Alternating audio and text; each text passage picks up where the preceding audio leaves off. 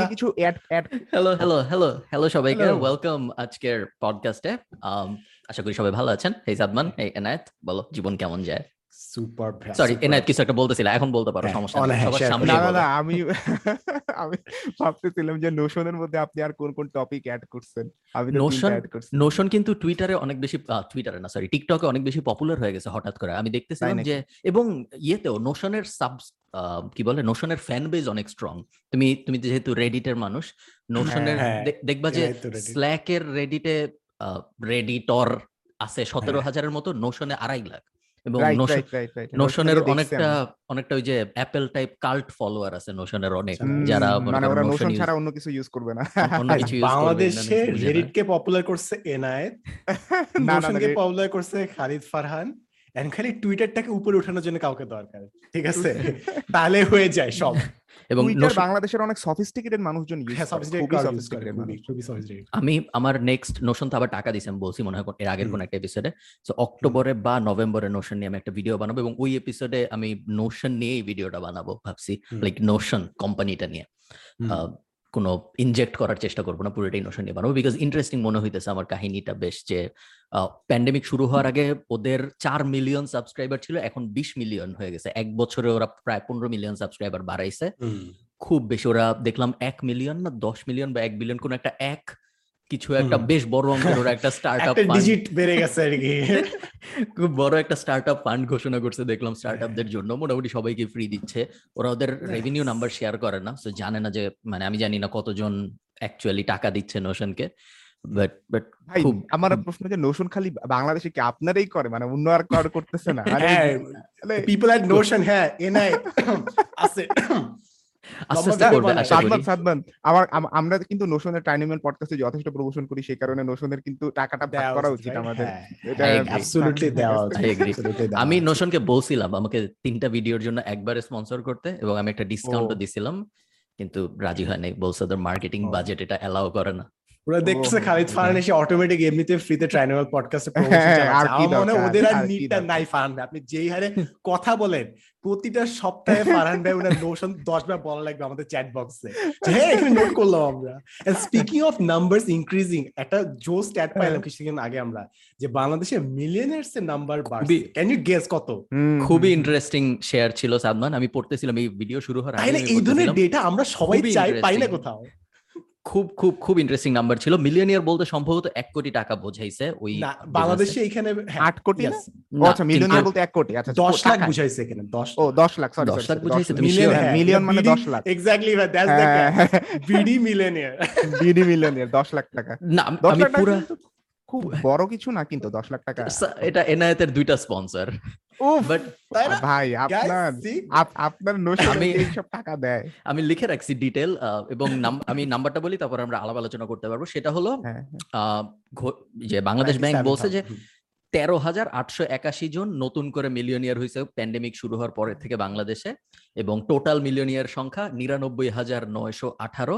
উনিশশো বাহাত্তর সালে ছিল পাঁচজন সেটা এখন বেড়ে নিরানব্বই হাজার নয়শো আঠারো জন হয়েছে এবং আমি ব্রেকডাউনও লিখে রাখছি, যদি কেউ জানতে চায়। এক কোটি থেকে পাঁচ কোটি টাকা আছে, এইরকম ব্যাংক অ্যাকাউন্টের সংখ্যা আটাত্তর হাজার। পাঁচ কোটি থেকে দশ কোটি টাকা আছে এরকম ব্যাংক অ্যাকাউন্টের সংখ্যা এগারো হাজার দশ কোটি থেকে পনেরো কোটি আছে এরকম তিন হাজার পাঁচশো আর পনেরো কোটি থেকে বিশ কোটি আছে এরকম সতেরোশো আর পঞ্চাশ কোটি উপরেরটা বলেন পঞ্চাশ কোটির উপরটা লেখা নেই? বিশ থেকে পঁচিশ কোটির আছে ওগুলো ডিসকাস 1185 করবে না। ওগুলো অফশোর সব অফশোরে আচ্ছা প্রশ্ন হচ্ছে ভাই যে এটা যদি মানে এটা কি শুধু ব্যাংক অ্যাকাউন্ট হিসেবে? কারণ আহ, তাইলে কিন্তু সঞ্চয়পত্র কিন্তু বিশাল একটা সঞ্চয়পত্র অনেকের কিন্তু আছে।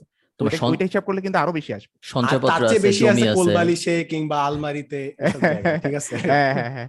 না এটা তো ইন্টারেস্টিং নাম্বার কিন্তু এটা পাঁচ লাখ মানুষ. মিলিয়নার এইটা একটা বড় জিনিস প্যান্ডোরা পেপারসে বাংলাদেশের কারও নাম নাই। মানে কোনো হ্যাঁ, নাম থাকে না। আমার একটু আগে আমার ফ্রেন্ড না। বলছে তো কোনো বাঙালি? নাই কেন? বাঙালি নাই কেন? আসলে এটা কি এটা কি? মানে কারণ কি? অফশোরে করে না অফশোর যে করে। ক্রিমিনালের যে এত পরিচিতি ওইটার ক্লাসটাও নাই আমাদের। আমাদের টাকা লুকানো লাগে না। হ্যাঁ, সুইস সুইস ব্যাংককে মনে হয় অফশোর ব্যাংকিং হিসেবে ধরে না কি? মানে সুইজারল্যান্ডে নাম আসছে কিন্তু ওই অফশোর একটা ইয়ের নাম দেখছিলাম কোম্পানির নাম দেখছিলাম ওটা সুইস ব্যাংক না এটা অন্য কিছু। বাংলাদেশে তো মনে হয় বেশিরভাগ অফশোর ব্যাংকিং সবাই করে সুইস ব্যাংকের ভিতরে এই কারণে কি নামটা আসেন নাই না কি? বুঝলাম না বাংলাদেশের নাম নাই কেন? শুধু ভালো ব্যাপার। আমি বলি যে আব্দুল আওয়াল। মিন্টুর আব্দুল আওয়াল মিন্টুর একজন নেপালিজ ফ্রেন্ড আছে ওই নেপালিজ ফ্রেন্ডের নাম আসছে। কিন্তু বাংলাদেশে শুধু এই একটাই মানে আর কিছু না আর কোনো নাম নেই। হ্যাঁ না এই স্ট্যাটটা এনার যেটা বলছে এটা সত্য কথা এটা দিয়ে ট্রু রিফ্লেকশন পাওয়া যাবে না যে কে আসলে মিলিয়নিয়ার কে আসলে মিলিয়নিয়ার না বিকজ হ্যাঁ, আরও অনেক এটা এটা জাস্ট লিকুইড ক্যাশের হিসাব ব্যাংকে. লিকুইড ক্যাশ ছাড়াও মানুষের জমি আছে কোলবালিশে টাকা আছে বা কোম্পানি থাকলে কোম্পানির ভ্যালুয়েশন থাকতে পারে সো এটা দিয়ে truly net But worth still, মাত্র এভাবে হিসাব করে না। লাখটা অ্যাকাউন্টে ভাই দশ লাখের বেশি আছে মাত্র পুরা আঠারো কোটি মানুষের দেশে না। মাত্র এক লাখটা অ্যাকাউন্টে না না না আই থিংক এক কোটি এক কোটির বেশি আছে হ্যাঁ। এক কোটির বেশি আছে আটাত্তর হাজার অ্যাকাউন্টে আমি যেটা বললাম আড়াই লাখ দশ লাখের উপর মোট আড়াই লাখ পিপলের মতো আছে। তারপর আবার এক একজনের তো মানে হচ্ছে মানে ব্যাংক অ্যাকাউন্টের সংখ্যা ডিফারেন্ট থাকে আবার নিজের আয় হচ্ছে অন্য অনেকের ব্যাংক অ্যাকাউন্টেও রাখা থাকে। মানে যেই আচ্ছা, হ্যাঁ, মেম্বার হচ্ছে আয় করে না। তো মানে আসলে ট্রু রিফ্লেকশনটা পাওয়া যায় না বাট হ্যাঁ। তাও এটাকে আরও এটা আরও বেশি হবে মাল্টিপ্লিকেশন হবে এটা মানে এটা ডিভিশন হবে। সম- plus সময়ের সাথে কারণ বেশি বাড়বে। যে যার পঞ্চাশ কোটি আছে ওর যদি তিনটা বাচ্চা থাকে ওর জাস্ট পঞ্চাশ হ্যাঁ। বছর পর ট্রিপল হয়ে যাবে। লাইক যেরকম ওই যে ওয়ালটন আছে না টপ বিলিয়নারদের লিস্টে তিনটা ওয়ালটন পর পর বিকজ ইকুয়ালি সম্পদ। ভাগ হয়ে গেছে ওরা জাস্ট ওখানে ঢুকে গেছে লিস্টে আমাদের আমাদের স্পেশালি যারা আহ, অবৈধ পথে বা একটু শেডি উপায়ে টাকা রোজগার করে তারা নিজেদের নামে তো টাকা রাখে না। আমি কিছুদিন আগে দেখলাম কিছুদিন আগে না আজকেই আমি এই যে যে সাদমান যে নিউজটা শেয়ার করছে এটা বিজনেস স্ট্যান্ডার্ড নিউজ ছিল। ওইখানেই আমি রিলেটেড নিউজ দেখতেছিলাম যে মুসা বিন শমশেরকে ডিবি বা। কোনো একটা পুলিশের কোনো একটা অথরিটি জিজ্ঞাসাবাদের জন্য নিছে এবং ওর নামে একটা বাড়ি ছাড়া আর কিছু পাওয়া যায় না এই গুলশানে বাকি সবকিছু বউয়ের নামে আর অন্যান্য মানুষজনের নামে।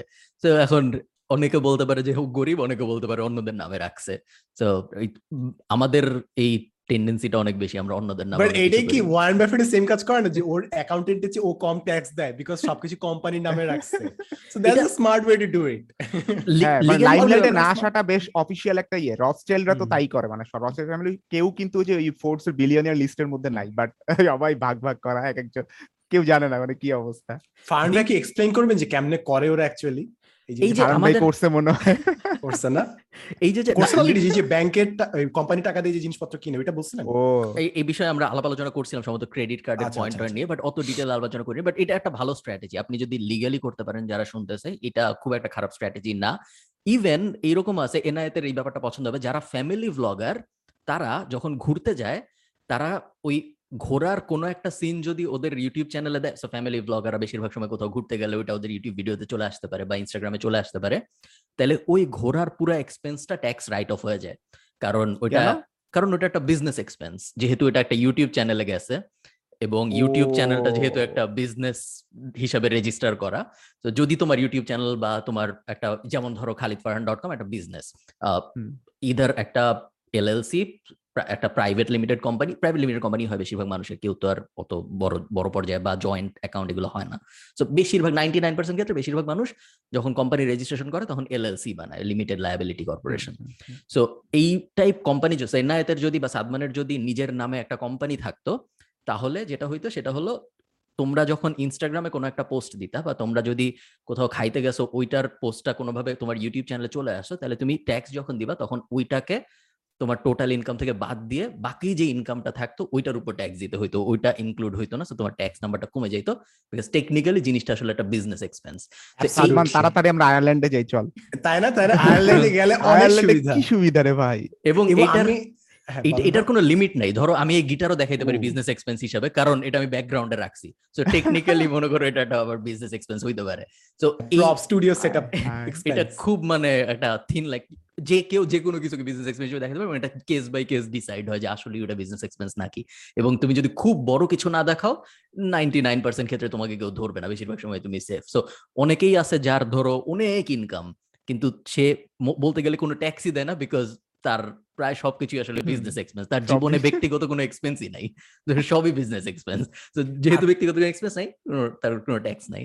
আর প্লাস ওই বিজনেস যদি লোনে থাকে তাহলে তো আরও নাই হ্যাঁ লোনে হইলে লোনে তো আরও নাই। লোনে তো এবং এনে এখানে আমি একটা জিনিস শেয়ার করে রাখি এই কন্টেন্ট ক্রিয়েটারদের ক্ষেত্রে এটা অ্যাপ্লিকেবল মোস্টলি সেটা হচ্ছে যে অ্যাজ এ কন্টেন্ট ক্রিয়েটার তোর কিন্তু একটা ক্যাপ আছে লাস্ট দিন যারা আপুর সাথে কথা ছিল না যে আচ্ছা। ম্যাক্সিমাম কত চার্জ করা যাবে লাইক এক লাখ দুই লাখ দেড় লাখ এর বেশি হ্যাঁ, হ্যাঁ, বাংলাদেশে হ্যাঁ, হ্যাঁ। এমএনসি দেরও বাজেট জানা আছে আমার মান্থলি কত সো এর চেয়ে বেশি তুই চাইলে চার্জ করতে পারবি না so. What you can do is তোর যদি কোম্পানি থাকে এজেন্সির থ্রুতে তুই ওদের ওভিসি বানানোর জন্য চার্জ করবি যেটার জন্য ওদের বাজেটে দশ লাখ পনেরো লাখ বিশ লাখ এরকম থাকে। So তুই অ্যাজ এ। কন্টেন্ট ক্রিয়েটার তুই এক লাখ দেড় লাখের বেশি চার্জ করতে পারবি না। বাট তুই যদি খালিদ ফারহান প্রোডাকশনস এর আন্ডারে যাই ওদেরকে চার্জ করিস ওদের ডিফারেন্ট বাজেট তুই অ্যাপিল করবি। তখন তুই আর বেশি টাকা আনতে পারবি এখান থেকে। সো ও। আরও গেম আছে এটার মধ্যে। কোম্পানিটা কোম্পানি কোম্পানি ফার্ম করতে বলতে কোম্পানি ফর্ম করা। হান্ড্রেড পার্সেন্ট সবসময় একটা বেটার আইডিয়া কারণ তোমার অনেকগুলা কারণ আছে বাট মেইন কারণ হলো ট্যাক্স অ্যাডভান্টেজই আসলে অনেক বেশি। ব্যক্তিগত অ্যাকাউন্টে বাংলাদেশে সম্ভবত প্রথম তিন লাখ টাকা ট্যাক্স ফ্রি তারপরে ইয়া এখন পুরুষদের জন্য মনে হয় তিন লাখ মেয়েদের জন্য সাড়ে তিন লাখ। মেয়েদের জন্য মেয়েরা তো আর কন্টেন্ট ক্রিয়েটর হবে না আচ্ছা সো তিন লাখ টাকা ফার্স্টে ট্যাক্স ফ্রি তারপরে সম্ভবত প্রথম লাখে দশ পার্সেন্ট তারপরে পনেরো পার্সেন্ট এভাবে আস্তে হ্যাঁ, আস্তে হ্যাঁ, যত পারে তত বাড়তে থাকে।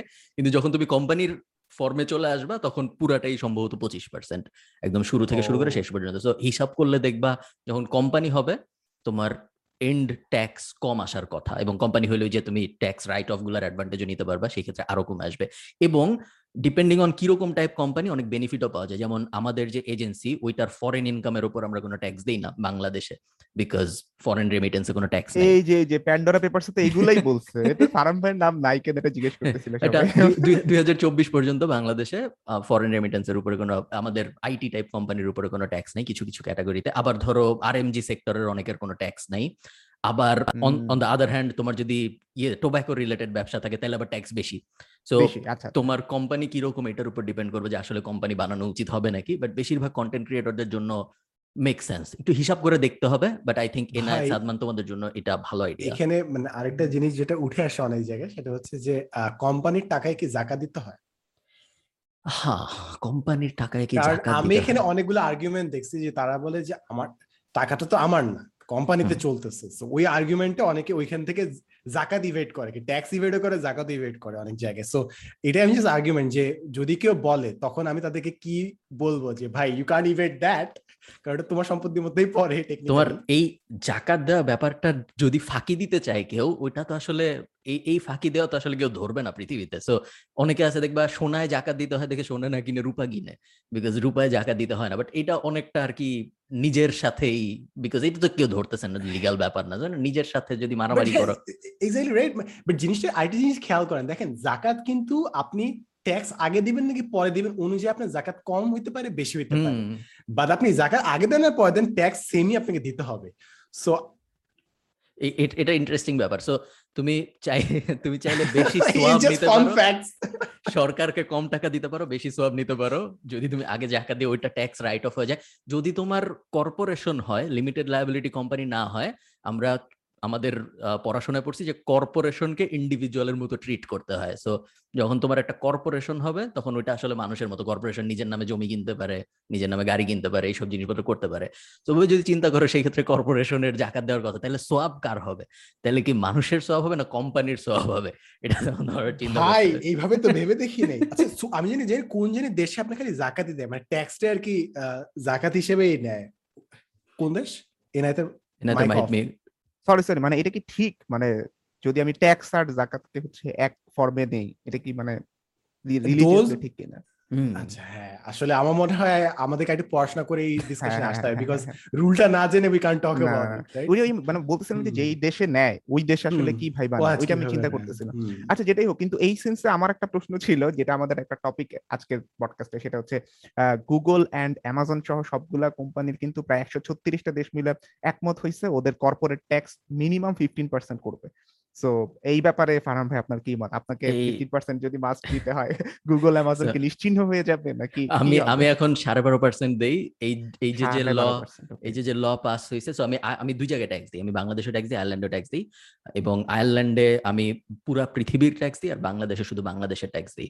বাংলাদেশে জেনারেটেড ইনকামের ট্যাক্স দিই। এই ট্যাক্স ল বেশ ইন্টারেস্টিং এইটা এই- আমি এনআইতার প্রশ্নটা বলতেছি বাট এই ব্যাপারটার জন্য আমি একদিন ভাবতেছিলাম যে যত দিন যাচ্ছে আমার ভিডিওর রিলেটিবিলিটি ফ্যাক্টরস কমে যাচ্ছে বিকজ আমি এখন এমন এমন জিনিস নিয়ে ডিল করি যেগুলো নিয়ে ভিডিও বানাইলে আসলে কারও তেমন কোনো লাভ হবে না। না না ভাই this is even more relevant ভাই। এই জিনিসগুলো আমার ফ্রেন্ডরা বলে যে তোরা আমি কোনো কন্টেন্ট ক্রিয়েটরকে দেখি না যে ট্যাক্স নিয়ে কথা বলছে কিংবা বিজনেসের মানি ট্রানজেকশন কিংবা সেভিং নিয়ে। সো ইউ আচ্ছা হ্যাঁ মেবি এটা ট্রু কারণ আমার জন্য আপনার video highly relevant but maybe not for the audience কারণ আমরা বয়সটা পার হয়ে আসছি গ্রাজুয়েশনের পর মেবি এই জন্য। এটাও একটা পয়েন্ট সো যদি তুমি ভাবো যে তোমার জন্য একটু হলেও রেলেভেন্ট তারপরে অনেক বেশিরভাগ মানুষের জন্য আসলে রেলেভেন্ট না। বিকজ আয়ারল্যান্ডে আমি কি ট্যাক্স দিচ্ছি তা দিয়ে বাংলাদেশের মানুষের কি বা যায় আসবে? সাড়ে বারো পার্সেন্ট হোক বা পনেরো পার্সেন্ট হোক বাংলাদেশে পঁচিশ পার্সেন্ট সো ওই এটা যাই হোক মেইনলি যে ব্যাপার সেটা হলো চারটা দেশ রাজি হয় বিসিএস এ কোশ্চেন আসতে পারে ভাই। এটা একটা খুব বড় টাইটেল এটা থেকে বিসিএস এর ট্যাক্স রিলেটেড কোশ্চেনে বলি শেষ। এনা যেটা বলল সব দেশ রাজি হয়েছে চারটা দেশ রাজি হয় নাই সেটা হলো কেনিয়া পাকিস্তান শ্রীলঙ্কা আরটা কি জানি এই চারজন রাজি হয় নাই বাকি সবাই আয়ারল্যান্ড রাজি হয়েছে? আয়ারল্যান্ড রাজি হয়েছে। তার মানে আয়ারল্যান্ডে এখন থেকে কি বারো এখন থেকে না দুই সাল থেকে তেইশ সাল থেকে হওয়ার কথা সাড়ে বারো পার্সেন্ট ছিল সাড়ে বারো পার্সেন্ট থেকে এটা পনেরো পার্সেন্টে নিয়ে যাওয়ার কথা হচ্ছে। আয়ারল্যান্ড কি মানে কোনো কারণে মানে ট্যাক্স হেভেন হওয়ার কারণে নিজে মানে দুঃখ ফিল করে? মানে আমি কেন ট্যাক্স হেভেন হয়ে আছি? দুঃখ ফিল করার কোনো কারণ নেই এটা বেশি বিজনেস অ্যাট্রাক্ট করতেছে। হ্যাঁ হ্যাঁ এটা এটা একটা হ্যাঁ। খুব বড় অ্যাডভান্টেজ এটাকে দুঃখ তুমি আয়ারল্যান্ডের জিডিপি দেখবা যখন ওরা ট্যাক্স কমাইছে। তখন তার পরের বছর ওদের জিডিপি ছয়শো পার্সেন্ট না কত পার্সেন্ট জানি হয়ে গেছিল। হঠাৎ করে লাইক দুই পার্সেন্ট তিন পার্সেন্ট তারপর হঠাৎ করে ছয়শো পার্সেন্ট তারপর আবার সবাই আসছে একসাথে সবাই একসাথে চলে আসছিল এবং অনেক টাকা নিয়ে আসছিল সবাই। চাইলে ভাই প্রশ্ন হচ্ছে বাংলাদেশ চাইলে কেন ট্যাক্স হেভেন হয়ে যায় না? চাইলেই কি হওয়া যায় না? এরকম চাইলেই হওয়া যায় এবং হয় না কেন? এখন যে রুলটা হচ্ছে এটা হইল মিনিমাম তাই না? মিনিমাম পনেরো পার্সেন্ট চার্জ করতে হ্যাঁ হবে। হ্যাঁ হ্যাঁ বাট অনেকেই আরও বেশি চার্জ করবে এবং অনেক দেশ অলরেডি অনেক বেশি চার্জ করে। যেমন বাংলাদেশি পঁচিশ পার্সেন্ট চার্জ করে এখন সম্ভবত। পাবলিক কোম্পানি হলো পঁচিশ পার্সেন্ট প্রাইভেট কোম্পানি হলো সম্ভবত আরও বেশি তিরিশ পার্সেন্টের আরও আশপাশে হইতে পারে। সো বাংলাদেশ অলরেডি এই যে যে মিনিমাম সিলিং তার থেকে অনেক বেশি চার্জ করে। ট্যাক্স কমানো উচিত। ট্যাক্স যত কম হবে তত বেশি এই যে কোম্পানি আসবে। কোম্পানি আসলে ইকোনমি স্ট্রং হবে কারণ কোম্পানি আসলে কোম্পানি ওইখানে ইনফ্রাস্ট্রাকচার বানাবে এটা। আসলে রিজেন্ট রিজেন্ট হ্যাঁ এটা উল্টা ভাবে যাচ্ছে যে হ্যাঁ। মানে আপনি যদি আপনার কোর্সের মতন থাকবে যদি আপনি আপনি ট্যাক্স দিতেছেন নিতেছেন বেশি পার্সেন্টেজ তার মানে যতজনে ট্যাক্স দিবে তাদের বেশি পার্সেন্টেজ আপনি পাইতেছেন। কিন্তু বেশিরভাগই তো ভাই দেয় না। ইটস লাইক ট্যাক্স ইলাস্টিসিটি যে ইকোনমিক্স ইলাস্টিসিটি শেখানো হয় ওইটাই। হ্যাঁ কিন্তু তোমার যতজনই দিবে তাদের কাছ থেকে যাতে ম্যাক্সিমাইজ করে নিতে পারে এটা হইতে পারে। আয়ারল্যান্ডে যদি যদি সবাই দেয় কাস্টমার কমে যাচ্ছে যে ট্যাক্স পেয়ার কমে যাচ্ছে ওটার কারণে আবার কম হ্যাঁ টাকা আচ্ছা পাচ্ছি। আচ্ছা আচ্ছা। না কিন্তু একটা আমরা তো কমপ্লেক্স আমরা তো কর্পোরেট ট্যাক্সের কথা বলতেছি আমরা ইন্ডিভিজুয়ালদের ট্যাক্সের কথা বলতেছি না। সো কর্পোরেট ট্যাক্সের ক্ষেত্রে আহ, এই যে যে পনেরো পার্সেন্ট সিলিং এগুলো corporate tax so corporate tax যদি বাড়ানো হয় কর্পোরেশনদের কাছ থেকে ট্যাক্স পাওয়ার চান্স একটু বেশি ইন্ডিভিজুয়ালদের পালায় যাওয়ার চান্স একটু বেশি। তো কর্পোরেশনদের এই যদিও আমরা দেখি বড় বড় কর্পোরেশন ট্যাক্স দেয় না এবং এনবিআর চিঠির পর চিঠি পাঠায় একদম মানে অনুরোধ করে কিন্তু বড় বড় আমাদের বড় বড় টেলিকম কোম্পানি আছে আমি বলব না সাদমানের স্পন্সর হয়তো ওরা। আমার স্পন্সর না ওটা কালার পরে আছে হয়তো আমি। শয়ে শয়ে কোটি কোটি টাকা এরা ট্যাক্স দেয় না। আপনি কার কথা বলছেন? না এখন আমি actually I. Think I think সবাই আছে এরকম। ভাই তাইলে মানে প্রশ্ন হইতেছে এই জায়গায় বাংলাদেশে যে যত পরিমাণ কালো টাকা আছে তার বেশিরভাগ পার্সেন্টেজ কে কর্পোরেট ট্যাক্স হওয়ার কথা না? আহ, বেশিরভাগ মানে পার্থক্যটা মানে ব্যক্তি ব্যক্তি খাতের নাকি কর্পোরেট খাতের? দুইটার মধ্যে কোন মনে আমাদের ডেটা পয়েন্ট লাগবে এটা বলা এটা মনে লাগবে। সাধারণত মানে তুমি যদি তোমার ইনকামের উপর ট্যাক্স না দাও তাইলে পুরো ইনকামটাই সম্ভবত কালো টাকা হয়ে যায়। হ্যাঁ, হ্যাঁ, হ্যাঁ। যদি তা হয় সেই ক্ষেত্রে হুম ইনকামের উপরটা একটা হ্যাঁ ওইটাই। তো বেসিক্যালি আমার যত ইনকাম আমি যদি ওর উপর ট্যাক্স না দিই, তাহলে পুরো ইনকামটা আসলে কালো টাকা। সেই হিসেবে চিন্তা করলে কর্পোরেশনদের যেহেতু ইনকাম বেশি, ওদের যদি ট্যাক্স এভেশন বেশি হয়, সেই ক্ষেত্রে কর্পোরেশনদের কাছে কালো টাকা বেশি থাকার কথা। বাট দেন আর ভাই যে যাদের। বাংলাদেশে যত বেশি তিন লাখ টাকার উপরে মানুষের ইনকাম হবে যত বেশি মানুষের তত বেশি কালো টাকার পরিমাণও বাড়তে থাকবে। কাইন্ড অফ এরকম। যদি হ্যাঁ, তত বেশি ব্যাংক অ্যাকাউন্ট হচ্ছে যদি- মানুষ বালিশে কিংবা ক্যাশে নিজের কাছে liquid money কিন্তু ব্যাপারটা পুরোপুরি খারাপ না। যদি তুমি টাকাটা ইকোনমির মধ্যে রাখো অবশ্যই ট্যাক্স আচ্ছা, দিতে হবে আমাদের কারণ সরকারের ফ্লাইওভার বানাইতে হবে। হ্যাঁ, হ্যাঁ, ট্যাক্স হ্যাঁ, আমাদের হ্যাঁ। দিতেই হবে এবং ট্যাক্স দেওয়া খারাপ কিছু না। বাট ট্যাক্স যদি মানুষ নাও দেয় কিন্তু তারপরেও যদি তাদের ইনকাম বাড়ে ওই ইনকামটা যদি তুমি জমায় না রাখো ইনকামটা হ্যাঁ। যদি ইকোনমির মধ্যে থাকে জিডিপি তে কন্ট্রিবিউট করতে থাকে তাহলে আসলে সবার জন্য ভালো। মানে ভাই সাপোজ স্টকে থাকল বা ব্যাংকে থাকল ব্যাংকে কারও লোনের মধ্যে এরকম বা তুমি যদি দোকান থেকে জিনিসও কিনো তাও ভালো। কারণ আচ্ছা, আচ্ছা, এই পয়েন্টটা আমি এখনই মেনশন করতাম যে আমরা খালি যখন কথা বলি সরকারের আর্নিং নিয়ে আমরা খালি ট্যাক্স নিয়ে থাকি। হ্যাঁ, বাট আমরা প্রতিটা প্রোডাক্টে কিন্তু ট্যাক্স পে করছি। ফর এক্সাম্পল আজকে আমি জাস্ট পায়জামা কিনলাম। কেনার পরে ওরা আমাকে বলল যে ভাই এখানে সাড়ে সাত পার্সেন্ট ট্যাক্স সো আমার মোবাইলে ওই ব্যালেন্সটা ছিল না। আমার পায়জামা কেনার ব্যালেন্স নাই। আমি ট্যাক্সটা অ্যাকাউন্ট হ্যাঁ, করি হ্যাঁ, নাই সো আমি ফার্স্টে একটা পায়জামা কিনছি ক্যাশব্যাক পাইছি ওই ক্যাশব্যাকের টাকা দিয়ে আবার কিনছি। সো অনেক কাহিনী করতে হয়েছে। সো ওইটা নিয়ে আজকে রিসেন্টলি একটা পোস্ট শেয়ার করলাম না যে আগে আমাদেরকে ভ্যাটটা ইনক্লুডেড লিখতে হতো আলাদা করে। এখন এই প্রাইসের মধ্যে জিনিসটা দিয়ে দিতে হবে। যে আগে লিখতো একশো টাকা প্লাস সাড়ে সাত পার্সেন্ট ভ্যাট এখন লিখতে হবে একশো সাত টাকা। এখন এখন ইনক্লুসিভ করে পুরোটা একবারে দেখাইতে বলছে লাভ কি হইল বেসিক্যালি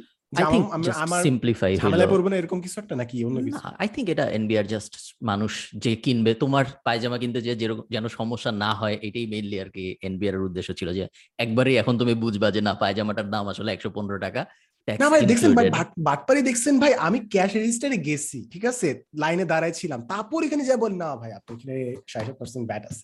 আরে এটা তো ইয়েতেও করে আগে বলবি না? কার্ডে ডেবিট কার্ডে পেমেন্ট করতে গেলে তখন বলে যে ভাই কার্ডে দিয়েন না কার্ডে দিতে টু পয়েন্ট ফাইভ পার্সেন্ট আবার এক্সট্রা টাকা। হ্যাঁ। ও- ওইটা তো ব্যাংক ফি কাটে ক্রেডিট ব্যাংক ফি ফি হ্যাঁ। তো টু তুমি এই যে হ্যাঁ। আমাদের আমাদের পডকাস্টের থেকে যে ইনকাম হয় এইটা টাকা যখন এনায়েত আমাকে দেয় তখন হ্যাঁ। ওইটার টাকা কিন্তু পুরাটা আমি পাই না। ওইটার টাকা কিন্তু ওই যে টু পার্সেন্টের মতো এসএসএল কমার্স কেটে রেখে দেয়। সেই সেম ব্যাপার। তুমি যখন ডেবিট কার্ড দিয়ে কিনো তখন ওই ডেবিট কার্ডের ট্রানজাকশনটা প্রসেস করে কোনো একটা পেমেন্ট গেটওয়ে এবং ওরা ওই দুই আড়াই পার্সেন্ট রেখে দেয়। এই থটটা একটু হোল্ড করেন। আমি একটা জিনিস বলে আসতেছি। এই জিনিসটাতে আসতেছে। আপনার আমি টাকা পয়সা ভাগ বন্টন নিই। সো আপনার ডেবিট কার্ড যেরকম কাটে না টু পার্সেন্ট সেরকম। মোবাইল ফাইন্যান্সিয়াল সার্ভিস গুলোতে কিন্তু এখন লিখা থাকে। অনেক জায়গায় দেখলাম অনেক দোকানে লিখে রাখে যে ক্যাশ আউট চার্জ যেটা ওইটা তারা লিখে রাখে কস্ট হিসেবে। যে আপনাকে এক্সট্রা পার্সেন্টেজ দিতে হবে। যদি আপনি মোবাইল ফাইন্যান্সিয়াল সার্ভিস দিয়ে দিতে চান। সো এটা দেখলাম আর কি। আমি বললাম যে, ভাই, এটা তো দাম তো কমাইছে পার্সেন্টেজ তো কমাইছে। বলছে, ভাই, আগে থেকে প্রিন্ট করা ছিল। So that is being applied এখন ভাই যেটা বললেন, আমার না একটা কোয়েশ্চেন আমরা যদি চ্যানেলটা এনআইট না অন করে, ফারহান ভাই যদি টাইনেমাল পডকাস্ট করতেন, তাহলে কিন্তু আমাদের প্রতি থাউজেন্ড ভিউতে তিন ডলার করে আসতো না? তাহলে আমরা আরও বেশি আর্ন করতাম না টেকনিক্যালি না, এটা এটা আমার ধারণা, এটা একটা মিসকনসেপশন তো তোমার অডিয়েন্স ব্যাপারটা কীভাবে হয়? তোমার অডিয়েন্স যেই ধরনের অ্যাড দেখবে ওই ধরনের অ্যাডের সিপিএম এর উপর হ্যাঁ। বেস করে তোমার ইনকাম হবে। তো আমাদের অডিয়েন্স যেহেতু সব বাংলাদেশি ওরা ওদেরকে যারা টার্গেট করে অ্যাড দেখাচ্ছে তারা হইল টেন মিনিট স্কুল বা তারা হইল আমি আমাদের মতো মানুষজন। আমরা যেই ধরনের তুমি আমি যখন অ্যাড চালাচ্ছি এনআইতের চ্যানেলের উপরে আমি যদি ইউটিউবকে ওই অ্যাডের জন্য দেই বিশ ডলার ফর এক্সাম্পল তাহলে ইউটিউব এনআইতকে কেমনে পঞ্চাশ ডলার দিবে? তিন ডলার সিপিএম এর হিসাবে। কারণ ও এনআইতের জেনারেটি হয়েছে কম। সো এই কোন দেশ থেকে চ্যানেল খোলা হয়েছে এটার উপর বা কোন দেশে চ্যানেলের মালিক তাতে আসলে কিছু যায় আসে না। ভিউয়াররা কোন দেশে আছে তার উপর ডিপেন্ড করবে এবং সো ফর এক্সাম্পল আমাদের সব ভিউয়ার যদি এখন ডিসাইড করে যে সবাই ভিপিএন দিয়ে আমাদের পডকাস্ট দেখবে সেক্ষেত্রে সব ভিউয়ার্স আমেরিকান অ্যাড দেখবে বা ইউকের অ্যাড আচ্ছা। দেখবে। যখন ওই তখন ওই অ্যাডের সিপিএম বেশি হবে অ্যাডের রেট বেশি হবে। তখন আমাদের ইনকাম বাড়ার চান্স আছে। বাট এমনিতে শুধু চ্যানেলের ওনার চেঞ্জ হইলে কোনো ইনকামে চেঞ্জ মানে focus সব- আলোচনা করতে হবে বাংলাদেশের সব মানুষ যায় যায় ইয়াতে করবে যে কি বলে বাইরে যায় বাইরে যায় আমেরিকায় ভিডিও বানাবে আর সব। উড়াধুরা সেই আপনারা কন্টেন্ট ক্রিয়েটর সাপোর্ট করতে ভিপিএন দিয়ে ভিপিএন দিয়ে করেন। ও আসলে এই আসলেই কি? What if suddenly one day মনে করেন কালকে থেকে সবাই ভিপিএন দিয়ে দেখা শুরু করে পুরো বাংলা বাঙালিকে আপনি আমেরিকান হ্যাঁ। ভিপি ওই অ্যাড্রেস থেকে দেখাচ্ছেন তাহলে কি আমাদের টাকা বেড়ে যাবে জাস্ট এটা তো অবশ্যই বাড়বে কিন্তু ইউটিউব তখন সতর্ক হয়ে যাবে যদি এত বেশি আমি পরিমাণে ইয়া করে। কারণ ইউটিউব কিন্তু হচ্ছে যে যদি একজন ইভেন আমি নিজে যদি কয়েকবার আমার ভিডিও দেখি এন্ড অ্যাডটাও পুরোটা দেখি তখন ইউটিউব বুঝে ফেলে যে আমি ও না never do that never ever do কখনো দ্যাট করা যাবে সেম আইপি থেকে কখনো নিজের ভিডিও এমন কি আমার আম্মু বাজে। মাঝে মাঝে ভিডিও দেখে আমি বলছি আম্মু আমি তোমাকে আরেকটা অ্যাকাউন্ট খুলে দিচ্ছি দেখো হ্যাঁ, হ্যাঁ। আমারটা থেকে দেখো না তাহলে আমারই না। ঝামেলা হচ্ছে। ইউটিউব ভাবতেছে যে আমি চোটটামি করে হ্যাঁ হ্যাঁ। সেম ভিডিওতে বারবার ভিউজ দিচ্ছি। সো ব্লক করে দাও এক সময় মানুষ এই যখন ওয়েবসাইটে অ্যাড বসাইতো তখন আহ, এখনও তো ওয়েবসাইটে অ্যাড বসাইছে। গুগল অ্যাডসেন্স অনেক পপুলার তখন মানুষ নিজের অ্যাডে নিজে ক্লিক করতো এবং ক্লিক করে ইনকাম করার চেষ্টা করতো এবং এটা অনেক হয়েছে অ্যামাজনের সাথে হয়েছে অ্যামাজনের বাউন্টি প্রোগ্রাম যখন ছিল তখন মাঝখানে মাঝখানে না অনেক আগে দুই হাজার সতেরো আঠারোর দিকে অ্যামাজন ঘোষণা দিল যে যারা আমি এখানে এক্স্যাক্ট অফারটা একটু ভুল করতে পারি, আমার অনেক দিন আগের কথা মনে নেই বাট ইদার মিউজিক ছিল বা প্রাইম ছিল। অ্যামাজন বেসিক্যালি ঘোষণা দিল যে, আমরা একটা প্রমোশন করতে যাচ্ছি যেখানে আমাদের আরও প্রাইম সাবস্ক্রাইবার দরকার। বা মিউজিক সাবস্ক্রাইবার দরকার অ্যামাজনের কোনো একটা মিউজিক সার্ভিসে কোনো একটা সাবস্ক্রাইবার দরকার ছিল এবং এই কারণে অ্যামাজন বলল যে, যারাই আমাদের সাবস্ক্রাইবার দিতে পারবে, তাদেরকে আমরা পঁচিশ ডলার করে দেবো প্রত্যেকটা সাবস্ক্রাইবারের জন্য। তো এটা অ্যামাজনের অ্যাফিলিয়েটদের জন্য অফার ছিল এবং তখন আমি অ্যামাজন অ্যাফিলিয়েট মার্কেটিং নিয়ে অনেক কাজকর্ম করতাম। এখন ট্রিকটা হইল প্রাইমে সাবস্ক্রাইব করতে কোনো টাকা দিতে হয় না, প্রথম মাস ফ্রি সো বা গুগল মিউজিক অ্যামাজন মিউজিক যেটাই ছিল ওটা সাবস্ক্রাইব করতে কোনো টাকা দিতে হয় না। সো মানুষ যেটা করল, মানুষ ফার্স্টে অ্যামাজন অ্যাফিলিয়েট হইল অ্যাফিলিয়েট লিঙ্ক নিল তারপর আরেকটা ইমেল খুললো। ওই লিঙ্কে ক্লিক করে ওখানে যায় অ্যামাজন থেকে ওর ওই যে প্রাইমের সাবস্ক্রিপশনটা নিল। প্রাইমের সাবস্ক্রিপশন নিয়ে তো কোনো টাকা দিতে হয় না। তো সাবস্ক্রিপশন নিল নেওয়ার পরে ওর যে মেইন অ্যাকাউন্ট ওই অ্যাকাউন্টে পঁচিশ ডলার চলে আসলো তার কিছুদিন পর যে ও প্রাইমের সাবস্ক্রিপশন ক্যান্সেল করে দিল। তো এইটা ও মনে করো হাজার হাজার ডলার দিয়ে করার পরে মোটামুটি সাত আট দিনের মধ্যে অ্যামাজন বুঝে ফেলছে এবং তারপর গণহারে সবার অ্যাকাউন্ট ব্যান হওয়া শুরু হইল। এই সেম কাজ তো ভাই বারবার হয়। টিকটকে যেরকম হইল কিছুদিন আগে এটা টিকটকে হইল। পেওনিয়ারে অনেকবার করছে যে। রেফারেলে কাউকে নিলে পঁচিশ ডলার তো 25 পরে তো ডলার ওই পলিসিটা করল যে আপনাকে পঞ্চাশ ডলার আর্ন করতে হবে তারপর আপনি রেফারেলটা পাবেন। পঞ্চাশ ডলার এক হাজার ডলার এখন আয় করতে হয়। এখন এক হাজার? এক হাজার। শেষ গেম শেষ। তারপর কিছুদিন আগে আরেকটা কোম্পানি একটা মোবাইল ফাইন্যান্সিয়াল সার্ভিস করল এবং আমিও দেখলাম, আমার ইনসাইড ইনফরমেশন ছিল। So it was a massive failure অনেক সাইড থেকে, কারণ একটা মানুষ তো জাস্ট ফ্যামিলি মেম্বারদেরকে রেফারেল দিয়ে দিয়ে আনতেছিল। So it was an absolute disaster so যুগে যুগে মানুষ রেফারেল দিয়ে অনেক মানুষ আনার চেষ্টা করছে। বাঙালিরা পাইতারটা বুঝতে পারছে, তারপর ধরা গেছে কোম্পানি ওইটাই এটা মেহতা প্রো ম্যাক্স হার্ষাদ মেহতাই কি ছিল যে ওই যে বিভিন্ন জায়গায় কোম্পানি খুলতো তারপর গয়না কিন্তু আরও দাম না না ও ছিল নীরব মোদি নীরব মোদি ছিল সরি হ্যাঁ Again, তার আমাদের bad boy billionaires and scam. Man, um, we need better class of criminals. ঠিক আছে? We need more criminals. We need to talk about other criminals. ও ভালো কথা আপনারা কি হাউস অফ সিক্রেটস দেখছেন হাউস অফ সিক্রেটস না আচ্ছা, এটা নিয়ে দেখতেছি অনেক কথা ডকুমেন্টারি একটা, রাইট? আমি এখনও দেখি নাই. ভয়ে ভয়ে আছি মানে একটা পুরা ফ্যামিলি পুরা সব আত্মহত্যা করছে এটার কাহিনী। Oh, ওকে ইন্ডিয়ান কাহিনী? ইন্ডিয়ান এগারো বছর ধরে প্ল্যান করছে দেন সবাই একসাথে। ওকে আমি নেটফ্লিক্সে ইয়েতে দেখছি রেকমেন্ডেডে দেখছি বাট দেখা হয় নাই এখন এখন বাংলাদেশে দুই নাম্বার আছে এক নাম্বারে Squid Game Squid Game Squid Games নিয়ে দেখছ? কত কাহিনী হচ্ছে? একে হ্যাঁ, স্কুইড হ্যাঁ, গেমের ভিতরে আমি কোথায় জানি লিখে রাখছি দাঁড়াও।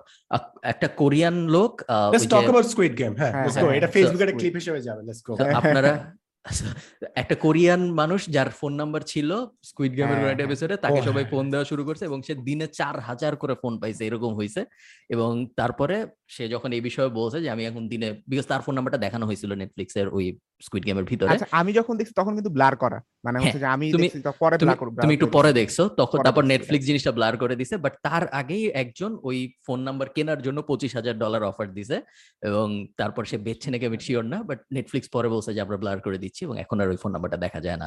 ইন্টারেস্টিং স্কুইড গেম আমি জানি না নেটফ্লিক্সের সর্বকালের সেরা সিরিজ হওয়ার মতো স্কুইড গেমস এটা আমার মনে হয় নাই। টু বি অনেস্ট খারাপ না বাট আমার ধারণা মেইনলি সর্বকালের সেরা ওই লেভেলের না সময় উত্তীর্ণ যে কন্টেন্ট এরকম না। হ্যাঁ, জাস্ট ওই- হাইপ হ্যাঁ পুরোপুরি হ্যাঁ। হাইপ একজন দেখছে এই জন্য সবার দেখতে হবে। যেটা ওই যে যখন প্যান্ডেমিক শুরু হলো তখন টাইগার কিং নিয়ে হইল। টাইগার কিং হ্যাঁ, অবশ্য অনেক হ্যাঁ। মজা ছিল। ডকুমেন্টারিটা আমি জানি না দেখছেন নাকি? আহ, যারা দেখেছেন তারা তো দেখেছেন যারা দেখেন নাই দেখতে পারেন। নেটফ্লিক্স একটা ডকুমেন্টারি বাট মেইনলি এখনকার জানি না নেটফ্লিক্স এর তো আমার আমি মনে করি না যে স্কুইড গেমস এর কোয়ালিটি এত ভালো যেই কারণে এটা নেটফ্লিক্স এর সর্বোচ্চ স্পেশালি দ্য এন্ডিং ভাই। লাস্ট এপিসোডটা না আমার অনেক কষ্টে দেখতেছি যে ভাই হ্যাঁ তোমার গেমগুলো মজা ছিল বাট ক্যারেক্টারসে তুমি এত বেশি টাইম দাও না যে আমি এত ইমোশন আমার একটা ফ্রেন্ড বেস্ট কথা বলছে যে এটা একটা মুভি হইলে হইতো। সিরিজ না হয়। দুই ঘণ্টা মুভি হইলে কিন্তু ইকুয়ালি অ্যাজ ফান হইতো ইজ জাস্ট মাঝখানে অনেক ফ্যাট তারা কাটতে পারতো দ্যাটস ইট এইটা ওরা মানে মানে কে ড্রামা তো কে ড্রামার তাও আবার কে ড্রামা জেনারেলি কিন্তু সবসময় সিক্সটিন এপিসোডস এর হয়। এইটা একটা কে ড্রামা যেটা হচ্ছে নয় এপিসোডে শেষ হয়েছে এন্ড মাঝখানের আট নাম্বার এপিসোডটা আবার আধা ঘণ্টা। জেনারেলি এত কমে কখনো শেষ হয় না। অন্য যে কোনো কে ড্রামা আপনি দেখবেন প্রায় এক ঘণ্টার উপরে দেড় ঘণ্টার মতন হয় একটা এপিসোড এন্ড ষোলো এপিসোড করে। ষোলো এপিসোড করে শুধু একটা একটা কে ড্রামা হচ্ছে যে ষোলো এপিসোডের বেশি সেটা হচ্ছে রিপ্লাই নাইনটিন এইটি এইট এটা বিশ এপিসোড পর্যন্ত নিচ্ছে বুঝছি এনআইতে একটা স্কুইড গেমের একটা পর্ব আসতেছে যেভাবে না না না দিল। না স্কুইড গেম নিয়ে করতে পারতেছি না কিছু ঝামেলা এরকম দুইটা চ্যানেল মুভি নিয়ে বেস্ট কথা বলে এরকম কোন চ্যানেল কি আছে? আমার যেরকম একটা ছিল নার্ড রাইটার ছিল একটা হ্যাঁ বানাইতো, আর একটা চ্যানেল খুব সমাধান বন্ধ হয়ে গেছে এভরি ফ্রেম এ পেইন্টিং খুব আচ্ছা। সুন্দর মতো সব ব্রেক ডাউন করতো। আর রিসেন্টলি একটা চ্যানেলে আমি জাস্ট পুরো বেঞ্চ করতেছি সেটা হচ্ছে স্টোরি রিক্যাপ সেখানে জাস্ট প্রতিটা মুভি ষোলো মিনিট বিশ মিনিট করে জাস্ট রিক্যাপ দেয়। পুরো মুভি দেখা আচ্ছা। লাগবে না জাস্ট বিশ মিনিটে you know about the movie so that you can talk to your friends about it ওরকম আর অনেকগুলো বাংলা চ্যানেল আসছে যারা পুরো ওই স্টোরি রিক্যাপটের ভিডিওটা বঙ্গানুবাদ করে দেয়। Loving it.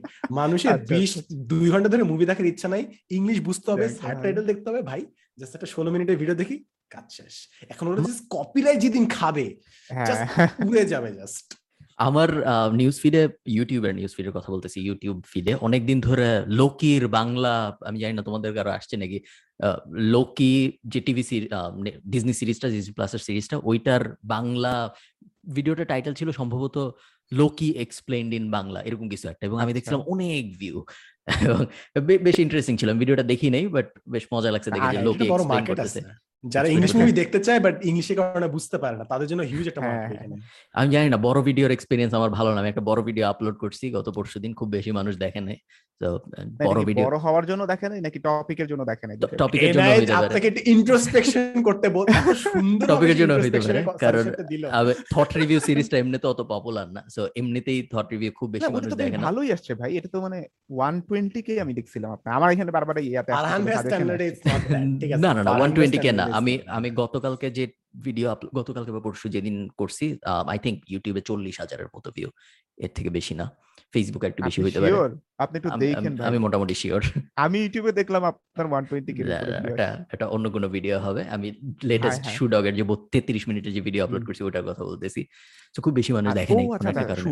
শুডগ শুডগের থাম্বনেলটা খুবই সুন্দর হয়েছে হ্যাঁ, হ্যাঁ, হুএভার ইজ ডিজাইনিং এর থাম্বনেল গুড জব বাট জিনিস হচ্ছে হ্যাঁ, যখনই একটা ডিজাইনারকে দিবেন আফটার ফাইভ ডিজাইনস না একটা টেমপ্লেটের মধ্যে চলে আসে। You don't. Want that to happen so ওইটাই জাস্ট আই এটা আমার চোখে পড়ছে কারণ এটা বেশ ইউনিক ছিল।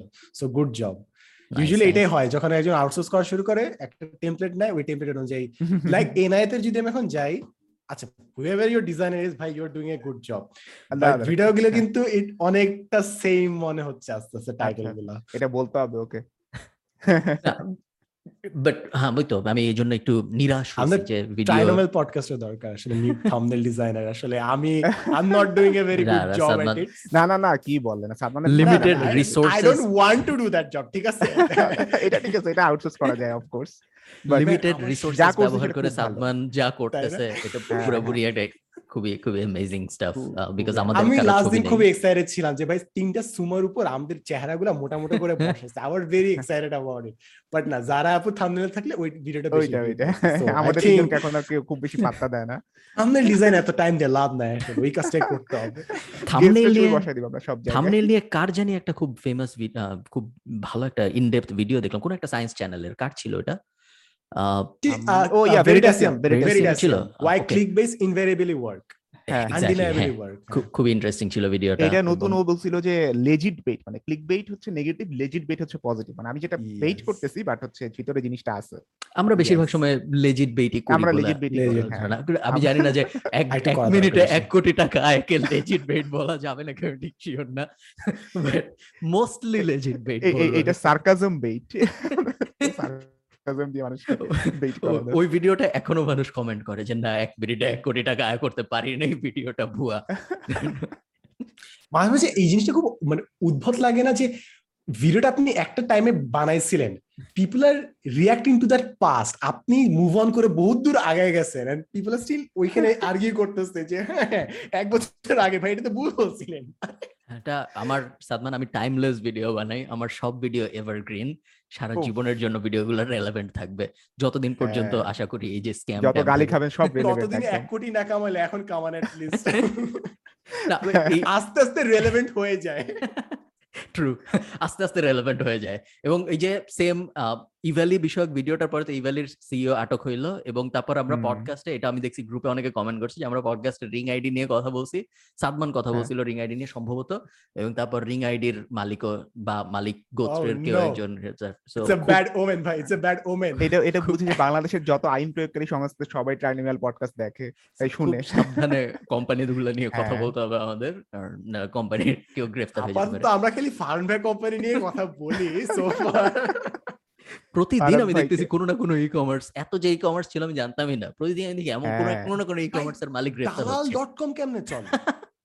মানে না আমার না জেনে না এটা না এটা আমি ফান করে বলতেছি না। আপনার একটা সময়টা সাবান অনেক চলছে।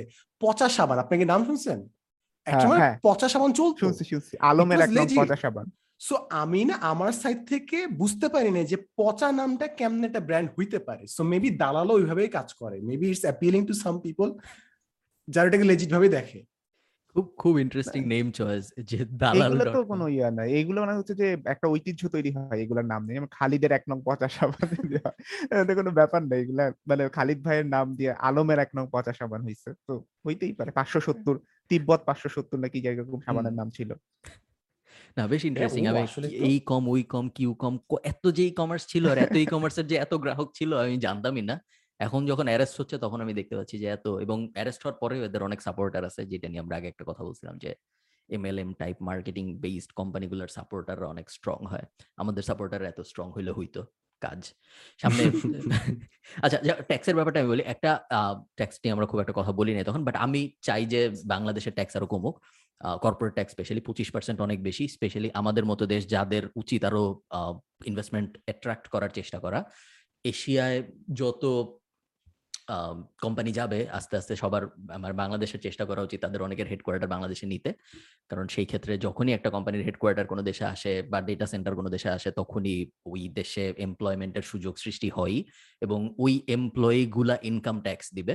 সো সরাসরি আপনি কর্পোরেশনের কাছ থেকে হয়তো একটু কম ট্যাক্স নিচ্ছেন বাট একটা ফেসবুক যখন যাবে বা একটা অ্যামাজন যখন যাবে তখন ওরা যে দশ হাজার মানুষকে চাকরি দিবে, ওই দশ হাজার মানুষ প্রথম তিন লাখের পরের টাকায় যে আপনাকে যে রিটার্নটা দিবে, ওটার সাথে যখন আপনি পুরো জিনিসটা ক্যালকুলেশন করবেন এবং স্পেশালি আমাদের অনেকের যখন, যেহেতু চাকরি নেই বাংলাদেশে, অনেকের সব দিক থেকে চিন্তা করলে আমাদের ইনকাম ট্যাক্স আসলে আরও অনেক কম হওয়া উচিত। একদম যদি এই ফিফটিন পার্সেন্ট একটা বাংলাদেশ সাইন করে থাকে, তাহলে আমাদের ইনকাম ট্যাক্স দুই হাজার তেইশ থেকে ফিফটিন পার্সেন্ট হওয়া উচিত। বিকজ এটা একটা কম্পিটিটিভ অ্যাডভান্টেজ এটা না করার কোনো কারণ নেই। এবং আমি সব কোম্পানি ফেসবুক বা ইউটিউব গুগল যারা আছে সবাই মোটামুটি ফিফটিন পার্সেন্ট কারোর জন্যই অত বড় ডিল না। সবাই দেখলাম স্বাগত জানাইছে যে ফিফটিন পার্সেন্ট হলে সমস্যা নেই। অনেকেই দেখলাম এক্সেঞ্চার সম্ভবত বলছে যে আমরা অনেকদিন ধরে বলে আসতেছি বাড়ানো উচিত। আমরা খুব খুশি হয়েছি যে বাড়াইছেন আপনারা এটা আমরা হেল্প করতে পারব সমাজকে আরও। এ ধরনের কথাবার্তা বলছে। হ্যাঁ ট্যাক্স একটা খুব ইম্পর্টেন্ট এবং স্মল বিজনেসের ট্যাক্স কম হওয়া উচিত কর্পোরেশনদের জন্য কোন কোন দেশের কম বিকজ হয় কি অনেক সময় এখন ধরো আমার ট্যাক্স যদি বাড়ায় দেয় কথার কথা আমার ট্যাক্স ধরো আমি বাংলাদেশে একটা কোম্পানি চালাই এনআই ধরো বাংলাদেশে একটা কোম্পানি চালায় এনআই চৌধুরী ডট কম নাম ওই কোম্পানির একটা লিমিটেড লাইবিলিটি কোম্পানি এখন ডিসাইড হলো যে ফিফটি পার্সেন্ট ট্যাক্স হবে নরওয়ের মতো বা ফর্টি নাইন পার্সেন্ট ট্যাক্স হবে। তো এনআইত কি করবে? এনআইত ধরো আগে বিশ পার্সেন্ট যখন ট্যাক্স ছিল তখন হয়তো এনআইত তিনজনকে চাকরি দিতে পারতো এখন যখন পঞ্চাশ পার্সেন্ট ট্যাক্স হয়ে গেছে তিনজনের জায়গায় এনআইত চাকরি দিবে হয়তো একজনকে বিকজ টাকা কমে গেছে। সো ইভেনচুয়ালি দেশেরই ক্ষতি হয় একভাবে চিন্তা করলে মানুষের এমপ্লয়াবিলিটি কম হয়। তো সব দিক থেকে চিন্তা করলে আমার ট্যাক্স কম হওয়া উচিত। এটা খুব বড় একটা। অ্যাডভান্টেজ যে কোনো দেশের নেয়ার চেষ্টা করা উচিত। ট্যাক্স বাড়ায় রাখে বিকজ সবাই ভাবে যে শুরুতেই আমি টাকাটা নিয়ে নিব যত সরাসরি ভাবে টাকাটা নিয়ে নেওয়া যায়। এটা বুঝে না যে অনেক দেশ আসবেই না কখনো ট্যাক্স যদি বাড়ানো থাকে এবং আসলে ইনডিরেক্টলি ইনকাম ট্যাক্স থেকে প্লাস স্পেন্ডিং থেকে টাকা উঠিয়ে আসে। এবং একবার কমানোর পরে অনেক দেশ যখন চলে আসে তখন যদি আস্তে আস্তে একটু বাড়ানো হয় তখন অপরচুনিটি কস্ট এত বেশি হয়ে যায় যে ওই দেশগুলো আর চলে যেতে চায় না। যেমন আয়ারল্যান্ড পনেরো পার্সেন্ট করার পরেও ফেসবুক বা গুগল আয়ারল্যান্ড থেকে চলে যাবে এই চান্স বেশ কম। আনলেস ধরো একবারে পঁচিশ পার্সেন্ট করে দেয়। বাট ওই তো শুরুর দিকে একটু কম থাকা ভালো। সো বাংলাদেশ গভর্নমেন্টের যারা দেখতেছেন আইন প্রয়োগকারী সংস্থাদের জন্য এটা খুব একটা অ্যাপ্লিকেবল হবে না বাট সরকারি পর্যায়ে যারা দেখতেছেন অবশ্যই ট্যাক্স রিফর্ম দরকার আমাদের। এটা যদি আরেকটু আমি কন্টেক্স দিয়ে ফার্মে যে কথাটা বলছে আপনি দেখবেন অনেক সময় ইনভেস্টর যখন টাকা দেয় কোনো একটা নতুন কোম্পানিতে ওরা ডিরেক্টলি কিন্তু ওইখান থেকে রিটার্ন নেয় না। এটাকে বলে রয়্যালটি বেস টাকাটা নেওয়া অর্থাৎ প্রতিটা প্রোডাক্টের সেল থেকে টাকাটা নেওয়া। সো অনেক ক্ষেত্রে ডিলটা করতে দেয় না বিকজ শুরুর দিকে কোম্পানিটা টাকাটা নিজের কোম্পানিতে রিইনভেস্ট করা দরকার। সো প্রথম দিকে যদি আপনি ট্যাক্স দেন কিংবা রয়্যালিটি থেকে কোম্পানি থেকে টাকা সরায় নেন কোম্পানি রান করা আর অনেক বেশি টাফ হয়ে যায়। সো একটা ব্রেক ইভেন ফেস কিংবা চার বছর পর যখন টাকাটা রিটার্ন নেয়, তখন কোম্পানির জন্য ইজি আরও বেশি ট্যাক্স কিংবা রয়্যালিটি তারা দিতে পারে। সো দ্যাটস ওয়ান রিজন আর একটা জিনিস ফার্ম যেটা বলছে যে কোম্পানি দেশে আসছে যেরকম লাভ এমপ্লয়াবিলিটি হবে, খালি ওইটা না, আরও দুইটা এক্সট্রা জিনিস হয়। একটা হচ্ছে আপনার স্পিল ওভার ইফেক্ট একটা জায়গায় যখন কোম্পানিটা হবে, তাদের বাসা বানাবে, ওইটার কারণে আরও অনেক লোকাল কোম্পানি ডিল পাবে। ট্রেডস পাবে টেন্ডার্স পাবে প্লাস মাল্টিপ্লায়ার যে ইফেক্ট খালি একটা টাকা আসা মানে একটা টাকা না কিন্তু ওটা অনেকের হাত বদল হয়। দ্য মানি মুভস এবং আপনার কাছে দশ টাকা হয়তো বা দশ টাকার সমমূল্য বাট ইকোনমিতে ওটা কিন্তু আরও অনেক মানুষের হাতে ঘুরে মোবিলিটি ক্রিয়েট করে। সো একটা জাস্ট কোম্পানি দেশে আসা মানে এই না যে খালি কর্মসংস্থান হবে it really moves the progress much faster যেটা চোখে আসলে এইভাবে ধরা পড়ে না। এই যে শুধু মানে ট্যাক্স রিফর্ম দিয়ে হবে না, আমাদের ইনফ্রাস্ট্রাকচারে হেল্প লাগবে সিকিউরিটি টিকিউরিটি দেশের অন্যান্য ব্যবস্থায় হেল্প লাগবে বা ট্যাক্স খুব বড় একটা অ্যাডভান্টেজ যে কোনো দেশের জন্যই এই সো আয়ারল্যান্ডে যারা এস্তোনিয়ার একটা ভিসা আছে, নাম হলো ই ভিসা যে কেউ নিতে পারে এবং তুমি চাইলে এস্তোনিয়া কখনো না যাও, এস্তোনিয়ার, এস্তোনিয়া একটা বিজনেস দাঁড় করাইতে পারো, বিশ পার্সেন্ট ট্যাক্স এস্তোনিয়ায়। এবং অনেকেই এটা করে ইউরোপের, যাদের ইনকাম ট্যাক্স আরও বিশ পার্সেন্টের বেশি। এবং যারা আয়ারল্যান্ড টাইপ জায়গা আসতে বিকজ আয়ারল্যান্ডে কোভিড এর আগে নিয়ম ছিল যে অ্যাটলিস্ট তিনটা ফিজিক্যাল বোর্ড মিটিং হইতে হবে, সাড়ে বারো পার্সেন্টের জন্য কোয়ালিফাই করতে হলে তো যেটা করতো সবাই এবং আমিও ভাবছিলাম একসময় করব নাকি, এস্তোনিয়ার যে, এস্তোনিয়ায় ইজিলি তুমি, এনআই চাইলে কালকে এনআই চৌধুরী ডট কম এস্তোনিয়ায় রেজিস্টার্ড একটা বিজনেস করতে পারবে। তারপরে ওইটা কি ওইটা দিয়ে ভাই ফরেন বিজনেস করব? হ্যাঁ, তাহলে দুই জায়গায় ট্যাক্স কাটা হয়ে যাবে। না তোমার লাগবে না। জিনিসটা যেটা হবে সেটা হলো তুমি এস্তোনিয়ায় এনআই চৌধুরী ডট কম নামে একটা বিজনেস রেজিস্ট্রেশন করবা। তারপরে ওই বিজনেস এর ডিটেল দিয়ে তুমি এস্তোনিয়া একটা ব্যাংক অ্যাকাউন্ট খুলবা। তারপর যেটা। হবে ইউটিউবের টাকা স্পন্সরের টাকা সব ওই এস্তোনিয়ান ব্যাংক অ্যাকাউন্টে যাবে। যাওয়ার পরে আচ্ছা। ওইখান থেকে বিশ পার্সেন্ট ট্যাক্স এস্তোনিয়া সরকার কেটে ফেলবে। তারপর আচ্ছা। বাকি যা থাকবে সব তুমি বাংলাদেশে নিয়ে আসবা। বাংলাদেশের রেমিটেন্সের উপর কোনো ট্যাক্স নাই। তো বাংলাদেশে যা হ্যাঁ। আসবে এস্তোনিয়া থেকে সব ফ্রি এবং অনেক আচ্ছা। অনেক অনেক জায়গায় এক পার্সেন্ট ভর্তুকিও দেয়। এক পার্সেন্ট বেশি রেমিটেন্স কে অ্যাট্রাক্ট করার জন্য অনেক অনেক কোন কোন ওয়েতে জানি এক পার্সেন্ট বেশি পাওয়া যায়। ব্যাংকে শিয়া দিয়ে আনলে কি জানি ব্যাপার আছে। তো বেসিক্যালি বিশ পার্সেন্ট ট্যাক্স হবে তোমার বাকি সব ফ্রি প্লাস তুমি বাইরের ব্যাংক থেকে যে কোনো টাকা আসলেই কি ওটা রেমিটেন্স হ্যাঁ। যে কোনো টাকা আসলেই? টেকনিক্যালি আমি যদি টাকা পাঠাই ওটা তো রেমিটেন্স হবে। রেমিটেন্স হিসেবে ক্লাসিফাই রেমিটেন্স কথাটার তো মানে হইল বাইরের থেকে রেমিট হচ্ছে টাকা। সো আমি ঠিক মানে এক্স্যাক্টলি বাইরের সবটাকেই রেমিটেন্স হিসেবে হবে নাকি ইনভেস্ট করতে যদি কেউ টাকা পাঠায় এটা তো রেমিটেন্স হিসেবে কাউন্ট হবে না। বাট। আমাদের কনটেক্সটে তুমি বিশ পার্সেন্ট ট্যাক্স দিয়ে ইজিলি তোমার জীবন কাটায় দিতে পারবা। কেউ তোমাকে ধরবে না বিকজ তুমি সেফ এখন বাংলাদেশে যদি তুমি এনআই চৌধুরী শুরু করো সেই ক্ষেত্রে তোমার ট্যাক্স হবে পঁচিশ পার্সেন্ট সো হুম, খামাখা তুমি পাঁচ পার্সেন্ট বেশি দিবা কেন? প্লাস তুমি বলতে পারবা যে আমি বিদেশের টাকা দেশে আনি। ঘুরে- আনি নিজের টাকা। এইগুলা নিয়েই তো এই যে পাঁচ পার্সেন্ট এই পাঁচ পার্সেন্ট এখন তোমার অবশ্যই এনাদের এখন আর কম লাগবে না বাট অনেকের পাঁচ পার্সেন্ট শুরুতে কম লাগে। বাট পাঁচ পার্সেন্ট যখন তোমার এক বছরে যায় এক কোটির ডিফারেন্স হয়ে যাবে হ্যাঁ হ্যাঁ হ্যাঁ, তখন তোমার অবশ্যই মনে হবে যে এটা লজিক্যাল আমি ঘুরেই নিয়ে আসি সরাসরি আনব কেন? তো এরকম এরকম অনেকে করে অলরেডি শুধু বাংলাদেশে না পৃথিবীর বিভিন্ন জায়গায় করে অনেকে। এবং পাঁচ পার্সেন্ট যে মানে এইটা খুবই সিগনিফিকেন্ট আপনারা যদি কেউ গ্যাজেটস এর দোকানে যান কিংবা ইলেকট্রনিক্স এর দোকানে যান যেগুলা মানে খুব বর্ডার লাইন মানে হেডফোন বিক্রি করছে মানে লোয়ার এন্ডে যেসব প্রোডাক্টস ওদের প্রতিটা প্রোডাক্টের মার্জিনই হচ্ছে দুই পার্সেন্ট তিন পার্সেন্ট ওদের প্রফিটটা আসে বাল্কে অর্ডার করা থেকে। So five percent is the difference between profit and loss for many companies so ওইটার কারণে অনেক জাস্ট বিজনেস টিকবেই না। সো পাঁচ পার্সেন্ট ইজ হিউজ মনে হচ্ছে পাঁচ পার্সেন্ট বাট ইজ হিউজ এবং এবং এটার অনেক ডিটেইলড ইমপ্লিকেশনও অ্যাপ্লাই করা যায়। যেমন ধরো বাংলাদেশে যখন তুমি ধরো এনায়েতের ওই এনায়েতের এক্সাম্পলটা দিচ্ছি বিকজ ওটা দিয়ে শুরু করছি তাই সবার বুঝতে সুবিধা হবে। এনায়েত সামনে একটা কিছু লঞ্চ করল একটা প্রোডাক্ট বা একটা সার্ভিস এখন এনায়েতের ওই সার্ভিস প্রমোট করার জন্য গুগল আর ফেসবুকে অ্যাড দিতে হবে।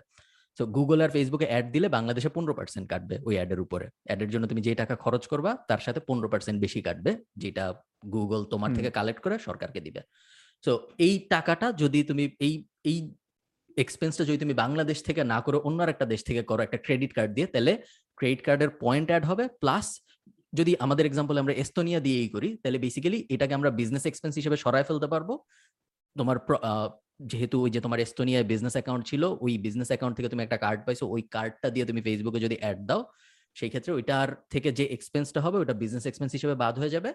প্লাস তোমার কোনো সরকারকে কোনো টাকা দিতে হচ্ছে না যেহেতু এটা একটা বিজনেস এক্সপেন্স ছিল বাকিটুকুর উপর তো তুমি ফিক্সড ফ্ল্যাট বিশ পার্সেন্ট দিচ্ছই।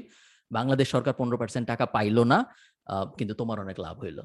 তো এই এইটা এই ব্যাপারটার কারণেই অনেকে বলছিল যে যখন বাংলাদেশ সরকার বলল যে পনেরো পার্সেন্ট অ্যাডের উপর ট্যাক্স যাবে তখন অনেকে বলছিল যে স্মল বিজনেস অনেকগুলার দেশ থেকে বের হয়ে অন্যান্য দেশে চলে যে ওই দেশ থেকে টাকা দেওয়ার একটা চান্স আছে বিকজ পনেরো পার্সেন্ট টাকা এক্সট্রা কেউ কেন দিবে? ওটা অত বেশি হয় নাই। বেশিরভাগ মানুষই পনেরো পার্সেন্ট এক্সট্রা দিছে তেমন এফেক্টিভ মানে তেমন খারাপ ভাবে এফেক্টেড হয় নাই। বাট হতে পারতো। যদি আরেকটু ইজি হইতো যদি আরও মানুষ জানতো যে খুব সহজেই আমরা চাইলে অমুক দেশে বিজনেস অ্যাকাউন্ট খুলে ফেলতে পারি তাইলে আরও অনেক বেশি ক্ষতি হইতে পারতো ভাই আপনি একটা ইউটিউব চ্যানেল খুলে ফেলেন যেখানে বলবেন যে কীভাবে ট্যাক্স লয়াররা যে কাজটা করে বাইরে দেওয়ার আপনি কেমনে করতে পারবেন? কাল্ট তৈরি হচ্ছে যে কাল্টের ফেলারের উপর এনআইতার অনেকগুলো ভিডিওস তৈরি হবে। As if Enay Bangladeshi bad boy billionaires করতে যাচ্ছে ঠিক আছে? ওটার জন্য পুরো গ্রুপ তৈরি করতেছে সে। তার তার প্রথম প্রথম বিলিয়নিয়ার কি পারান ভাই? আচ্ছা ভালো কথা। আমরা অনেকক্ষণ ট্যাক্স নিয়ে কথা বললাম আমরা একটু ফেসবুকের দিকে তাকাই এখন। এতক্ষণ যদি মানুষ থাকে? এটা আমি এটাই বলতে গেছিলাম যে? হ্যাঁ, ভিডিওর পঞ্চাশ মিনিট ধরে আমরা ট্যাক্স নিয়ে আলাপ ট্যাক্স নিয়ে আলাপ করি কেউ যদি আসে দেখে এই তিন ইউটিউবার ট্যাক্স নিয়ে কথা বলছে ফার্স্ট চল্লিশ মিনিট। এরা ভিউয়ার রিটেনশন কি বুঝে? হ্যাঁ রাইট রাইট রাইট আপনারা যদি এখন পর্যন্ত ভিডিওটা দেখে থাকেন আপনারা অবশ্যই নিচে একটা লাইক দিবেন এবং সাবস্ক্রাইব করবেন। সরি কিন্তু কিছু কাল্ট মানুষজন থাকবে যারা ফারান ভাই ফ্রি ফ্রি অ্যাডভাইস পাইতেছে যেটা পাইতে কোর্স করার আগে। ট্রু এগুলো একদম টাইপ করেন যদি এখনও শুনে থাকেন আপনি টাইপ করেন tax just tax Tax. No context just tax ভাই ফেসবুকে ফেসবুকের সেন্ট্রালাইজেশন হইছে এটা বেশ আরও আগেই। ইনস্টাগ্রাম হোয়াটসঅ্যাপ দুইটাকে ওরা নিয়ে নিছে। দুই হাজার বিশ না একুশের শুরুর দিকেই তো মনে হয় যে হোয়াটসঅ্যাপ যখন বলল হোয়াটসঅ্যাপের থেকে যে ওদের বিজনেস অ্যাপটা যেটা আছে, ওইটার কিছু ডেটা ফেসবুক ইউজ করতে পারবে টার্গেট অ্যাডভার্টাইজিং এর জন্য। এইটা নিয়ে তো তুমুল হট্টগোল শুরু হইল, যদিও বাঙালি সারাদিন মেসেঞ্জার চালায়, এটা নিয়ে তাদের কোনো মাথা ব্যথা নেই। হোয়াটসঅ্যাপের মধ্যে কি হয়েছে ওইটা নিয়ে মাথা ব্যথা শুরু হচ্ছিল কিন্তু এইটা, ইদানিং আমি যে কথাটা শুনতেছি, ওই যে ফ্রান্সিস হেগেনের ইয়াটার পরে হিয়ারিংটার পরে, ও যখন হুইসেল ব্লো করে দিছে, এখন কিন্তু আরেকজন সেকেন্ড হুইসেল ব্লোয়ার আসছে, ওর নাম হলো সোফি জ্যাং ও হচ্ছে, ও বলছে যে, আমিও এখন ইয়ে করব হিয়ারিং দিব কংগ্রেসের সামনে, যে ফেসবুক খারাপ ফেসবুকের অনেক ডকুমেন্ট ডকুমেন্ট হুইসেল ব্লোয়িং করে ফাঁস করে দিবে। তো ওইখানে থেকে প্রশ্ন আসছে যে ফেসবুক কিন্তু ওই সময়টাতে ইয়ে হয়েছিল আউটেজ হয়েছিল ব্ল্যাক আউট হয়েছিল ফেসবুকের মতন এত বড় একটা ইনস্টিটিউশন যার উপরে কিন্তু প্রচুর মানুষের ইনকাম ডিপেন্ড করে। অ্যান্ড এটাও কথা হইতেছে, যাদের বিজনেস ফেসবুকের উপরে ডিপেন্ড করে, ওই ছয় ঘণ্টার আউটেজের জন্য ওরা ফেসবুককে সু করতে পারে কিনা লিগালি মানে হচ্ছে যে আদালতে যে সু করবে ফেসবুকে যে কেন তোমাদের এটা তোমরা মেনটেন করতে পারো না, আমাদের এখানে লস হয়েছে। তো ফেসবুক যখন অনেক বেশি সেন্ট্রালাইজড হয়ে যেতেছে ইনস্টাগ্রাম ও ফেসবুকের হাতে হোয়াটসঅ্যাপ ও ফেসবুকের হাতে, এইটার দুইটা বেনিফিট ফেসবুকের পক্ষ থেকে আপনি যদি চিন্তা করেন, হইতে পারে। একটা হচ্ছে ওদের জনবল কম লাগতেছে, কারণ সেম অ্যালগোরিদম দিয়ে হচ্ছে পুরো সবগুলো জিনিস চালাইতে পারতেছে এন্ড জিনিসগুলো যেটা একটা ফ্যামিলি অফ অ্যাপস করে ফেলতেছে এইটা একটা সুবিধা ওদের। অ্যাডভার্টাইজিং এর ক্ষেত্রে ওরা বিভিন্ন অ্যাপ থেকে ডেটা পাইতেছে। সেকেন্ড হচ্ছে কম্পিটিশন কমতেছে। ওদের যেটাই কম্পিটিশন আসুক, ওদেরকে ওরা শেষ করে দিতেছে। ওরা নিজেদের নিজেদের মধ্যে নিয়ে নিতেছে। আরও কি কি যেন কিছু সুবিধা আছে ফেসবুকের যেগুলা সেন্ট্রালাইজেশনের কাছ থেকে আসে। সবচেয়ে বড় অসুবিধা যেটা, সেটা হচ্ছে ফেসবুক যদি এখন হঠাৎ করে বসে যায়, তাইলে আসলে এত বড় একটা কোম্পানি শুধু মানে এত বড় একটা জিনিস শুধু একজনের হাতে দেওয়া, একটা কোম্পানির হাতে দেওয়া জাকারবার্গ অ্যান্ড কোং ওদের উপরে যদি আমি বলি এইটা কতটা ইয়া অ্যান্ড এই কারণে কথা হচ্ছে যে ফেসবুককে সরকারিকরণ করে ফেলা যায় কিনা, যে ইউএস গভর্নমেন্ট এটা এখন থেকে নিয়ন্ত্রণ করবে। অন্য যেমন ডলারের নিয়ন্ত্রণ ইউএস গভর্নমেন্টের হাতে ফেসবুক হচ্ছে একটা যেখানে ফেস, ষাট পার্সেন্ট ইন্টারনেট ব্যবহারকারী ফেসবুক চালায়। সো পাবলিসাইজ মানে প্রাইভেটাইজ এর মতন হচ্ছে পাবলিসাইজ করা, যে হচ্ছে যেটাকে পুরোপুরি ভাবে পাবলিক একটা কোম্পানি একটা জিনিস বলে রাখা দরকার যে ফেসবুক কিন্তু আইপিও লঞ্চ করছে, সেই দিক থেকে ফেসবুক আসলে অলরেডি পাবলিক ট্রেডিং করতেছে, যেহেতু ওরা মানে stock বেচতেছে but not as a private sorry public entity ওরা তো কোনো সরকারি প্রতিষ্ঠান না স্টক তো অনেকেই বেচে। সো ওই দিক থেকে একটা জবাবদিহিতা আসলে করা যায়, কিন্তু ফেসবুককে আসলে সরকারি করে ফেলা উচিত কিনা এই ব্যাপারে আপনাদের দুজনের কি মত? জানি না সাদমান- তোমার কি মত? আমি বলব, আমার ফেসবুক বিষয়ে মতামত আছে সাদমানের কাছ থেকে আগে শুনি। ফেসবুক অনেক জোস। সাদমান এবং আমি সাদমান বলার আগে এনায়েতের কনভার্স কথাবার্তা কিন্তু বায়াসড বিকজ ও ফেসবুক পছন্দ করে না। বলে সে। ফেসবুক ধ্বংস করার একটা। এজেন্ডা নিয়েও এগুলো বলে থাকতে পারে এটা আমি জাস্ট বলে ও রাখতে তাই না? দূরভিসন্ধি আছে এনআই চৌধুরীর একটা তাই না? এই প্রসঙ্গটা এখানে আনার জন্য আমি আমি হচ্ছে থার্ড হুইসেল ব্লো যদি ফেসবুকে আমি চাকরি করতাম। হ্যাঁ কোম্পানিটা বেশ ভালো করতেছে let's just সরকারিকরণ that thing and just put it down আচ্ছা এখন সাদমান বলবে আমার মানে হচ্ছে যে কেন সরকারিকরণ করা উচিত না? উচিত না? মানে আচ্ছা এটাই তো এখন তোর বলার আচ্ছা, কথা না? আমি এটা আরেকভাবে রিফ্রেশ করি ঠিক আছে? হ্যাঁ। এখন এমন কি হচ্ছে না যেটা সরকারিকরণ করলে হবে? ইন রিয়ালিটি আচ্ছা এটার আমি বলি এখন এমন কি হচ্ছে না যেটা সরকারিকরণ করলে হবে? গ্রেটার ট্রান্সপারেন্সি আমার অ্যাডভার্টাইজিং এত বেশি টার্গেটেড থাকবে না যেটা এখন হইতেছে মানে খুবই এগ্রেসিভ অ্যাডভার্টাইজিং হইতেছে। সেকেন্ড পয়েন্ট টিনেজ গার্ড মানে হচ্ছে যে আমার অ্যালগোরিদমটা এখন এমন ভাবে সাজানো ফেসবুকের যাতে করে এটার এটা নিয়ে আমার কালকে ভিডিও আসতেছে আমি বেশি কিছু এক্সপোজ করতেছি না। আচ্ছা আচ্ছা মানে- এই ভিডিওটা তোর ভিডিওর পরে আপলোড হবে পডকাস্টে ঠিক আছে? না না না ওই একই সময় আপলোড হবে। আচ্ছা যেটাই হোক একই সময় আপলোড হোক আর না হোক কিন্তু কথা হচ্ছে যে সাদমান যে কোশ্চেনটা করছিলি যে হচ্ছে যে কি কি এক্সট্রা লাভ হবে? সেকেন্ড বিষয় হচ্ছে আমার যে টিনেজ গার্ল আছে এটা নিয়ে অনেক বড় অবজেকশন আসছে ফ্রান্সিস হিগেনের কাছ থেকে যে টিনেজ গার্লরা আত্মহত্যামূলক কর্মকাণ্ড ইনস্টাগ্রাম থেকে ইন্সপায়ার্ড হয়ে করতেছে। তারপর তারপরে ইটিং ডিসঅর্ডার তৈরি হইতেছে। এই জিনিসগুলা গভর্নমেন্টের কাছে আসলে গভর্নমেন্টের যেহেতু কোনো প্রফিট ইনসেন্টিভ নাই, ওদের অ্যাডভার্টাইজিং এর উপরে তেমন কোনো নজর দেওয়া লাগতেছে না। সো গভর্নমেন্ট যদি এখান থেকে ফান্ড দিয়ে টাকা মানে ফেসবুককে চালায়, সেক্ষেত্রে আমার অ্যাডভার্টাইজারদেরকে আনা লাগতেছে না।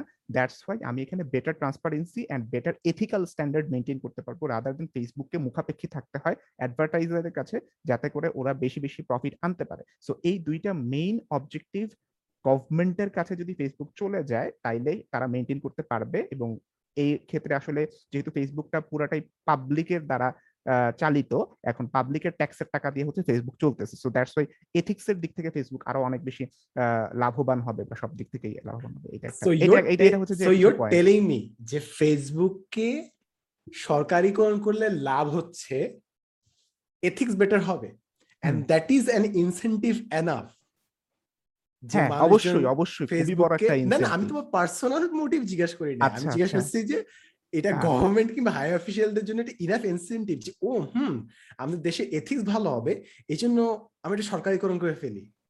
এটাই তো কথা হইতেছে। এখন আমি আমি আমার কথা বলতেছি না এটাই কথা হইতেছে পুরো ওয়ার্ল্ডের মধ্যে I don't buy this I don't buy this আচ্ছা, মানে আগে কেন? ভিডিও দেখতে হবে তাহলে মেবি আমি বুঝতে পারব but I don't buy this at all এই এই রিজনটা আমি মানি না মনে যে কোনো জিনিস সরকারিকরণ করার তো আসলে মেইন উদ্দেশ্য থাকে এইটাই। সাপোজ পানি কেন আজকে প্রাইভেটাইজ না? মানে হচ্ছে পানি কেন হচ্ছে পানি কেন ওয়াসা সাপ্লাই দেয়? পানি কেন আজকে কি বলে? মানে হচ্ছে যে অন্য কোনো প্রাইভেট কোম্পানি সাপ্লাই দেয় না। তার কারণটা তো এইটি যে পানির অনেক ভর্তুকি দেয় সরকার আসলে লসে চলে ওই ওইটা দেওয়ার সামর্থ্য বা যৌক্তিকতা হচ্ছে সরকারের আছে। বাট যদি কোনো প্রাইভেট কোম্পানি দিত হয়তো আমরা এখন মানে পানির সংকটে পড়তে পারতাম। হ্যাঁ মানে এটার একটা অ্যাকচুয়াল ইউটিলিটেরিয়ান লজিক আছে যে হ্যাঁ ভাই স- একটা প্রাইভেট কোম্পানি থাকলে ওরা মানুষের কল্যাণের চেয়ে প্রফিট ম্যাক্সিমাইজেশনে যাইতো। তাই অনেক জায়গায় তারা শর্ট মানে শর্টেজ ক্রিয়েট করতে ইচ্ছে করে কিংবা অনেক মানুষ সাফার করতো যেটা সরকার করতেছে না। সো এখানে অ্যাকচুয়াল ইউটিলিটির ব্যাপার আছে যে মানুষ এখানে সাফার করবে। বাট এথিক্স এর প্রশ্ন এখানে ছিল না। বাট ফেসবুকের এখানে যে আত্মহত্যা কমবে এই জন্য সরকারিকরণ হবে এই লজিকটা আমার কাছে একটু ফারফেস মনে হচ্ছে আর কি। মেবি তোর মানে- আদার রিজনস আছে। আদার রিজন মানে মানে তুই কি বলতে চাইছিস যে সরকারিকরণের আরও রিজন আছে এই কারণে হ্যাঁ। সরকারিকরণ হইতে চাইছে হ্যাঁ আচ্ছা, এই মানে রিজনগুলো মনে হচ্ছে না। বিগ এনাফ রিজনস যে সরকারিকরণ করবে একটা ফেসবুকের মতো বিগেস্ট সোশ্যাল মিডিয়া সাইটকে ইন বাংলাদেশ আর কি। এটাই। আচ্ছা না না না বাংলাদেশ কিন্তু করবে না এটা আমি বলছি ইউএস গভর্নমেন্ট করবে। বাংলাদেশ গভর্নমেন্ট ও আচ্ছা আমরা বাংলাদেশ- কন্টেক্সট। সরকারিকরণ করতে বলতেছিস কে? আমি ভাবছি বাংলাদেশি কন্টেক্সটে না না এই জন্যই তো আমি কোশ্চেনটা আস্ক করছি। না ফেসবুক তো ইটসেলফ ইউএস এর কোম্পানি না ফেসবুক ও আচ্ছা তাহলে তাহলে your argument makes sense because বাইরে এথিক্স এর মানুষ ভ্যালুটা বুঝে। আমাদের দেশে আমার মনে হয় we are driven by ethics মানে আই। বিলিভ ইন এথিক্স যে ethics is valuable but I don't believe যে মানুষ are driven by ethics in Bangladesh তাদের প্রফিট ম্যাক্সিমাইজেশন অনেকটা অন্য এইভাবে চিন্তা করতে হবে যে ডলার যেরকম ইউএসএ কন্ট্রোল করে না ফেসবুকে ইউএসএ কন্ট্রোল করবে kind of like that it makes it makes sense আচ্ছা ডলারটা জানি না বাট তোর আগে আগে মেটা মেক্স সেন্স ডলারটা আমি বুঝি না জিনিসটা অ্যাকচুয়ালি কি হয়? ডলারের। কোশ্চেনটা আরেকটু বুঝায় বল যেন আমরা রেসপন্ড করতে পারি। না না মানে ডলারের ব্যাপারটা হচ্ছে ওই যে ফেডারেল রিজার্ভ ব্যাংক আছে মানে যেটা হচ্ছে ইউএস এর এটা তো আসলে বেশ বড় একটা আলোচনার টপিক যে ওই fiat currency and others dollar কেন আসলে রিজার্ভ কারেন্সি এগুলো আসলে আসলে বড় আলোচনা এটা ওটাতে যাইতেছি না। বাট জিনিসটা হচ্ছে যে ইউএস গভর্নমেন্ট হচ্ছে অনেক ভালো একটা গভর্নমেন্ট ওদের কাছে যদি আমি ফেসবুকে ছাড়ি আমরা এক্সপেক্ট করতে পারি যে ওরা ফেসবুকে ভালো মতন ইউজ করবে। কোনো উল্টাপাল্টা মিস ইনফরমেশন দিবে না ওরা রাশিয়ান গভর্নমেন্টের মতন না। সো ও সরকারিকরণ যদি করা হয় ফেসবুকের তাইলে কোনো সমস্যা হবে এরকম কিছু। মেনি এটা কি আমরা এট দিস পয়েন্ট কি আমি এয়ার কোটেশন মার্ক দিব এটা কি রিয়েল ছিল? ওয়ার ইউ লেজিট এরা এটা তো এক্সপেক্ট করা হয় তাই না? মানে ইউএস এর ইকোনমি ফল করা খুব ইম্পসিবল টাইপের একটা জিনিস মানে হচ্ছে না না তুই বলছিস ইউএস ইয়ে। ইকোনমি খুব ভালো। সরকার খুব ভালো। সরকার তো খুব ভালো আপাতত তো খুব ভালোই। মানে হচ্ছে যে আচ্ছা, আচ্ছা। ডোনাল্ড ট্রাম্প যদি না থাকে। আচ্ছা এই আমি I will leave the floor to Farhan ভাই টু কমেন্ট অন দিস ঠিক আছে? আই উইল গো মিউট ব্যাপারটা কিন্তু ইন্টারেস্টিং যে ডোনাল্ড ট্রাম্প নিয়ে কনভারসেশনটা শেষ হলো। ডোনাল্ড ট্রাম্প কিন্তু ফেসবুকে ব্যান্ড এবং টুইটারেও ও ওই যে যখন লাস্ট ক্যাপিটালে রায়ট হইল যে হোয়াইট হাউস হোয়াইট হাউস না Capitol US Capitol US Capitol যখন রায়ট হলো তখন সবকটা সোশ্যাল মিডিয়া ওকে ব্যান করে দিছে। ব্যান করে এবং দিয়েছে এবং এখনও ব্যান্ড এবং এরপরেও নিজের ওয়েবসাইট খুলবে বলছিল। নিজে ও খুলছে। কি টুইটারে নাই টুইটারেও নাই টুইটারেও নাই। টুইটারেও ব্যান আরে বেচারা কি করতেছে? ওকে সব জায়গায় ব্যান করে দেওয়া হয়েছে। এই কারণে অনেকে বলে ওর রিচ অনেক কমে গেছে। ও এরপর নিজের একটা প্ল্যাটফর্ম খুলছে এবং ওইখানে শুধু লাইক হোয়াইট সুপ্রিমেসিস টাইপ মানুষজনদের আনাগোনা। অনেকটা রেডিট এনায়েতের সাবরেডিটের মতো তো যাই হোক যদি সংক্ষেপে বলি তাইলে ফেসবুকের কখনো সরকারিকরণ হবে না এই। কংগ্রেসের হিয়ারিং অনেক হয় কংগ্রেসের হিয়ারিং। কিছুদিন পরপরই হয় এবং কংগ্রেসের হিয়ারিং হইল কংগ্রেসের নেতারা বসে থাকে সেনেটররা এবং তারপর কোম্পানির যে মালিক সে আসে অনেক আগে উনিশশো সত্তর আশি সালে বিল গেটসও কংগ্রেসের হিয়ারিং এ গেছিল যখন কথা হয়েছিল যে মাইক্রোসফট কে এত বড় যে মাইক্রোসফট কে ভেঙে আলাদা করে ফেলতে হবে। ভেঙে আলাদা করে তিন চারটা কোম্পানি বানায় ফেলতে হবে। ইভেনচুয়ালি ওইটাও হয় নাই এবং এই ফেসবুকের মার্ক জাকারবার্গ তারপর গুগলের সুন্দর পিচাই প্যান্ডেমিকের শুরুতে ওদের সবার কংগ্রেসে হিয়ারিং এ যেতে হয়েছিল যেগুলো অনেক মিম টিমও হচ্ছিল যে আবল তাবল প্রশ্ন করতেছিল কংগ্রেসের সিনেটররা যে এবং তারপর ওটা নিয়ে অনেক মিম ডিম হচ্ছিল। আহ, কোনো ফেসবুক কখনো সরকারিকরণ হবে এই সম্ভাবনা লাইক জিরো পার্সেন্টেরও নিচে। এটা একটা পাবলিকলি ট্রেডেড কোম্পানি যেটার স্টক অলরেডি অনেক মানুষ কিনে ফেলছে। সো পাবলিক এটা ন্যাসডাক রেজিস্টার্ড কোম্পানি সো অনেক মানুষের ইন্টারেস্ট অলরেডি ফেসবুকের সাথে জড়িত। এক সেকেন্ড হলো ফেসবুককে যদি তুমি সরকারিকরণ করতে চাও অ্যাপেলের ধরো আমেরিকান মার্কেটে অ্যাপেলের মোবাইল বিষয়ক ফর্টি সিক্স পার্সেন্ট সম্ভবত বা ফর্টি সেভেন পার্সেন্ট মানুষ অ্যাপেল ইউজার আমেরিকায় সো অ্যাপেল মোবাইলের জগতে ফেসবুক সোশ্যাল মিডিয়ার জগতে যত বড় মনোপলি তার থেকে অনেক বড় মনোপলি সবাই অ্যাপেল ইউজ করে এবং অ্যাপেল ইউজ করা মানে শুধু ফোন ইউজ করা না ধরো আইপ্যাড আইপ্যাড মিলায় বা ম্যাক মিলায় অ্যাপেলের ইকোসিস্টেমের ভিতর অনেক মানুষ। তো অ্যাপেলকে আরও বড় থ্রেট হিসেবে দেখা হয় মনোপলির ক্ষেত্রে এবং অনেকেই বলে যে অ্যাপেল ডেলিবারেটলি পঞ্চাশ পার্সেন্টের উপরে যায় না মনোপলি রিলেটেড ল অ্যাভয়েড করতে। না হলে ওরা চাইলেই যেতে পারতো দাম টাম কমায় কিন্তু ওরা ওই যে ফর্টি সিক্স ফর্টি সেভেন পার্সেন্টের মধ্যে থাকতে চায়। গুগল তো আমরা জানি যে একদম নাইনটি ফোর বা নাইনটি থ্রি পার্সেন্ট ডমিনেট করতেছে সার্চ ইঞ্জিনে এবং অ্যামাজন সম্ভবত সেকেন্ড বিগেস্ট অ্যাড স্পেন্ড অ্যামাজনের ভেতরে সেকেন্ড বা থার্ড সবচেয়ে বেশি অ্যাডের স্পেন্ডিং করা হয়। তো অ্যামাজনও বিশাল একটা ই কমার্সের জগতে মনোপলি সো অনেকগুলা এরকম কোম্পানি আছে একটাকে ভাঙতে চাইলে সবকটাকে ভাঙতে চাইতে হইতে পারে। এনায় যে কথা বলল যে তেরো পার্সেন্ট না সতেরো পার্সেন্ট মেয়েরা আরও বেশি সুইসাইডাল হয়ে যায় যে ওই যে হুইসেল ব্লোয়ারের। ইয়েতে যেগুলো আসছে। কথা সত্য ফেসবুকের এই ফেসবুকের এই রিসার্চটা করাই উচিত হয় নাই। মার্ক জাকারবার্গ ধরা গেছে বেচারা মার্ক জাকারবার্গ ওর স্ট্যাটাসে এটাই বলছে যে ওর। বেসিক্যালি বলছে যে অন্যান্য কোম্পানি তো এত রিসার্চ করে না নিজেদের নিয়ে। হ্যাঁ। আমরা করলাম কেন? যদি আমাদের এত খারাপ ইন্টেনশনই থাকল। কথাটা it kind of make sense যে আসলেও করল কেন? না করলেও হয়তো এই রিসার্চটা করাই উচিত হয় নাই। টিনেজ গার্লদের কথাবার্তা বিশ্বাস করা উচিত না। এবং এবং এই কোয়েশ্চেনগুলো কেমনে রিসার্চ করছে এটাও একটা ব্যাপার যে জানি না আমাকে কেউ জিজ্ঞেস করলে আমিও বলব হয়তো যে আমি সুইসাইডাল হয়ে যাই। বাট আমি সুইসাইডকে হেও করতেছি না। আমি জাস্ট বলতেছি যে ফেসবুক এই সরকার নিয়ে নিবে ফেসবুক হবে নতুন টেলিটক এই সম্ভাবনা একদমই নাই। এটা হায়েস্ট কিছু হেয়ারিং হবে যদি হয় তারপর কিছু সরকার একটু ইয়েটিয়ে করবে এবং ফেসবুকের অনেক টাকা। সো কয়েকটা সিনেটরকে টাকা দিয়ে ফেসবুকের কিনতে তেমন কোনো সমস্যা হবে না। সাদমানের সাদমান যেটা বলতেছিল যে আমেরিকান সরকারের আমেরিকান সরকার কি ভালো সরকার নাকি খারাপ সরকার? আমেরিকান সরকার খুব একটা ভালো সরকার না। এবং ওদের এথিক্স অত আমেরিকান সয়েলের ভিতর হয়তো এথিক্স একটু ভালো বলা যায়। আমেরিকায় প্রতিদিন আড়াইটা শুটিং হয় গড়ে। অন অ্যাভারেজে প্রতিদিনে আড়াইটা শুটিং এর ঘটনা ঘটে এবং আহ, ওবামাকে য- যাকে বলা হয় যে একদম মানে ভালো একটা প্রেসিডেন্ট ছিল ওর সময়ে ড্রোন দিয়ে মানুষ খুন করা ব্যাপারটা জনপ্রিয় হয়েছে যেটা আগে ছিল না। এবং won the unmanned Nobel vehi- Prize? Unmanned unmanned vehicle দিয়ে মানুষ মারার ব্যাপারটা ওবামাই বেসিক্যালি জনপ্রিয় করছে যেটা ট্রাম্প এসে অনেকখানি কমাইছে বাট ওরা আবার অন্যান্য নিজের মতো নতুন নতুন সমস্যা ছিল। তো যাই হোক এই এই চান্স একদমই নাই। ফেসবুক অনেক বড় হয়ে গেছে সত্যি কথা। ফেসবুক অনেকগুলা মেজর প্ল্যাটফর্ম নিজেরা কিনে নিছে নিজেদের ক্রেডিট দিয়ে এটাও একটা সত্যি কথা। আর ইনস্টাগ্রামকে যখন এক বিলিয়ন ডলারে কিনছিল সবাই ভাবছিল এক বিলিয়ন ডলার এরকম একটা কোম্পানি কিনতেছে হ্যাঁ। এত টাকা খরচ করে। তো সেই ইনস্টাগ্রামে এখন মনে হয় যে খুব সস্তা।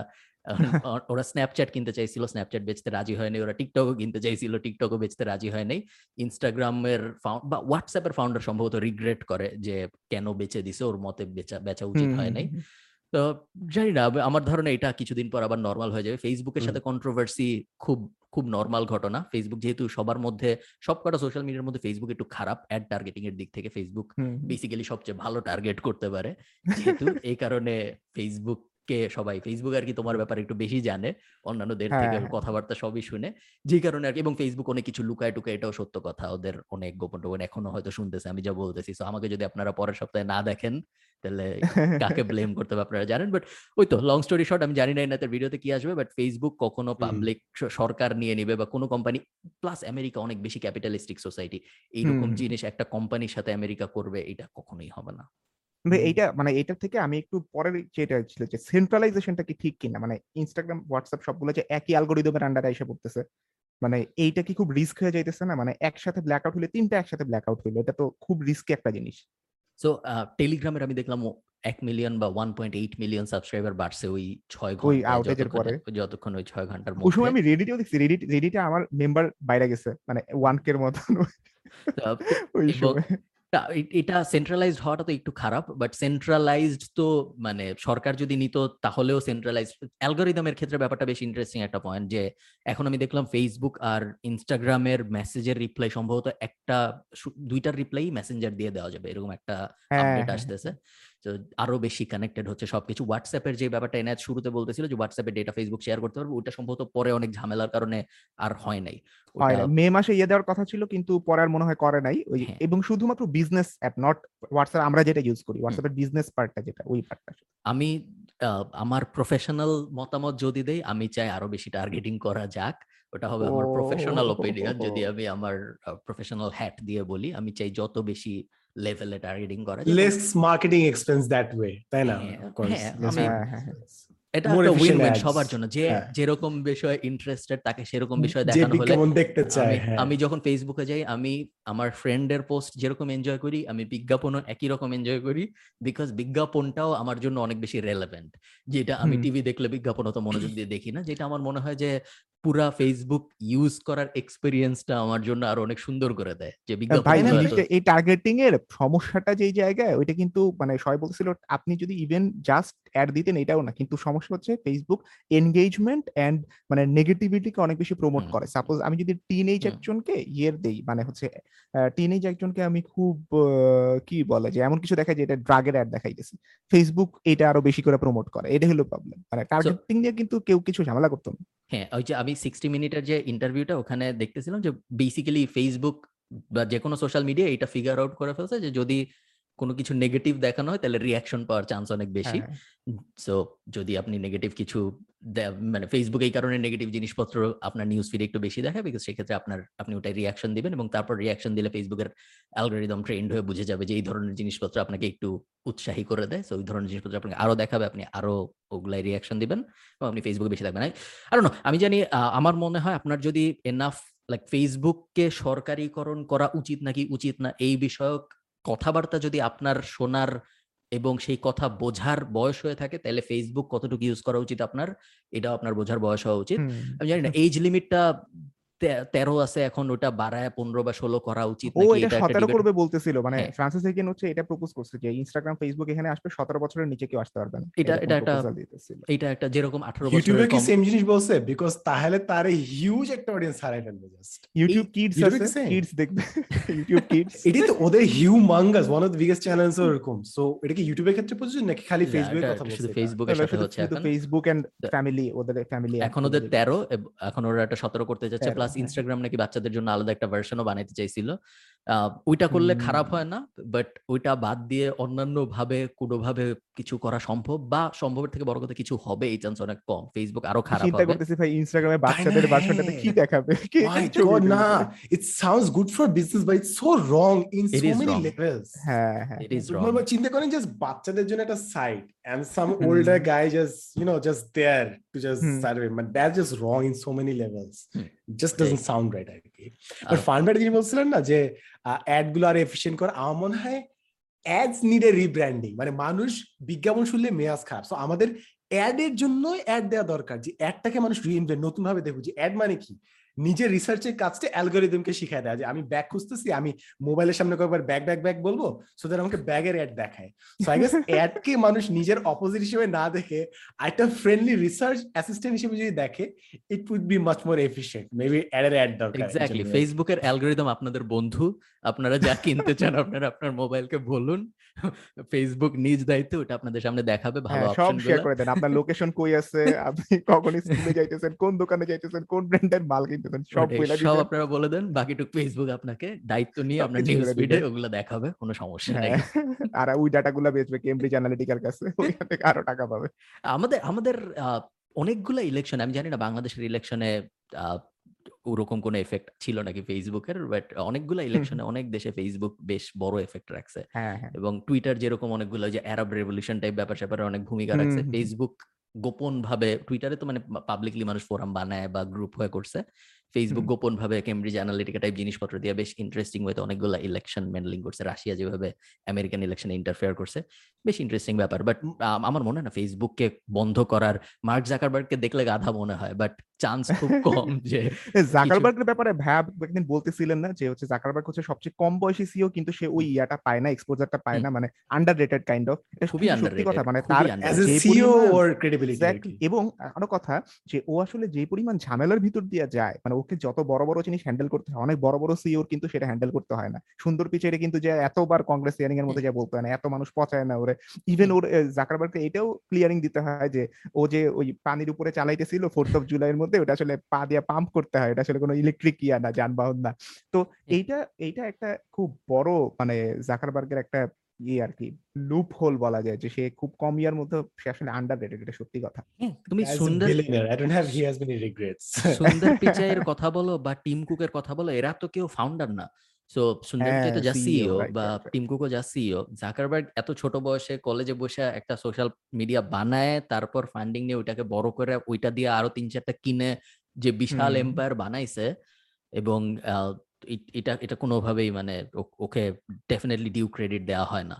এখন এটার ওর সাথে কম্পেয়ার করতে গেলে অ্যামাজনের সিও জেফ বেজোস একটু ক্লোজ কম্পিটিটর ও ছোটবেলা থেকে একটা কোম্পানি বানায় বড় করছে সো ওকে অ্যামাজন অনেক কোম্পানি কিনে অ্যামাজন অনেক রুথলেস ওইসব ব্যাপারে। সো মিলানো যায় বাট ওই তো জাকার বাট আমার মনে হয় জেফ বেজোস অলরেডি অনেক ইয়ে পায় লাইমলাইট পায় জাকারবার্গ একদমই পায় না। এখানে ফা- নেগেটিভটা পায় আসলে এখানে একটা জিনিস ফার্মে একটাকে বলছেন যে কেমব্রিজ অ্যানালিটিকা ডেট দিয়ে দেওয়া। এখন এই যে ভোটিং এর সময় এই যে পার্টিসিপেন্টদেরকে যে যে পলিটিক্সটা ইনফ্লুয়েন্স করা হয় এইটাকে যতটা না ভয় লাগে আমার তার চেয়ে বেশি উদ্ভট লাগে যে একটা দেশের নির্বাচনে মার্কেটিংটাই হচ্ছে প্রার্থীকে নির্বাচন করার মোস্ট ইফেক্টিভ ফ্যাক্টর হুম, অর্থাৎ ক্যান্ডিডেট যদি একটা প্রোডাক্ট হয় আপনি জাস্ট মার্কেটিং করে চুজ করাচ্ছেন। So people are not choosing their candidates ওরা লিডার সিলেক্ট করতেছে না। ওদেরকে মার্কেটিং করে ওদের লিডারকে সিলেক্ট করানো হচ্ছে। সো আমার মনে হয় ডেটা পাচার হওয়াটা কিংবা এটা মিস ইউজ করা যতটা না ভয়, তার চেয়ে বেশি ভয় হচ্ছে we are living under the illusion যে আমরা নিজেরা চুজ করতেছি ক্যান্ডিডেটদেরকে না এইটার কেমব্রিজ অ্যানালিটিক ঝামেলাটা ছিল কিন্তু ওই জায়গায় যে মানে ওরা এত বেশি ডেটা পাইতো টার্গেটেড ডেটা যে ওরা এক্স্যাক্টলি চুল পরিমাণ জায়গাতে প্রিসিশনে ধরতে পারতো যে এই এরিয়াতে আপনি যদি যা ক্যাম্পেইন চালান এন্ড এই টপিকে ক্যাম্পেইন চালান তাইলে আপনার এইখানে লাভ হবে। কারণ ওরা কিন্তু স্পেসিফিক ভাবে ওই এরিয়াগুলো চুজ করতো যেখানে কন্টেনশনটা একদম হাড্ডা হাড্ডি যেখানে people who are on the fence ওদেরকে টার্গেট করে এক্স্যাক্টলি ক্যালিফোর্নিয়াতে জিতবে ডেমোক্রেটরা ওইখানে কেমব্রিজ অ্যানালিটিকার কোনো কাজ নেই। কেমব্রিজ অ্যানালিটিকা কাজ করবে যেগুলো হলো সুইং স্টেট টাইপের খুবই বড় বড় সুইং স্টেট যেগুলো পসিবলি টেক্সাস একটা সুইং স্টেট তো ওইসব জায়গাতে যা যায় হচ্ছে কেমব্রিজ অ্যানালিটিকা বলবে, দেখেন, ওদেরকে যা, এটা বললে কিন্তু ওরা এই এই কাজ করছিল, আমার কাছে এই ডেটা আছে, ওদেরকে এরকম ভাবে বুঝান, ওদের অ্যাডটা এরকম ভাবে দেন, তাইলে ওরা আপনারা ভোট দিবে। সো এরকম করে খুব দেখবেন কেমব্রিজ অ্যানালিটিকা যেসব জায়গায় কাজ করছে, এখানে খুব সূক্ষ্ম মার্জিনে দলগুলো জিতছে। ডোনাল্ড ট্রাম্প খুব বেশি বড় ব্যবধানে কিন্তু জিতে নাই। তারপরে হচ্ছে ব্রেক্সিট যে হইল, কত? ফিফটি টু ফোরটি এইট ছিল ভোট সো ওরা হচ্ছে এইভাবে সূক্ষ্ম জায়গাগুলোতে যা অ্যাটাক করে একদম মানে বের করে নিয়ে আসে। ওদের তো যা দরকার জিতা। সো এটা খুব ভালো একটা স্ট্র্যাটেজি আচ্ছা আরেকটা। জিনিস হ্যাঁ হ্যাঁ সাদমান সাদমান হ্যাঁ না না বল হ্যাঁ একটা জিনিস কি? ও আচ্ছা আরেকটা জিনিস যেটা বলতে চাইছিলাম যে ফেসবুকের ইয়াটা ফেসবুকে যে মানে ফারহান ভাই অনেক নোভেল একটা আইডেন্টি বলতে চাইতেছে। আমি একটা জিনিস ফ্রান্সিস এগেনের ওই ইয়ার মধ্যে শুনতেছিলাম যে টুইটারে নাকি আপনি কোনো জিনিস লিংক শেয়ার করার আগে রিশেয়ার করার আগে ওইখানে ক্লিক করে নাকি দেখতে হয় আমি টুইট খুব বেশি চালাই না। ক্লিক করে নাকি দেখতে হয় ফার্স্টে মানে লিঙ্কের ভিতরে কি আছে তারপরে নাকি আপনি শেয়ার করতে পারেন। ব্যাপারটা কি এরকম? মানে ফেসবুকে তো করা যাক লাগে না এটা। মানে ও হিয়ারিং এরকম কিছু একটা বলছিল আমার মনে আছে। টুইটারে রিটুইট করার জন্য দেখতে হয় জরুরি না। টুইটারে কিন্তু porn allowed Enayet so Twitter অন্য দিক থেকে খারাপ। রেডিটেও allowed NS NS not safe for খুশি হওয়ার ওয়ার্ক কিছু নাই এটাতে- নামে। Reddit করতে কি আছে? পড় আছে ব্রো না না না আমি বলছি চলি, যে যে আমরা এত ভালো ভালো বলছি টুইটারকে কিন্তু খুবই নভেল বলা হয়। ইভেন ওই যে ফ্রান্সিস উনিও টুইটারকে খুব ভালো একটা ইয়ে বলছে। রেডিটকেও অনেক ভালো ধরা হয় বাট এগুলাতে যেটা বললেন ওইটা অ্যালাউড কেমনে? টুইচে ইউটিউবে এটা দিলে you are just banned for life but how are they allowing that Reddit কিংবা টুইটার ও রেডিটে আমি জানি যে NSFW not safe for work নামে একটা অপশন থাকে। ওইটা দিলে তখন আসবে আর নাইলে আসবে না। টুইটারে একটা জানি না। টুইটারে কি এরকম কিছু আছে নাকি? ট্যাগ টাইপের টুইটারে আহ, এরকম কিছুই নেই। মোটামুটি যত মানে খুব নর্মাল আই আই থিঙ্ক কোনো একটা ফিল্টার আছে যেন হঠাৎ করে তোমার সামনে চলে না আসে। সো কোনো একটা কিছু ক্লিক করতে হয় like. I am I am O sensitive filter sensitive filter type একটা জিনিস আছে সো তোমার ক্লিক করতে হবে বাট তেমন সিরিয়াস কিছু বেসিক্যালি অ্যালাউড যেটা ফেসবুকে অ্যালাউড না কারণ ফেসবুক অনেক ভালো ওরা porn আচ্ছা এরকম কিছু আমি শুনছিলাম যে ফেসবুক বা ইনস্টাগ্রাম খুঁজি এরকম কিছু একটা প্ল্যান করতেছে যে আপনি একটা অপশন দিবে আপনাকে ফেসবুকে ওইটাতে যদি আপনি ক্লিক করে রাখেন মানে অফ করে রাখেন তাইলে পাবলিক পোস্টে কয়টা লাইক আছে আপনি এটা দেখবেন না। সো আমি কিন্তু হ্যাঁ এক্স্যাক্টলি এটা কিন্তু অলরেডি ইমপ্লিমেন্ট করে ফেলছে রাইট আমি আমার ইনস্টাগ্রামে কিন্তু কোনো লাইক দেখি না কারও।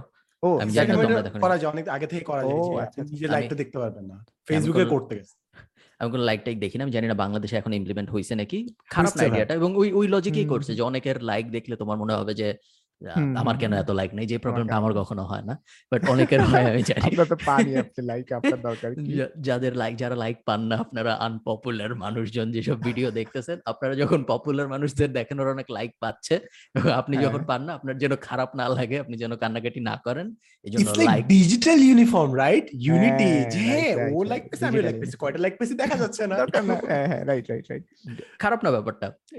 লাইক ব্যাপারটা আসলে ওই লাইক টাইক কমেন্ট এগুলা বেশ তোমার ব্রেইনকে অনেক বেশি ডাইলুট করে দেয় এবং অনেক জিনিস ভাবায় যেগুলো আসলে ভাবা উচিত না। লাইক এত মানে এত পজিটিভ কমেন্ট পাওয়া ভালো না আবার নেগেটিভ কমেন্ট পাওয়া তো ভালো নাই। সো এই দুইটাই আসলে আমার বেশ খারাপ লাগে। ফেসবুক ইন জেনারেলি আসলে মানুষের কম যাওয়াই উচিত। আমি জানি না ফেসবুক সরকার কি করবে না করবে বাট ইন জেনারেল আপনি যে শুনতেছেন আপনার নিজ দায়িত্বেই আসলে ফেসবুক টাইপ প্ল্যাটফর্ম একটু কম যাওয়া উচিত মোবাইলে রাখা উচিত। অ্যাডভার্টাইজাররা সবসময় বলে মানে অ্যাডভার্টাইজ দিতে থাকবে যাবে না, যাবে না, যে সিগারেটের সিগারেটের অ্যাডের নিচে থাকে না ধূমপান স্বাস্থ্যের হ্যাঁ। জন্য। ওইটাই ওইটাই করতে hey, আমাদের ইন্টেনশন ভালো but we still gonna sell you আমি আমি গ্লোবাল টার্গেট করি। আপনি অনলাইনে যদি যান কোনো সমস্যা নেই আপনাকে আমি খুঁজে নিব। আপনার ফেসবুকে যেতে হবে জরুরি না। আপনি শুধু অনলাইনে যাবেন আমি আপনাকে খুঁজে বের করব কোনো সমস্যা নেই। বাট আমি এনাতের ভিডিওতে কি হবে দেখতে বেশ আগ্রহী। ফেসবুকে মানুষ অনেক গালি ফেসবুক বাংলাদেশের জন্য অনেক বেশি বাংলাদেশে অনেক বেশি মানুষের উপকারে আসছে ফেসবুক আমি তো এক্সাম্পলই বাট অনেক ছোট ছোট বিজনেস আছে যাদের ফেসবুকের উপরই বেশ সিরিয়াস লেভেলের রুটি রুজি নির্ভর করে। এবং অনেক বাংলাদেশে তো কমিউনিটি বলতে আসলে ফেসবুকের ভিতরের কমিউনিটি বোঝে আমি যে এনএফটি. লঞ্চের জন্য কালেক্টিবলস নিয়ে বাংলাদেশে কি কাজকর্ম হয় দেখতেছিলাম। টাকা টাকা কেনা বেচার গ্রুপ আছে বাংলাদেশে কিছু পুরানো টাকা কেনা বেচার বা পুরানো কয়েন কেনা বেচার পুরানো স্ট্যাম্প কেনা বেচার। আমি দেখলাম উনিশশো আশি নব্বই সালের এক টাকা এখন পঞ্চাশ হাজার টাকায় বিক্রি হয় ষাট হাজার টাকায় বিক্রি হয়। বেশ বেশ বেশ ইন্টারেস্টিং কালেক্টেবলস বাট মোস্টলি টাকা আর কয়েনের উপর ডিপেন্ডেন্ট যাও ফেসবুক বেসিক্যালি কমিউনিটি বিল্ডে অনেক বেশি হেল্প করছে যেটা আমি ডিসকর্ডে ওই সেম ভাইব পাই না। তারপরে আমি জোর করে সবাইকে ডিসকর্ডে রাখি আমাদের কোর্সে আমি জানি না এনআইএ রেডিটে পায় নাকি সেম ভাইব বাট বেশ কষ্ট। না না। ভাই ফোরটি সেভেন মিলিয়ন ভার্সেস রেডিটে এখন তো পঞ্চাশ মিলিয়ন হয়ে গেছে। মানে ফেসবুক এত বেশি পরিমাণে বাংলাদেশে এক্সক্লুসিভ ভাবে জনপ্রিয় হয়ে গেছে যে এই একটা মঞ্চ মানে কি বলব খুব বড় একটা জায়ান্ট। মানে এটারে হচ্ছে ট্যাকেল করা খুব খুব বেশি মানে সহজ হবে না অন্যান্য প্ল্যাটফর্মের জন্য সত্যি কথা বলতে। কথাগুলো বলতে অনেক কষ্ট হয়েছে কথাগুলা। না এটা সত্যি কথা তো মানে সাতচল্লিশ পঞ্চাশ মিলিয়ন মানুষ যে যে প্ল্যাটফর্মে থাকবে শক্তি অনেক বেশি থাকবে। আচ্ছা। এটাই হোক আমি ফেসবুকে যেটা দেখছিলাম লাস্ট দিন সেটা হচ্ছে আব্দুল গাফফার চৌধুরী উনি। পরিমণিকে নিয়ে একটা কবিতা লিখছেন। আমার আমার আসলে ওই জায়গাটাতে ইয়া না মানে কি কবিতা লিখছেন তার আগে একটু ব্যাকগ্রাউন্ড আব্দুল গফফার চৌধুরী? ওয়াই হ্যাঁ। Is he relevant why is that name more important exactly আপনারা যারা জানেন না আপনাদের আসলে জানা উচিত ছিল। সেটা হচ্ছে উনি আমার ভাই রক্তে রাঙানো একুশে ফেব্রুয়ারি এই গানটার রচয়িতা অ্যান্ড সুরকার কি আমি রচয়িতা অথবা সুরকার যে কোনো একটা হবে। তো উনি উনি হচ্ছে পরিমণিকে নিয়ে একটা কবিতা লিখছে। তো রচয়িতা হওয়ার কবিতাটা এখন সাদমান আবৃত্তি করে শোনাবে আপনাদের সবাই। ব্যাপারটা হচ্ছে ওইটা দেওয়ার পরে আহ, মানে রিয়াকশনটা হচ্ছে রিয়াকশনটা নিয়ে আমি আলোচনা করতে চাই যেটা হচ্ছে এত বড় সম্মানিত একজন মানুষ তার কোনো গালি খাওয়া ছাড়া মরার খুব বড় একটা চান্স ছিল। কিন্তু সেই চান্সটা আসলে উনি হাতে পায়ে ধরে নষ্ট করছেন। এন্ড মানে কি বলব? মানে হচ্ছে যে মানুষজন যেসব রিয়াকশন দিতেছিল মানে হা হা তো আছেই, বেশিরভাগই হা হা তারপরে কমেন্ট তো আরও আছেই সাথে। তো মানে এই এইটা, এটা আসলে মানে কেন উনি মানে আপনি যদি নিজে আব্দুল গাফার চৌধুরী হন, সেক্ষেত্রে আপনি কেন আসলে এটা করতে গেলেন? বা মানে এটার ফিলিংসটা কি আসলে? মানে এতদিন ধরে এই জায়গা থেকে হঠাৎ করে হচ্ছে যে মানুষের গালি খেয়ে, নিচে নেমে যাওয়া, পুরাপুরি একদম ডাউনফল শেষ বয়সে do you think will still be the same person মানে after you have achieve everything মানে মনে কর you guys have already broke that boundary ঠিক আছে? ফান ভাই তো অলরেডি এই যে একদম। হায়ার একেলনে জেন মোড়ে চলে গেছে ঠিক আছে? কি জানি ম্যাসেজ হায়ারার্কি ল্যাডারটা ক্রস করে উপরে চলে গেছে ছাদে? So after going through that phase for like 20 30 years রিটায়ারমেন্টে তখন হোয়াট ডু ইউ ডু তখন কি একটা মানে ফিল্টারটা জাস্ট কমপ্লিটলি নাই হয়ে যাবে না? লাইক আমি ইমাজিন করি মানে আমি কয়দিন পরে মারা যাব। এই জন্য শেষ বয়সে যাই মনে কর পডকাস্ট করতেছি একদিন ফারহান হ্যাঁ। ভাই বলল যে আমার বোতলে আসলে মদ ছিল আমার সব গেল। ঠিক আছে? গেল কি আসে তারপর তো আমি সেফুদে হয়ে যাব যে ভাই কি করলাম না করলাম এখন just being totally honest and just গাড়ি শেষ দ্যাটস ইট এটা কিন্তু ভালো একটা ফিলোসফি বলছিস সাব্বাক মানে হচ্ছে যে লাস্ট বয়সে মানে আমি তো মইরা যাব সো যা মন চাই আমি তা করে কিন্তু আমার মনে হয় না হ্যাঁ। ফারহান ভাই পরিমণিকে নিয়ে কোনো কবিতা লিখবে ওই সময়। ইউ জাস্ট ওয়ান্ট বদার উনি জাস্ট টাকা পয়সা নিয়ে মাউন্টেন ক্লাইম্বিং এ যাবে ঠিক আছে? যেটা আব্দুল গাফারেরও করা উচিত ছিল। ওনার পরিমণিকে আমি জানি না উনি পরিমণির অনেক বড় এখন মানে অনেক বড় ফ্যান যদি কেউ হয় সেই ক্ষেত্রে তো আর সেন্স কাজ করে না। সো হইতেও পারে পরিমণির তো সিনেমা আছে। এবং ওনারা। একই ইন্ডাস্ট্রির মানুষ রিলেটেড ইন্ডাস্ট্রির মানুষ। একজন গান টান লেখে আর একজন অ্যাক্টিং করে। তো পরিমণির যদি অনেক বড় ফ্যান হয়ে থাকে উনি সেই ক্ষেত্রে একটা কবিতা লেখা জানি না বেশ বেশ চাইল্ডিশ ব্যাপার এবং উনি কি এরকম কবিতা রেগুলারলি লেখে নাকি পরিমণি এক্সক্লুসিভ কেস যদি হয় জিনিসটা এরকম না আপনি কাজী নজরুল ইসলাম এখন যদি কোনো নায়িকাকে নিয়ে একটা কবিতা লেখে জিনিসটা তো এরকম হয়ে গেল এক্স্যাক্টলি আপনি আপনি যখন অনেক বড় হয়ে যাবেন তখন খুব ছোট যেই কারণে অনেক চ্যানেল আছে যাদের নিয়ে আমরা খুব একটা কথা বলি না। এটা সেম সেম ব্যাপার আসলে। আমাদের এই ক্লিপটা নিয়ে আবার আরেকটা ভিডিও হবে। ভাই না না আরে না না seed as a charity if we talk about that guy ওর একটু কন্টেন্ট বানানোর শুরু আচ্ছা, আচ্ছা, হ্যাঁ, চ্যারিটি right, হিসেবে দেয় ঠিক আছে we are supporting a local content creator হ্যাঁ হ্যাঁ তো এই সেম লজিকে আমরা যেই জন্য অনেককে নিয়ে কথাবার্তা বলি সেম লজিকে আব্দুল গাফার চৌধুরীর পরিমণিকে নিয়ে কথা বলা উচিত হয় নাই হয়তো। বাট দেন উনি নিজেকে ওই রকম বড় মানে ওই রকম পেডাস্টলে রাখে নাকি? বা ওনার মনে হয়েছে আমি তো পরিমণির মতোই একজন। আমার মনে হয়েছে যে এটা ঠিক না যেটা অনেকেরই মনে হয়েছে ঠিক না অনেক বেশি করা হয়েছে হ্যাঁ সেই ক্ষেত্রে ব্যাপারটা আসলে খুব একটা খারাপ না। ওনার মনে হয়েছে যে আর কেউ কেন করতেছে না? আমি করি। প্রতিবাদের ভাষা কবিতা হইলে আসলে আমাদের সোসাইটিতে ব্যাপারটা একটু হাস্যকর হয়ে যায় বেশিরভাগ মানুষের কাছে। এখন ওই সময়টা নাই যেখানে মানুষ কবিতাকে স্পেশালি ওইরকম কবিতাকে প্রতিবাদের ভাষা হিসেবে নিবে। এবং আমাদের সোশ্যাল মিডিয়ার স্ট্রাকচারটা ওইরকম না, যেখানে কেউ একজন একটা কবিতা লিখলে, ধরো কথার কথা এনায়েতের একটা স্ক্যান্ডাল হয়েছে। আমি যদি কালকে, এখন আমাকে তো মানুষ সবাই জানে যে এনায়েতকে আমি চিনি, এনায়েত আমাকে চিনি, আমরা মোটামুটি পরিচিত মানুষজন।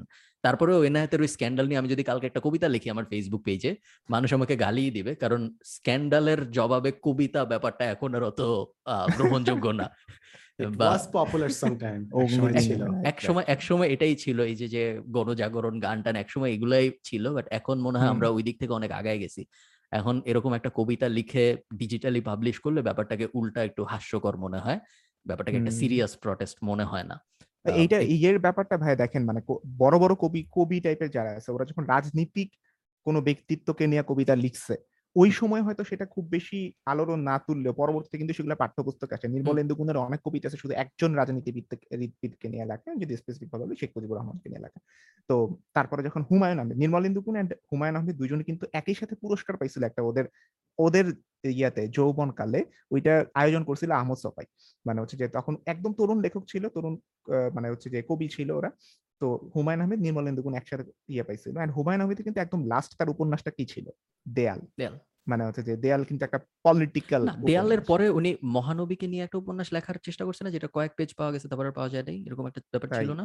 আপনারা আচ্ছা, কমেন্টে আমি ক্লারিফাই করতে পারেন। দেয়াল সম্ভব দেয়ালও তো আনফিনিশড হ্যাঁ দেয়ালও শেষ দেয়ালও হয়নি। আনফিনিশড কাইন্ড অফ কিন্তু আই মানে পাবলিশ তারপর আরেকটা ছিল। হ্যাঁ পাবলিশ হয়েছে। দেয়াল ভালো উপন্যাস। যতটুকু পর্যন্ত লিখছে খুবই সুন্দর লিখছে। বাট এটা হচ্ছে যে ধরেন এটা রেফারেন্সগুলো যেমন অ্যান্থনি মাসকারেনাসের কাছ থেকে নিছে মানে জিনিসগুলো কন্টেম্পোরারি হয়ে গেছে। সো আমার কাছে যেটা মনে হইতেছে যে হুমায়ুন আহমেদকে যদি আমরা কাল্ট ক্লাসিক হিসেবে যখন চিন্তা করি তখন আমরা সেই একদম শুরুর দিকের ইয়েগুলার মানে একদম প্রথম নন্দিত নরকে কিংবা শঙ্খনীল কারাগার এইগুলাকে আমরা যেরকম কাল্ট ক্লাসিক ভাবি যখন আস্তে আস্তে সে আমাদের জেনারেশনের আমাদের টপিক নিয়ে লেখা শুরু করে তখন কিন্তু তার ওই ক্লাসিকনেসটা একদম গন মানে হচ্ছে যে ওকে নিয়ে গালি গালার যা আছে যখনই মানুষ কন্টেম্পোরারি হয়ে যায় তখন ওরা নিয়ে গালি দেওয়া অ্যালাউড যখন সে ক্লাসিক জায়গায় বাস করতেছে আমার ভাই রক্তে রাঙানোতে বাস করতেছে তখন তারা গালি দিবে না কেউই। যখন সে পরিমিনিতে নাই মারতেছে তখন তারা আমরা গালি দিতেছি। সো কন্টেম্পোরারি মানুষদের গালি দেওয়া জায়েজ কিন্তু ঐতিহাসিক মানুষদেরকে গালি দেওয়া জায়েজ না। হুম। জিনিসটা আসলে এরকম হয়ে গেছে।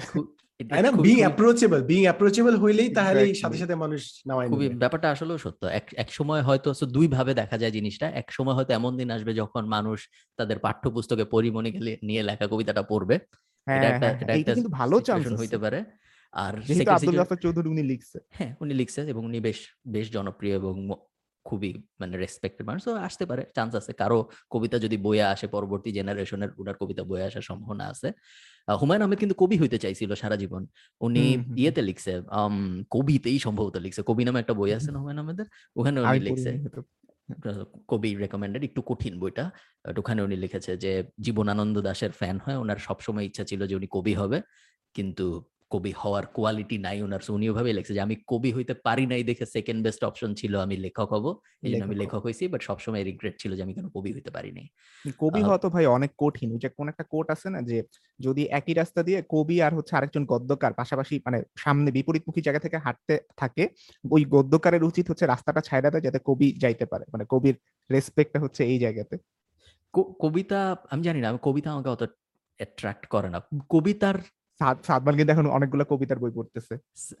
আমার এখন। লাইফে কবিতা ফেজ যাচ্ছে। হ্যাঁ। ওয়ান অফ হ্যাঁ। The best things that I have discovered this year আসলে আচ্ছা ফার্মে সরি না না কোনো সমস্যা নেই। হ্যাঁ সাদমান লাস্ট এপিসোডও বলতেছিল যে ও এখন কবিতা নিয়ে পড়াশোনা করতেছে। আমি এক সপ্তাহ ধরে ভিডিও দিতে পারিনি because all the books that I am finishing সবগুলো কবিতার বই। এখন আমি খুবই ডিসকমফোর্টে আছি। যে আমি কেমনে কবিতা নিয়ে কথা বলব? সো আমার বই পড়া হচ্ছে বাট আমি কিছু করতে পারতেছি না কিছু বলতে পারতেছি না। এই দেখেন আমার হাতেই ছিল বইগুলা সব বাট কথা বলতেছি না আমি এগুলা নিয়ে। খুবই অদ্ভুত। আর অন্য টপিকটা এনার যেটা বলছে এটা বেশ আসলেও একটা ইন্টারেস্টিং থট যে কন্টেম্পোরারি হইলে ওই ব্যাপারগুলো হ্যাঁ। নিয়ে গালি দিতে ইচ্ছা করে বাট একটু পুরান দিনের কথা বললে তখন আর ইচ্ছা করে না বা তখন মনে হয় না জানি না। ব্যাপার- ব্যাপারটা আসলে অনেক অনেক ক্ষেত্রেই সত্য আসলেও তাই। এবং সেম মানুষেরই একটা এমন হইতে পারে যে আমরা জানি না পুরান পুরান সিনেমা সবাই অনেক পছন্দ করে। এটা ওই সেম সিমিলার টাইপ আরেকটা ব্যাপার ইয়ের সাথেও হয়। ধরো টম ক্রুজের সিনেমা কখনো অস্কার পায় না আবার একটা ডার্ক সিনেমা বা অনেক ধরনের সাদা কালো টাইপ জিনিসপত্র দেখানো ওটা হয়তো অস্কার পাওয়ার সম্ভাবনা অনেক বেশি হয়ে যায়। বেশি। কিন্তু অবজেক্টিভলি যদি এটা অ্যানালাইজ করার কোনো উপায় থাকতো ডেটা দিয়ে যে আসলে মুখের কোন কোন জায়গাটায় নড়লে ওটাকে ভালো অ্যাক্টিং বলা হবে হয়তো দেখা যায় তো দুইটা মুভির অ্যাক্টিং একই টাইপ ভালো। কিন্তু একটা যেহেতু অনেক জনপ্রিয় একটা একটা জিনিস বা অনেক বেশি মেইন স্ট্রিম একটা জিনিস এই কারণে ওইটাকে কখনো অস্কারের জন্য কনসিডারই করা হয় না বা একাডেমি। অ্যাওয়ার্ডের জন্য কখনো কনসিডারই করা হয় না। লালা ল্যান্ডকে করছিল ভাই। হ্যাঁ, করা উচিত হয় নাই এরকম সিনেমার মধ্যে গান টান এগুলো বাজে ব্যাপার। মিউজিক আমরা যে মেইন কোয়েশ্চেনে ছিলাম যে লাস্ট বয়সে এসে মনে করেন ইউ। লস্ট এভরিথিং আপনি কি করতেন? ম্যারাডোনার মতন দিগম্বর দিগম্ব দৌড়- দেওয়া দেওয়ার। এটা কিন্তু এটা হইতে পারে যে ম্যারাডোনা লাস্ট বয়সে এসে পড়ছিল দেখেই হয়তো এরকম প্ল্যান ট্যান করছিল। লাইক আমার ইচ্ছা যে আমি অনেকগুলো ভিডিও করব যেগুলো আমি বাস্তব জীবিত অবস্থা কখনো বানাইতে পারব না রেকর্ড করে তারপর আমি আমার সেট করে দিব টাইমটা যে টাইমে I won't be living anymore তখন যাই আপলোড হবে বিকজ জীবিত অবস্থায় ফ্যামিলি কোনো জিনিস মেম্বারকে বইলা দিবে যা পাবলিশ করে দিতে। বিশ্বাস নেই আস্থা নাই। এইভাবে ওই মেম্বার যদি মরে যায় তাহলে কি? ওটা কে কে স্কেজুয়াল তাও করবে? আমার নিজের পাসপোর্ট আমি নিজে ভুলে যাব সো কিন্তু তুই কোন দিন মরবি এটা তুই মানে মরার আগে শিডিউল করে দিয়ে যাবি। একটা সময় তো বুঝতে মনে কর মনে কর সেভেন্টি ফাইভ হইল ঠিক আছে? It can be any day seventy five years old এর পর তো ভাই গ্যারান্টি তো নাই। মানে বাংলাদেশের গড় আয়ু সেভেন্টি ফাইভ একজনের। তারপর তো আর নাই। কিংবা মনে কর অনেক সময় হয় না ইউ অ্যাক্সিডেন্ট হলে এইসব বলতে হয় না বাট ইউ উইল নো এরকম আর কি। সো এরকম কি আইডিয়া থাকে না? তাহলে এটা ভালো যে আমরা এরকম একটা সিরিজ বানাবো যে একজন মানুষের কি কি প্ল্যান তাই না জীবিত অবস্থায় যে কথাগুলো তুই বলতে পারিস না ওইটা তুই বলে দিলি। মরার পর গেল। You don't have anything to lose আমরা। নুহা সুমায়নকে নুহা সুমায়ন আপনি যদি আমাদের পডকাস্ট শুনে থাকেন এটা একটা নতুন আইডিয়া আপনি একটা সিরিজ বানাইতে পারেন এটা নিয়ে বাংলাদেশের মানুষজন খুব মানে হচ্ছে যে ইনোভেটিভ আইডিয়া নিয়ে সিরিজ টিজ বানায় না খুব কষ্টের ব্যাপার। এটা বলল এখন সাদবান ওটিটি প্ল্যাটফর্ম নিয়ে একটা পোস্ট দিবে এনআইডি ব্যাপারে আচ্ছা। তারপর এটা নিয়ে কনফিউশন হয়ে যাবে। আমি না সবাই আমি বাসে ফেরত আসছি আমি এনায়েতকে কল দিছি। মানে এনায়েত আমাকে কল দিছি তুই পৌঁছে বলছি, না পৌঁছাচ্ছি। তারপর বলছি কোনো সমস্যা আছে এই পোস্টটা নিয়ে? এর বলছে আরে কিসের সমস্যা? আমি বলছি তুই কি। দেখছিস পোস্টটা বলছে না। আমি আমি ফোন দিছিলাম বলতে যে একটা ইয়ে বলে? ব্যাগ দিছে। ওই যে আরে নাম কি? এরকম করে ওই যে গিম্বলটা। গিম্বল রাইট রাইট ওই যে গিম্বলটা গিম্বলটা কি নিছে কিনা ইয়া থেকে রিসেপশন হ্যাঁ, ডেস্ক থেকে। জিজ্ঞেস করতে ফোন দিয়ে সাতবার দেখি বলে যে তুই কি দেখছিস পোস্টটা বলি, যা মন চায় পোস্ট কিছু আসে যায় না। ভাবে নাই যে কি দিছি আমি? না না আমি বাসায় এসে দেখার পরে খুব বেশি শকড হই নাই।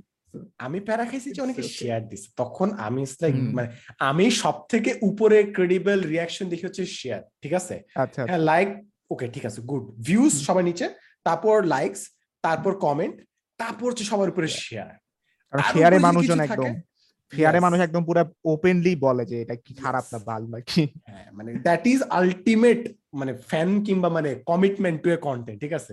যখন আমি শেয়ার দেখছি কয়েকটা আমি লাইক ওকে। তো ফারহান ভাইয়ের জোকটা করা দরকার ছিল আমার তো স্ট্রিট ক্রেড নাই অ্যাজ এ কমেডিয়ান এটা একটু এটা- দূরে চলে গেছে। না এটা অডিয়েন্সকে ট্রেন করতে হবে অডিয়েন্স একটা অ্যালগোরিদমের মতো অডিয়েন্সকে তোমার আস্তে আস্তে ট্রেন করতে একবারে বললে হবে না। আস্তে আস্তে অল্প অল্প দিতে দিতে যদি তুমি ট্রেন করে eventually audience you have mastered it over the months Farhan ভাই এখন হ্যাঁ। জাস্ট মানুষ ধরে নিছে যে ভাইয়া একটু মিসোজেনিস্টিক জোকস মারবি? মারবেই এটা ফারহান ভাই. হ্যাঁ, এটা ফারহান ভাই রাইট রাইট ব্যাপারটা ব্যাপারটা খারাপ না বেশ ইন্টারেস্টিং এবং এটা প্রত্যেকটা প্ল্যাটফর্মের জন্য আলাদা প্রত্যেকটা প্ল্যাটফর্ম প্রত্যেকটা লাইক আমার ইউটিউব চ্যানেলে আমি কখনো এগুলো বলি না বাট আবার এই। পডকাস্টে আমি রেগুলারলি বলি। সো প্রত্যেকটা জায়গায় আলাদা আলাদা মজা থাকাটা খারাপ না। আমি আশা করতেছি হ্যাঁ বলো। বলেন। আপনি আশা করতেছেন? আমি ভাবতেছিলাম ওই দিন যে অনেক লাইক এনায়েতের একটা ভিডিও বা সাদওয়ানের একটা ভিডিও যখন বা আমার একটা ভিডিও যখন আমরা আমাদের ইউটিউব চ্যানেলে আপলোড দিই তখন অনেক মানুষ দেখে। এই পডকাস্টের থেকে বেশি মানুষ দেখে। সো ওগুলার ভিউ ধরো এক লাখ হচ্ছে কথার কথা বাট এই। পডকাস্টগুলার ভিউ বেশিরভাগ সময় এক লাখ হচ্ছে না। সো বাট এই পডকাস্টের এমন মানুষ নিশ্চয়ই আছে যারা কখনো আমাদের ইন্ডিভিজুয়াল চ্যানেলের কন্টেন্ট দেখে না। যারা শুধু। পডকাস্টটাই দেখে। সো ইন টোটাল আমি ওই কি জন্য জানি মনে হয় কোনো একটা অ্যাড সাজাচ্ছিলাম। তখন আমি ভাবতেছিলাম এই ব্যাপারটা যে এইরকম এইরকম মানে সো আমার এক্সিস্টিং অডিয়েন্স আছে একটা এরপর এখানে পডকাস্টের ভিতরে আলাদা এক সেট অডিয়েন্স আছে। দুইটার মধ্যে একটা ওভারল্যাপ আছে বাট ওভারল্যাপ যদি আমি হিসাব করি আমার অডিয়েন্সের এসে পডকাস্ট দেখার সম্ভাবনা বেশি নাকি পডকাস্টের অডিয়েন্সের যে আমার ভিডিও দেখার সম্ভাবনা বেশি? আমার- আগেরটা। কিন্তু আমার অডিয়েন্স যদি পডকাস্ট দেখতো বা এনায়েতের অডিয়েন্স বা সাদমানের অডিয়েন্স যদি পডকাস্ট দেখতো তাহলে আমাদের ভিউ আরও বেশি হওয়ার কথা ছিল বিকজ আমাদের অডিয়েন্স ইন্ডিভিজুয়ালি অনেক বড়।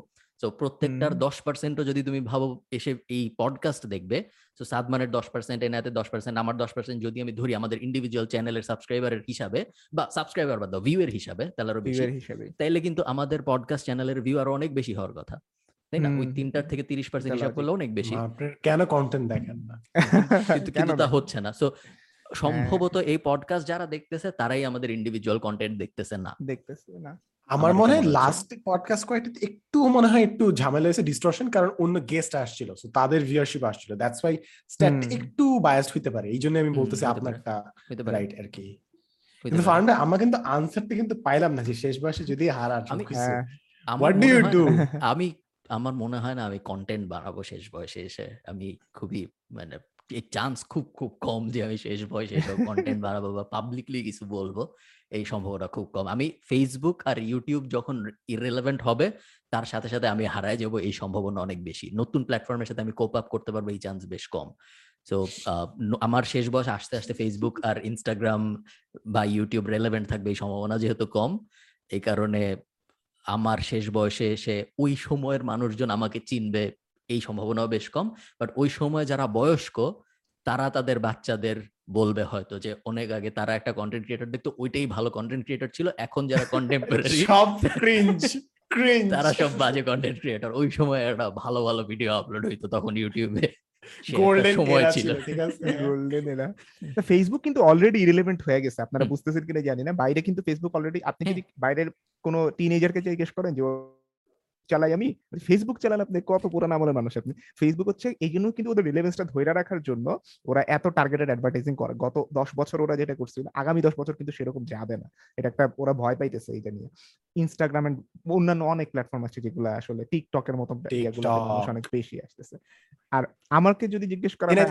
হ্যাঁ। আমাকে যদি হচ্ছে যে বলা হয় যে আমি শেষ বয়সের মধ্যে কি করতাম তাইলে ফারাম যেটা বলেছে যদি ফেসবুক ফেসবুক ইরিলেভেন্ট হইলে আমার কিচ্ছু যায় আসে না পোক্কা আমি হচ্ছে যে ভিডিও বানানোর জন্য যদি কোনো প্ল্যাটফর্ম থাকে আমি ওই প্ল্যাটফর্মে শিফট করব এবং ওইখানের ইয়ে অনুযায়ী বানানোর চেষ্টা কারণ এটা আমার একটা প্যাশন এটা আমি এক্সট্রা করি আসলে সত্যি কথা সো ওই অনুযায়ী বানানোর চেষ্টা সাদমান বাট না না কোয়েশ্চেনটা হচ্ছে যে শেষ বয়সে আসে মনে কিছুটা ঘটলো।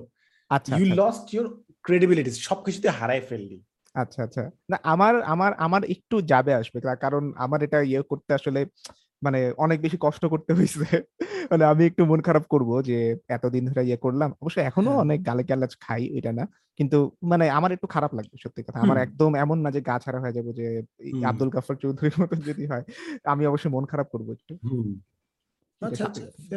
মন খারাপ তো হ্যাঁ সাদমানেরটাও শুনব মন খারাপ তো করবা বাট মন খারাপ করার পর রিয়াকশন কি হবে? আরও কন্টেন্ট বানানো বা আব্দুল গাফার চৌধুরীর মতো হ্যাঁ। পাবলিক প্ল্যাটফর্মে কথাবার্তা বলা? হইতে পারে। আমার আমার ইচ্ছা আছে। আমি আমি ওই সময় যে ব্যাপারটা হচ্ছে কি আমি যদি আমার আসল প্রফেশন যেটা আছে ওইটা যদি কন্টিনিউ করা হয় না না। ওই মানে আমি যদি শিক্ষকতা কন্টিনিউ করতে পারি দেন মানে শিক্ষক বা হচ্ছে গবেষক যারা আছে ওরা কিন্তু লাস্ট বয়সে ওদের সেরা পারফরমেন্স দেয়। আপনি দেখেন মানে ওদের তখন হচ্ছে এক্সপিরিয়েন্স এত ঝুনা নারিকেলের মতন আর কি এক্সপিরিয়েন্স এত বেশি থাকে ওদের গুরুত্ব লাস্ট বয়সে সবচেয়ে বেশি হয় রাদার দেন এখনকার আমার যে গুরুত্ব আমি যদি কন্টিনিউ করতে পারি আমার এমন এক্সপিরিয়েন্স হবে যে এক্সপিরিয়েন্স আসলে খুব কম মানুষেরই থাকবে পৃথিবীর। মানে বাংলাদেশের রেসপেক্ট আসলে কি তাই? যেরকম লিটারালি আজকে একটা code পড়তেছিলাম young people get they credit when they are old so গবেষণায় এটা কি হয় না যে তুই এখন তোর কাজগুলা মানে ফাটাফাটি হ্যাঁ। করতেছিস বাট এটা ক্রেডিটটা অনেক পরে যেয়ে পাবি। অনেক পরে পাওয়া যাবে রাইট তুই কি মানে এটা মিন করতেছিস নাকি তুই বলছিস যে ওই বয়সটা হলে তখন তার অ্যাকচুয়াল ইম্প্যাক্টের কাজ করে?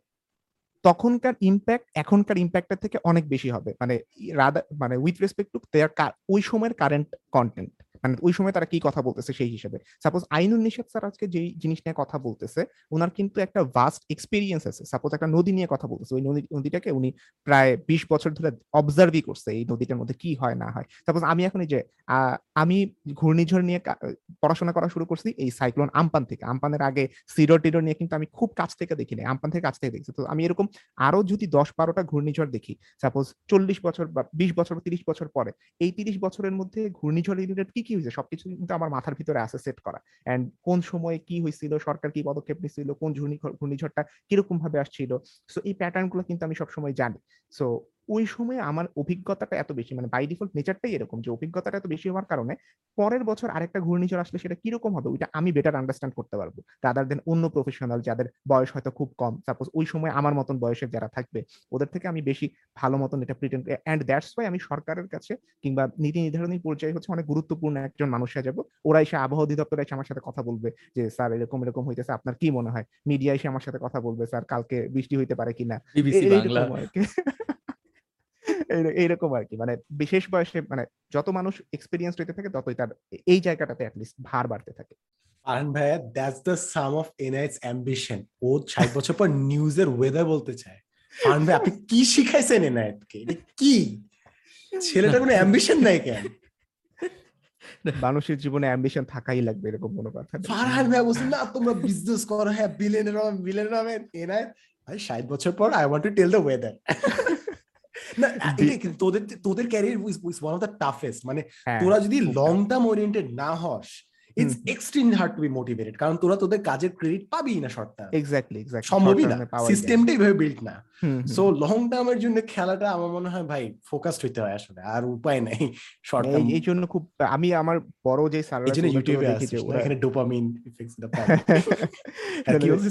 আমার ক্ষেত্রে অবশ্য আলাদা আমি তো আসলে দুই জায়গাতেই আছি সো আমি আসলে একটা আমি আমার ক্ষেত্রে আসলে জিনিসটা অ্যাপ্লিকেবল না বাট আমি হ্যাঁ স্যারদের নিয়ে কিছুটা স্যাররা যে স্যারদেরকে যেরকম দেখি ওনারা এত বেশি পরিশ্রমী হ্যাঁ, এন্ড মানে হচ্ছে যে এবং মানে জিনিসটা হচ্ছে কি ওনারা খুব সেলফলেস মানে হচ্ছে যে আমি একটা সাপোজ কেউ আমাকে আজকে ঠকাইছে মানে স্যাররা কিছু মনে করে না ঠিক আছে আমি ঠকছি ব্যাপার না মানে হচ্ছে যে ও জিতছে এটা খুব ভালো ওর জন্য সমস্যা নাই।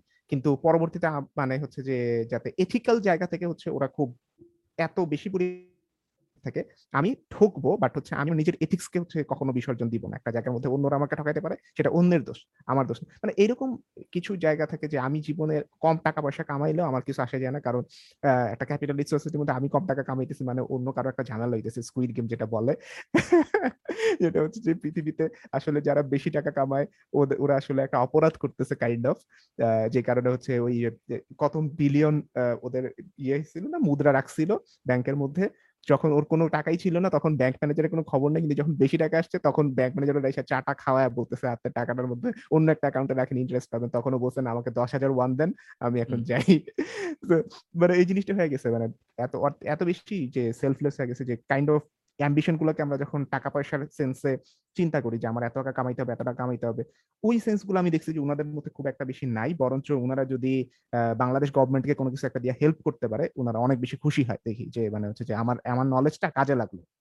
ওইটা দিয়ে তারও হয়তো কোনো টাকা ইভেন অনেক জায়গায় এটা তো কনসালটেন্সি রাইট একটা, এক ধরনের কনসালটেন্সি যে আমি গভর্নমেন্টের কাছে কনসালটেন্সি দিতেছি। অনেক ক্ষেত্রে ওরা ফ্রি কনসালটেন্সি দেয় মানে হচ্ছে যে কোনো টাকা লাগবে না, কিন্তু কিন্তু ওনারা এইটা দেখে বেশি আনন্দ পায় যে এই জিনিসটা ঠিক মতন হইতেছে। সাপোজ বাংলাদেশে বাঁধ বাঁধ বানানোর সিস্টেম একটা জায়গায় খারাপ মানে ওরা জানে যে ভুলভাবে বাঁধটা বানানো হইতেছে। সো উনি যে ডাইরেক্টলি বলে যে এইভাবে বাঁধটা বানান না, অন্যভাবে বাঁধটা একটু বানান বা এইখানে ঘর বাড়ি বানায় না বা এরকম কিছু করেন না, এরকম সাজেশন দিয়ে দেয় তারপর একটা প্ল্যান বানায় দেয়, এটার জন্য হয়তো উনি কোনো টাকা পাবেন না বাট উনার আইডিয়াটা যে ওখানে ইমপ্লিমেন্টেড হইতেছে, এইটা দেখার মধ্যে উনার স্যাটিসফ্যাকশন এন্ড এইটার মূল্য টাকা দিয়ে উনি কখনো মাপবেন না। সো এরকম আর কি জিনিসগুলা থাকে। বেশ এটা আসলে বোঝার টাফ ওই সব ওই সময়টাতে না গেলে। সাদমানেরটা আমরা শুনি নাই কিন্তু সাদমান না, পরে দিয়ে আরেকটা জিনিস আমি বলে রাখি for the audience are watching হ্যাঁ। দিস মানে এই একটা জিনিস আই গেস এনায়েত কিংবা ফারহান ভাই কেউ এই পার্সোনালি বলতে পারবে না বিকজ বললে মানুষ বলবে যে এরা জাস্ট হাম্বল প্লে করতেছে। But recently I respect you guys for a decision সেটা হচ্ছে যে কিছুদিন আগেই একটা কোম্পানি অ্যাপ্রোচড মার্কেটে অনেকজনকে আচ্ছা। অ্যাপ্রোচ করছে and they were offering some lucrative money. And আমরা বুঝতে পারছিলাম, আমাদের মধ্যে এটাই কথা হচ্ছিল যে, ভাই, হঠাৎ করে একটা কোম্পানি সব কন্টেন্ট ক্রিয়েটরকে টাকা দিয়ে স্পন্সর রান করতে চায়। And we came up the conclusion যে, ওই কোম্পানিটা আসলে নিয়ত খারাপ ছিল। এন্ড জিনিস হচ্ছে kudos to Enayet and Farhan ভাই দুজনের কেউ স্পন্সর ডিলটা নেয় না it was a very good amount six digit amount but আমি জানি না আপনার এই কথা বলছিলেন নাকি না? আই গেস আপনারা জানতেন না। সো দুজনেই অফারটা নেন নাই সো গুড জব আমাকে তো অ্যাপ্রোচই করে নাই আমি তাহলে তুই জানোস আম- না। আমার আমাকে অ্যাপ্রোচ করছে আমি আমার সাথে কথাবার্তা হয়েছে টাকার অ্যামাউন্ট পর্যন্ত কথাবার্তা হয় নাই। আচ্ছা। যে আমি অ্যাপ্রোচ এখন- তো তুই তো আমাকে বলতেছিলি যে দোস্ত এই কোম্পানি করছে আমি কি করব নাকি না? তাই নাকি? সিক্স ডিজিট তো মনেও বলে নাই। তুই কনভার্সে যাসই নাই।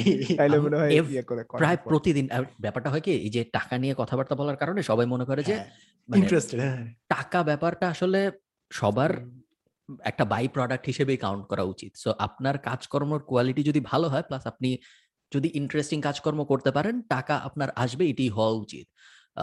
বাট শুধুমাত্র আমি টাকা ইনকাম করতে চাই এই জন্য আমি যা ইচ্ছা তাই করব জাস্ট আমার যাতে নাম্বার বাড়তে থাকে ওইরকম হইলে কখনো মজা পাওয়া যায় না। এটা মাঝে মধ্যে আমি একটা ভুল ইয়ে দেই ভাইব দেই যে না যেভাবেই হোক আপনার গোল হওয়া উচিত যত তাড়াতাড়ি সম্ভব যত বেশি সংখ্যক টাকা আয় করে ফেলা।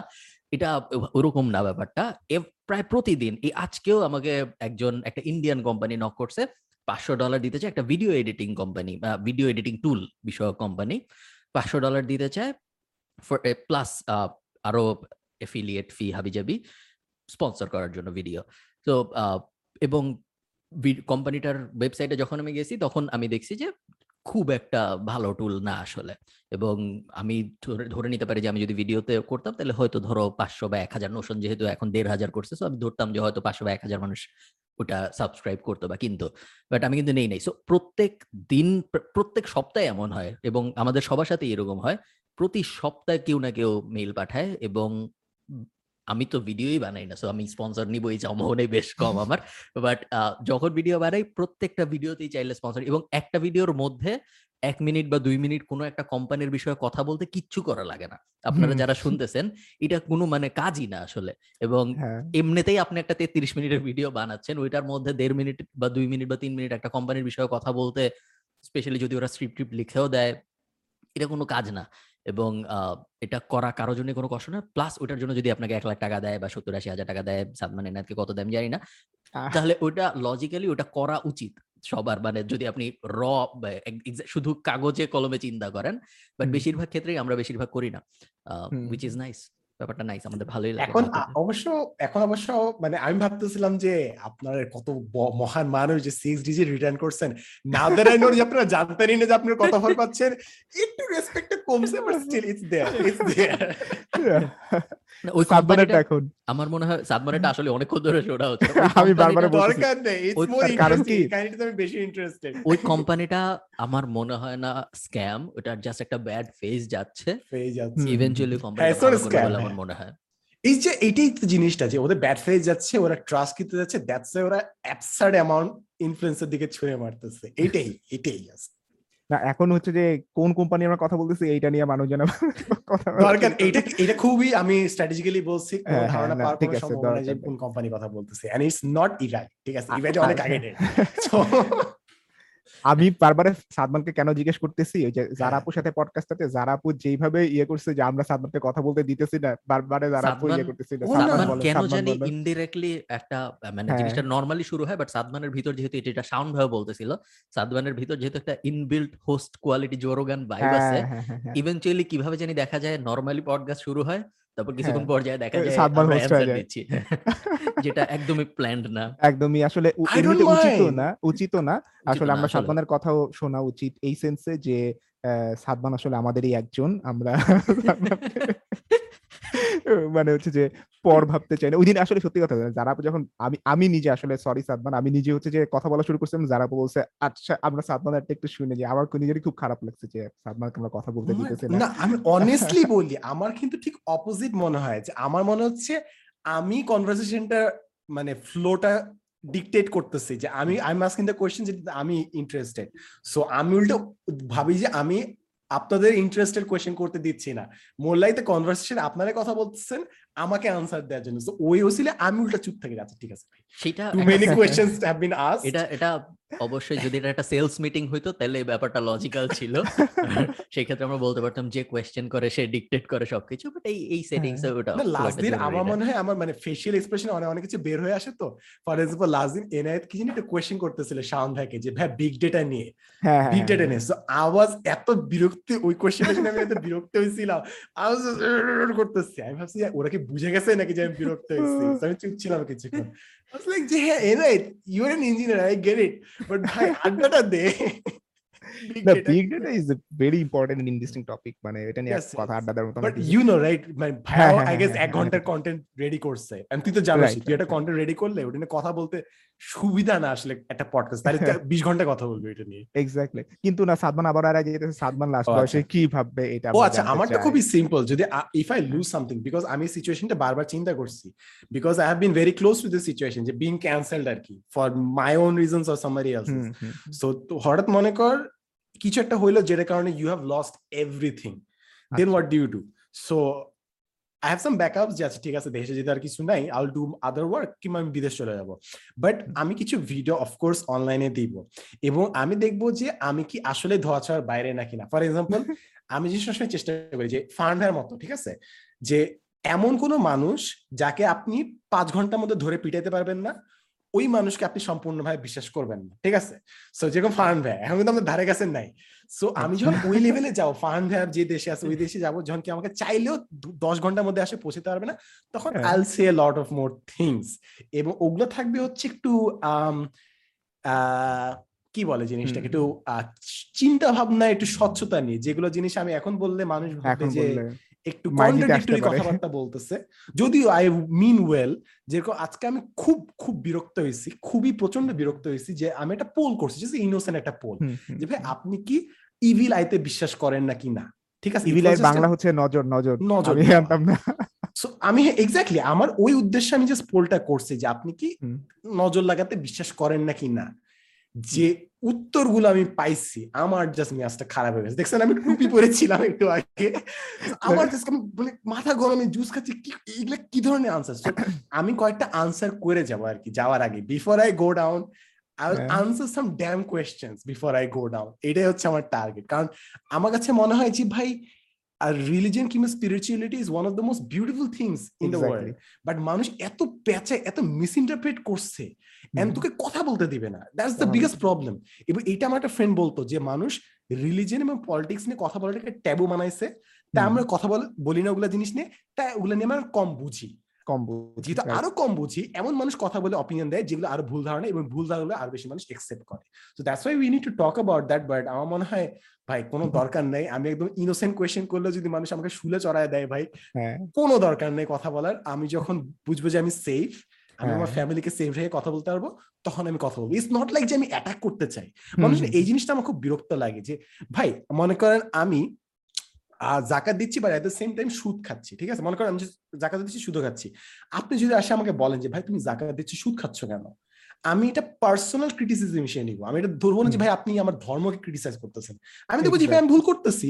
সো আমার ভুলটা আমি আমার পার্সোনাল ভুল হিসেবে ক্রিটিসাইজ হিসেবে নিবো। আমি ধর্মকে ঢাল হিসেবে আনব না যে ভাই আমি আপনি আমার ধর্ম নিয়ে কেন কমেন্ট করতেছেন? না ওইভাবে দেখব না। বাট একটা সিম্পল জিনিস এটা হিপোক্রেসি কিংবা একটা জাস্ট রিচুয়াল ঠিক করে দিল মানুষ এটা অফেন্সিভ হিসেবে নেয়। আর্গুমেন্টস আনে সো ওইটাই আমার জাস্ট বিরক্ত লাগে so that's what I am gonna talk about এটাই জাস্ট এইটা সাদমান সাদমান হচ্ছে যে লাস্ট বয়সে একদম পুরা তুই হয়ে এমনকি- যাবে, পিনাকি এমনকি- হয়ে যাবে। এটা এত রিলেভেন্ট ভাই লাস্ট দিন একটা মিটিং হয়েছে আমি আর এনে যে মিটিংটাতে ছিলাম এনে দেখছিস না একটা মানুষ হ্যাঁ, সিনিয়র হ্যাঁ, মানুষটা হ্যাঁ তিন যুগ ধরে বাংলাদেশকে দেখছে। ওই লোকটা বলছে যে উনার আফসোস he has a very successful career brilliant job but উনি বলছে আমি কথা বলতে পারি না। Exact that was his biggest regret in life যে ভাই এই লোকটাকে আমরা লেজেন্ড হিসেবে দেখি ঠিক আছে? হ্যাঁ হ্যাঁ হ্যাঁ পায়োনিয়ার হিসেবে দেখি হ্যাঁ কথা বলতে পারে না। এক্স্যাক্টলি এটা এবং দুই হাজার চোদ্দ সালের পরে থেকে এটা আরও বেশি হয়েছে এটা এন্ড দ্য আইরনি ইজ ওই লোকটা অন্য মানুষদেরকে ভয়েস দেয় ওই লোকটা অন্য হ্যাঁ, মানুষকে হ্যাঁ, অপরচুনিটি হ্যাঁ, দেয় কথা বলার হ্যাঁ। জন্য বাট ও নিজে কথা বলতে পারে এক্স্যাক্টলি আজকের. পডকাস্টে আমরা এমন এমন সব মানে গোপনীয় ক্যারেক্টার নিয়ে কথা বলতেছি হ্যাঁ? দুই-। হয়েছি। দুই সাল থেকে হচ্ছে এনায়েত এটা বলছে কারণ দুই হাজার চোদ্দ সালে ওয়ার্ল্ড কাপ হয়েছে এটার সাথে অন্য হ্যাঁ, কোনো কিছু কোনো অন্য রিলেশন নেই কিছু রিলেশনশিপ নাই এটা যদি তুই না এই যে দেখ না, এত করে এত ডিসক্রিট ভাবে বলতেছিলাম দুই হাজার চোদ্দতে খুব বড় ঘটনাটা হয় নাই আসলে ওটা দুই হাজার তেরোতে হয়েছে you had to mention that right now না? এখন কি করার? এখন দুই হাজার চোদ্দতে মানুষের আসলে ওয়ার্ল্ড কাপে যখন বুঝবে কথা বলতে না পারার কষ্ট বেশ বড় কষ্ট। যখন একটু আগে কেমব্রিজ অ্যানালিটিকা নিয়ে কথা হচ্ছিল এবং ইলেকশন নিয়ে কথা হচ্ছিল তখন আহ, আমি ভাবতেছিলাম কিছু কিছু লাইন আমি ভাবতেছিলাম বলব নাকি বলব ইলেকশন বিষয়ক এবং একটু লাইক বলতাম যে ইলেকশন নিয়ে তোমার এত চিন্তা করার দরকার আছে নাকি? না এই বিষয়ে কিছু কথাবার্তা। তারপরে আমি বলি নাই যদি আমি মোটামুটি সেফ সো আমি বললে তেমন কোনো সমস্যা হবে না। বাট তারপরেও কি দরকার? আমার ধারণা আমি খুব একটা বেশি মানুষকে অফেন্ড করি না। আমি বেশ যত্ন করে কথা বলি কখনো কখনো মানুষ নিজে নিজে কোনো কারণ ছাড়াই রাগ হয়ে যায়। যেমন ধরো কালকে না হ্যাঁ। পরশু আমি কোথায় জানি ফেসবুকে কোনো একটা ভিডিও আপলোড করছি। এই শুডগের ভিডিওতেই কে জানি আমাকে গালি দিছে কোনো একটা বিষয়ে। এটা কখনো যেমন ধরো আচ্ছা। লাল জামা পরে ভিডিও করলে মানুষ গালি দেয় আমাকে। আচ্ছা। এরকম এটা রিলেটেবল হ্যাঁ। লাল জামা পরা ইজ এ ক্রাইম লাল এবং অরেঞ্জ জামা পরলে আপনি গালি খাবেন। না অরেঞ্জ জামা পরে যদি আমি ভিডিও করি আপনারা আমাকে হ্যাঁ। গালি দিবেন। আই এগ্রি এটা কোনো সমস্যা নাই। বাট বাট লাল জামা পরে ভিডিও করার ক্ষেত্রে যখন মানুষ গালি তো একটু রাগ লাগে। ভাই আপনি একটা অরেঞ্জ জামা পরবেন মাথার উপরে একটা অক্ষর লাগাবেন ই খুব সুন্দর লাগবে। আমার না ভয় লাগে কারণ অনেকে আমাদের নাম দিছে না যে ত্রিভুজবাসী ত্রিকোণমিতি। আহ, হুম, তখন এটা কবে যে ভাই কবে ওইটা হয়ে যাবে? বানায় দেয় হ্যাঁ, হ্যাঁ, বানায় দিবে। এমনকি আমি আমাদের কভারটা চেঞ্জ করে দিব। উপরে আমাদের কভারটা ট্রায়াঙ্গেল হিসেবে হুম। দেয়া আছে কিন্তু ঠিক আছে? হ্যাঁ। নো প্রবলেম তোকে উপরে রাখব সমস্যা নাই। বাট ডিফারেন্ট ডিজাইন ঠিক আছে? না হলে it's getting too close to illuminati হ্যাঁ হ্যাঁ, মাঝখানে একটা চোখ হইলেই হয়ে যেত। না ব্যাপারটা আচ্ছা লাস্ট সাদমানের জন্য প্রশ্ন। আমরা আমার যদিও কোনো সময় সংকুলন নেই আমার এখন ভালো ইন্টারনেটও আছে যদিও আমার আচ্ছা, গিটারের বডি দেখা যায় না। কিন্তু গিটারের বডি যদি আমি দেখে যাই তাহলে সাবস্ক্রাইবার বাটন দেখা যায়। হ্যাঁ, ভাই এটা নিয়ে ভাই আমার রিকোয়েস্ট ভাই প্লিজ একটু একটু বাম পাশে আসেন আমি জানি অনেকের যাদের এরকম হ্যাঁ, OCD বিষয়ক প্রবলেম আছে তাদেরকে অনেক জ্বালাচ্ছি।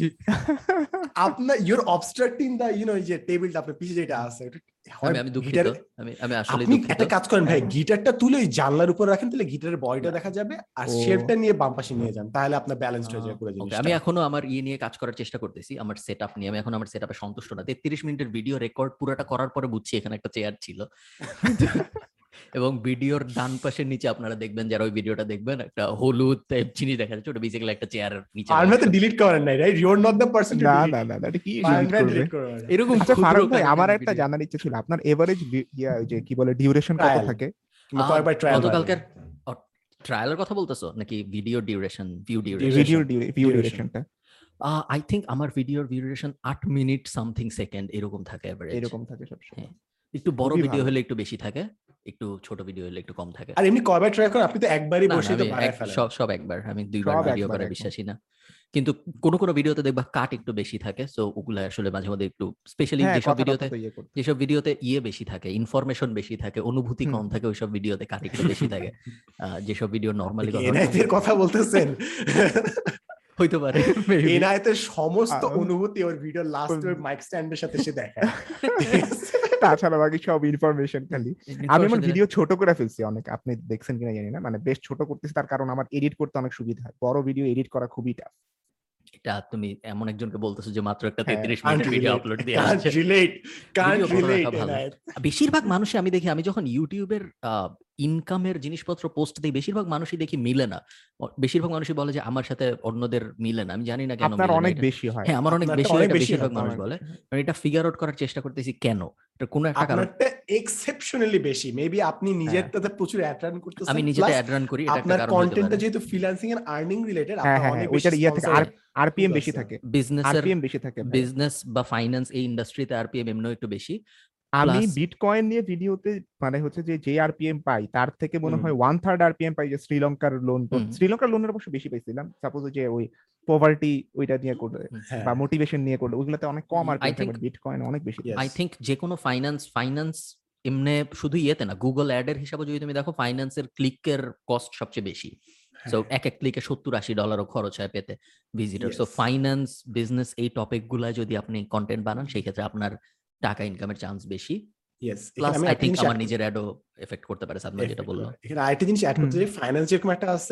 আরেকটা যেটাতে প্রচুর টাকা পাবেন আপনি আরপিএম বেশি সেটা হচ্ছে আপনার মোবাইলের ভিডিও যখন আপনি করবেন। Mobile. Photography Oh. Editing and stuff so আমার অন্য সব মাঝখানে একটা ফেজ ছিল যেখানে আমি বিশটা ভিডিও দিছিলাম জাস্ট মোবাইলের উপর মোবাইল এডিটিং স্টাফ ভাই টাকা জাস্ট উড়ে আসছে এবং ফেসবুক ধামায় উঠছে জাস্ট কারণ বাংলাদেশে এখন আগে কি ছিল? মানে এখনও আছে সেটা হচ্ছে বিগেস্ট ইনভেস্টার্স হচ্ছে আপনার টেলকোস এরপরে যেটা আছে হচ্ছে মোবাইল কোম্পানিজগুলো। সো আপনি যদি মোবাইল নিয়ে বানান এবং টাকা পয়সা নিয়ে বানান এমএফএস পাবেন আর এদিকে আপনি মোবাইল পাবেন। সো ওই দুটো হচ্ছে বিগেস্ট. টেক রিভিউয়ারদেরকে তো অনেক বেশি গালাগালি করে এই জন্য যে বাংলাদেশে বেশিরভাগ টেক রিভিউয়ার হইতেছে এখন শুধু মোবাইল রিভিউ করে। Android mobile yes the money is that the money is that. That's why that's এত বেশি টাকা। এই জন্যই আমি অনেকে দেখি যখন কমেন্ট করে তখন আমি বুঝছি যে আসলে আমি হ্যাঁ। যেটা পাই ওটা একটু বেশি মিলে না। অন্য অনেকের সাথে। আমি আম নট কমপ্লেনিং সো আমার হ্যাঁ, কোনো সমস্যা নেই। অনিবন্ধিত ফোন নিয়ে একটা ভিডিও বানায় দেয়। আমাকে. ওই দিন কে জানি বলছিল যে চাইনিজ ফোনের একটা রিভিউ দিতে বলছে। আমাকে টেক রিভিউ দিতে বলছে না না এটা এটা এটা ক্যান বি এ থিং আচ্ছা for the brand managers who are seeing this podcast আপনারা জাস্ট এনায়েতকে একটা ভিডিওর জন্য স্পন্সর করেন যে আপনার মোবাইলটা ধরে সে এখানে অডিওটা নিবে তোমার. অনেক অনেক মানুষ আছে ইউটিউবার যে হ্যাঁ। মানুষ যে ইন্ডাস্ট্রিতে কাজ করে তাকে ওই ইন্ডাস্ট্রি বিষয়ক হেল্প করাটা খুব ভালো আপনি যদি একটা মার্কেটিং এর পার্সপেক্টিভ থেকে চিন্তা করেন সো আমাকে যদি কেউ মাইক কিনে দেয় বা ক্যামেরা কিনে দেয় বা এনায়েতকে যদি কেউ মাইক কিনে দেয় ক্যামেরা কিনে দেয় লাইট কিনে দেয় সেম সাদমানের জন্য তাহলে ওই মাইক বা ওই লাইট ওই ইন্ডাস্ট্রি রিলেটেড জিনিসপত্রের বিক্রি অনেক বেশি বেড়ে যাবে রাদার আপনাকে যদি একটা মোবাইল রিভিউ করতে দেওয়া হয় ওই মোবাইলের বিক্রি বেড়ে যাওয়ার থেকে। কারণ আমাকে অনেক মানুষ জিজ্ঞেস করে যে আমি কোন মাইক ইউজ করতেছি কোন ক্যামেরা ইউজ করতেছি? এই হ্যাঁ, ধরনের হ্যাঁ, জিনিসপত্র। এবং এটা খুব রেলেভেন্ট যেহেতু এটা আমি প্রতি সপ্তাহে ইউজ করতেছি সো আমাকে আমাকে জিজ্ঞেস করে যাতে ওই মাইকটা কেউ না কিনে। সাউন্ড নাকি বাজে আসে। আমি জানি না আমার কাছে ভালোই লাগে ভাই কিন্তু মানুষজন অনেকে কমপ্লেইন করে সাউন্ড আমি এখনও ফিগার আউট করলাম না যে তোর অডিও নিয়ে মানুষ কেন কমপ্লেন করে। এটা একটা রিজন হচ্ছে কিছু কিছু ডিভাইসের কিছু কিছু রেঞ্জ অফ থাকে।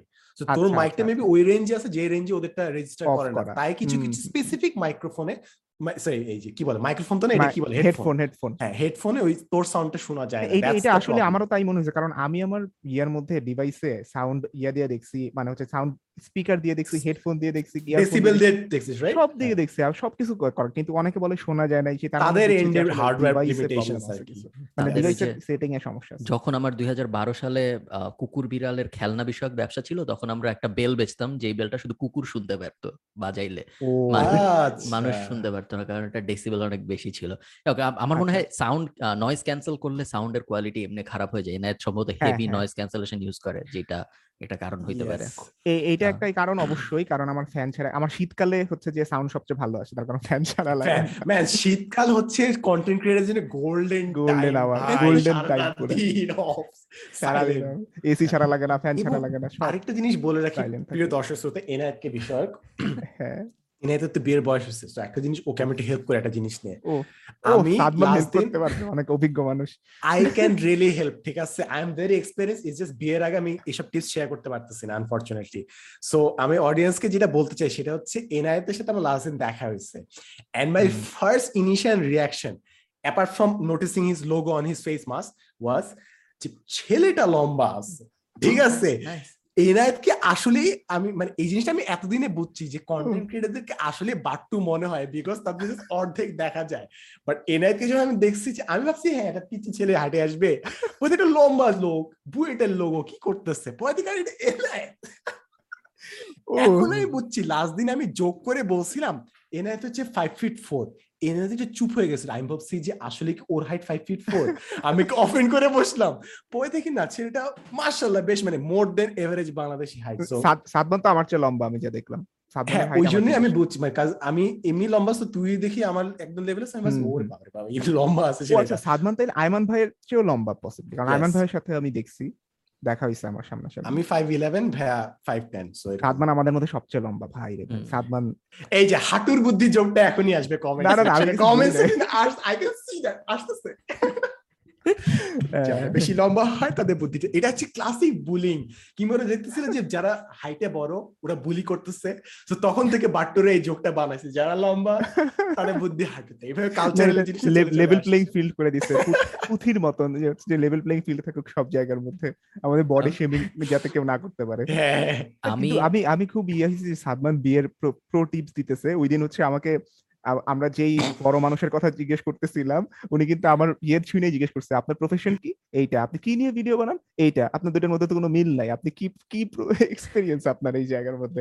সাদমানেরটা আমার দেখে এটা মনে হয়েছে একটা যুগ বদলায় গেছে ওনার বুঝতে হবে ওনার সেই যুগ নেই এবং উনার উনি যে ইন্ডাস্ট্রিতে ওই ইন্ডাস্ট্রি আর বেশি দিন টিকবে সম্ভাবনা কম। না।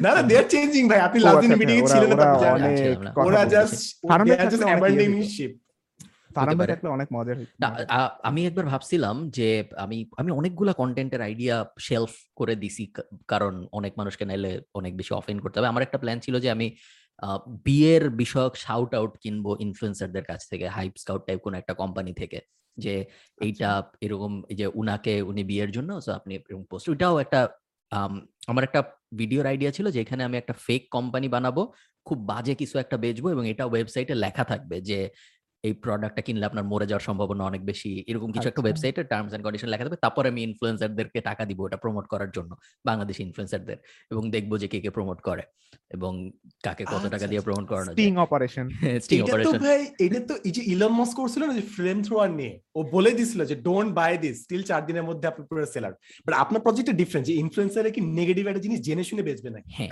সো এবং আচ্ছা। আমার ধারণা হয়তো অনেকেই বেচতো বাট তারপর মনে হলো যে ইনফ্লুয়েন্সারদের মধ্যে যদি খারাপ হই তাহলে পরে এটা আমার খারাপ এটা আমার এটা আমাকে পারে আমাকে দিন আমার সমস্যা নাই।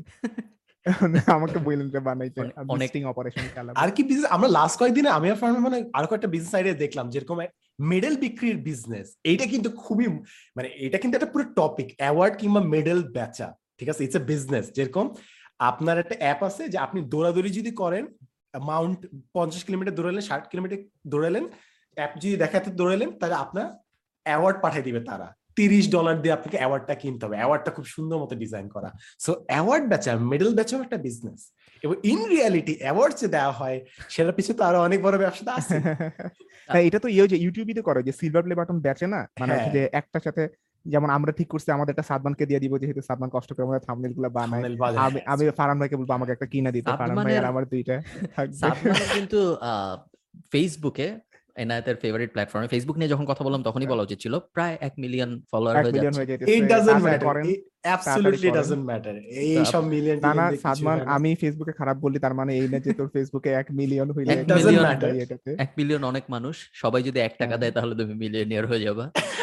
না না এটা আরও বাংলাদেশে পঞ্চাশ মিলিয়ন মানুষ ফেসবুক চালায় তার মধ্যে এক মিলিয়ন সাদমানের ফলোয়ার ওয়ান ফিফটি লাস্ট দিন যে এমবারেসিং একটা পরিবেশ তৈরি হয়েছে মিটিং রুমে আমাদেরকে ফলোয়ার নাম্বার জিজ্ঞেস করতেছে বুঝছেন? ফার্স্টে এনআই ঠিক আছে? ডান পাশে এনআই বসে আছে। হ্যাঁ তো ফেসবুকে এত আছে ইউটিউবে আছে সাথে সাথে আরেকজন পিয়ন চলে আসছে। ও দাঁড়ায় আছে। যে বলব নাম্বারটা ও দেখলাম পুরো মিটিং ক্লিয়ার হলে তারপর সে নাম্বারটা বলল। আমাকে জিজ্ঞেস করল হ্যাঁ তোমার কত? আমি বললাম হ্যাঁ ইউটিউবে এত আছে তারপর ফেসবুকে তো আর বাংলায় বলতে পারতেছি না।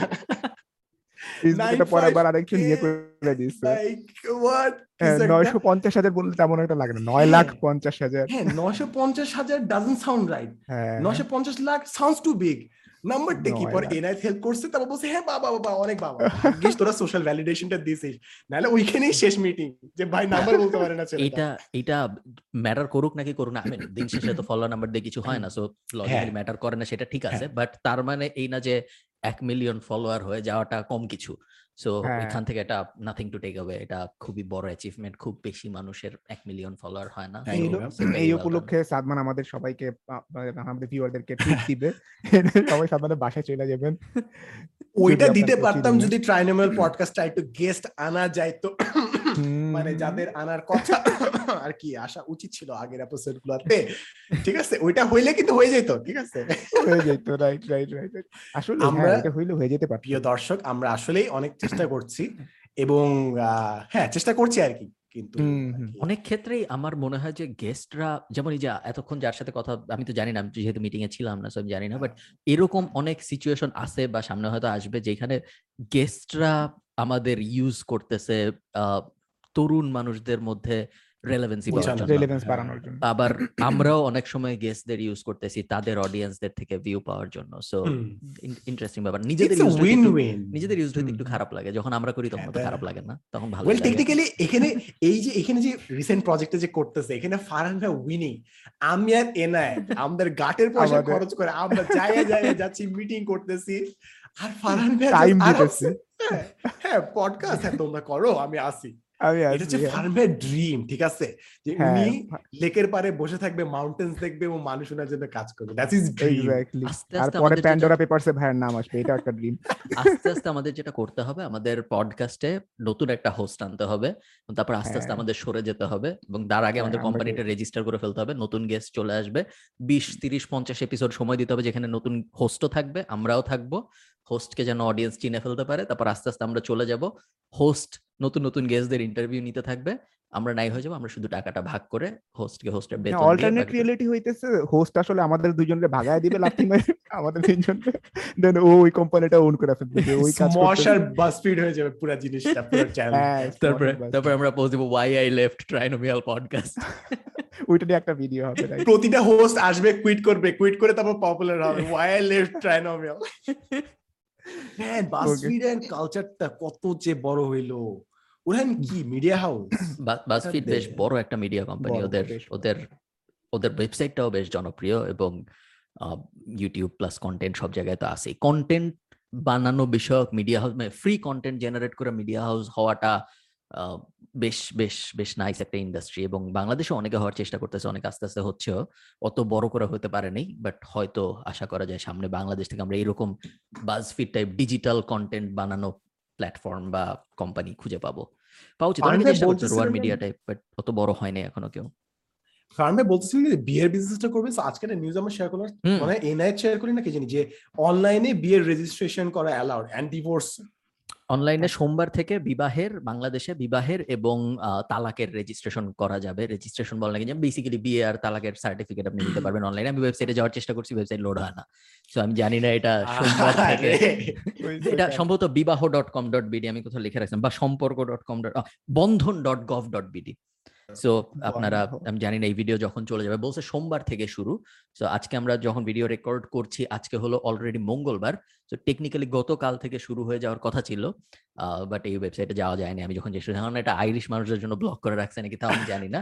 বাট আপনারা যারা হ্যাঁ বিদেশি নাগরিক নট অ্যালাউড হ্যাঁ। আচ্ছা ভাই আমার জেনুইন একটা কোয়েশ্চেন প্লিজ এটা প্লিজ যোগ করেন বোথ অফ ইউ ঠিক আছে? এনায়েত এন্ড ভাই বোথ অফ ইউ শীতকালে কেন বিয়ে বেশি হয়? আমাকে মানুষ বলে যে মেকআপ নষ্ট হবে কিংবা অনেক ভারী জামা কাপড় পরতে হবে সো এই জন্য করে। বাট অ্যাকচুয়ালি কেন শীতকালে বেশি? কিংবা অনেকে বলে যে ভাই না ভাই ডিসেম্বরে বাচ্চাদের এই স্কুল কলেজ বন্ধ থাকে অনেকে ছুটি থাকে তাই বিয়ে বেশি হয়। হোয়াটস দ্য অ্যাকচুয়াল রিজন শীতকালে কেন বেশি বিয়ে হয়? আম, জানি না এনাদের এই বিষয়ে কোনো রিসার্চ আছে নাকি? আমি আমার কাছে কেন জানি মনে হয় মানে আমি যদি ডিসেম্বরের একটা অ্যানালাইসিস করি ডিসেম্বর মানে ডিসেম্বরের আমাদের অনেক কনফারেন্স হচ্ছে ডিসেম্বরের লাস্টের দিকে রাখা হয়। অ্যান্ড আমি দেখছি ওই সময় বিয়ের ডেটও বেশি থাকে। তার কারণ ওই সময়টা শীতকালীন ছুটি থাকে একটা নামে। শীতকালীন ছুটিতে কি হয়? বাইরের দেশ থেকে অনেক মানুষ বিদেশিরা দেশে আসতে পারে। কারণ ওই সময় ওদেরও শীতকালীন ছুটি চলতে থাকে কাইন্ড অফ অনেক দেশের মধ্যেই আছে, আমাদের সাথে যাদের সিজন মিলে। সো বাইরের দেশ থেকে মানুষ আসতে পারে। এটা এটা একটা বড় রিজন থেকে আমাদের কনফারেন্সগুলো বেশিরভাগ সময় ডিসেম্বরের লাস্টের দিকে করার চেষ্টা করা হয়। এখন বিয়ে একটা, এটা অবশ্যই যাতায়াতের একটা ব্যাপার আছে। সাপোজ আমি যদি এখন ঘামতেছি গরমের মধ্যে, আমি কিন্তু মানে একটা বিয়ে খাইতে চাইতে নাও চাইতে পারি। সো দ্যাটস ওয়াই আমার মানে হচ্ছে যে, যখন আমি বেস্ট ওয়েদার কন্ডিশনের মধ্যে আছি, ওই দিন আমার ফ্রেন্ডের সাথে কথা হতেছিল অনেকের সাথে। ও বলতেছিল যে, বাংলাদেশে আসলে প্রোডাক্টিভিটি অলরেডি অর্ধেক হয়ে যায়। মানে ওইটা বুঝতে পারে। আয়ারল্যান্ডে ও আয়ারল্যান্ডে কাজ করে, যেটা বলতেছিলাম। আয়ারল্যান্ডে বসে কাজ করলে ওর প্রোডাক্টিভিটি ডাবল থাকে বাংলাদেশের তুলনায়। কারণ বাংলাদেশে বসে সে ঘামতেছে, গরম লাগতেছে, এই করতেছে এই করতেছে। আই থিঙ্ক ওয়েদার একটা খুব বড় ইম্পর্টেন্ট জিনিস। বাংলাদেশে যদি চুপ মানে বারো মাসই এরকম, বাংলাদেশের শীতটা কিন্তু খুব আরামের। ওই শীত মানে হচ্ছে খুব বেশি মানে আমি বলতেছি না উত্তর উত্তরবঙ্গের কথা আমি বাদ দিলাম বাট ঢাকার মধ্যে যেরকম পড়ে ওই সেন্স থেকে খুব বেশি একটা মানে আমাদের অসুবিধা হয় না রাদার দেন যখন আমরা কোরিয়া বা রাশিয়ার কথা চিন্তা করি।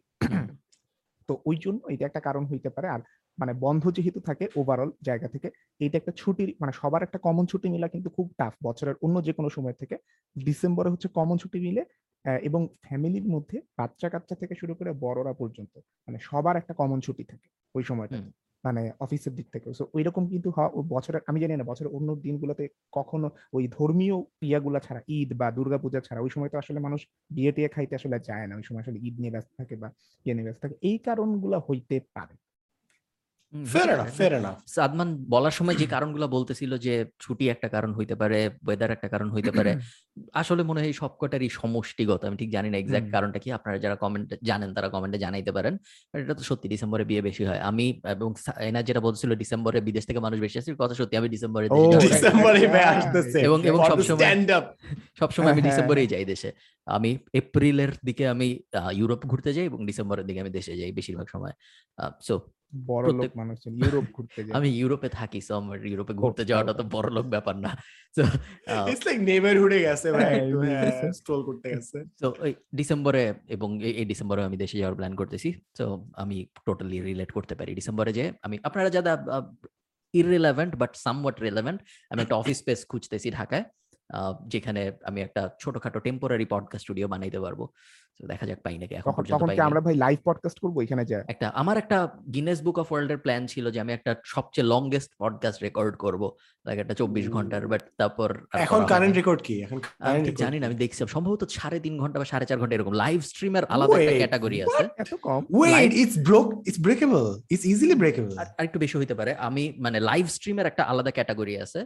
তো ওইটা আবার অনেক বেশি বাট পডকাস্টের সেরকম অত বড় পডকাস্ট এটা ইজিলি ব্রেক করা সম্ভব। আই থিঙ্ক যদি আমরা পনেরো বিশ ঘণ্টার একটা নেই মোটামুটি ব্রেক করা পসিবল ভাই এটা করলে কি হবে ভাই? গিনেস বুক অফ ওয়ার্ল্ড নাম ইউটিউবের সিলভার প্লে বাটন হ্যাঁ ইয়া নো ইম্প্যাক্ট জিরো হো বাট হ্যাঁ গিনেস ওয়ার্ল্ড রেকর্ড নিউজ পেপারে আসবে মিডিয়া কভারেজ দ্যাটস ইট মানে it's a publicity marketing stunt that's it সিভিতে it is what it is.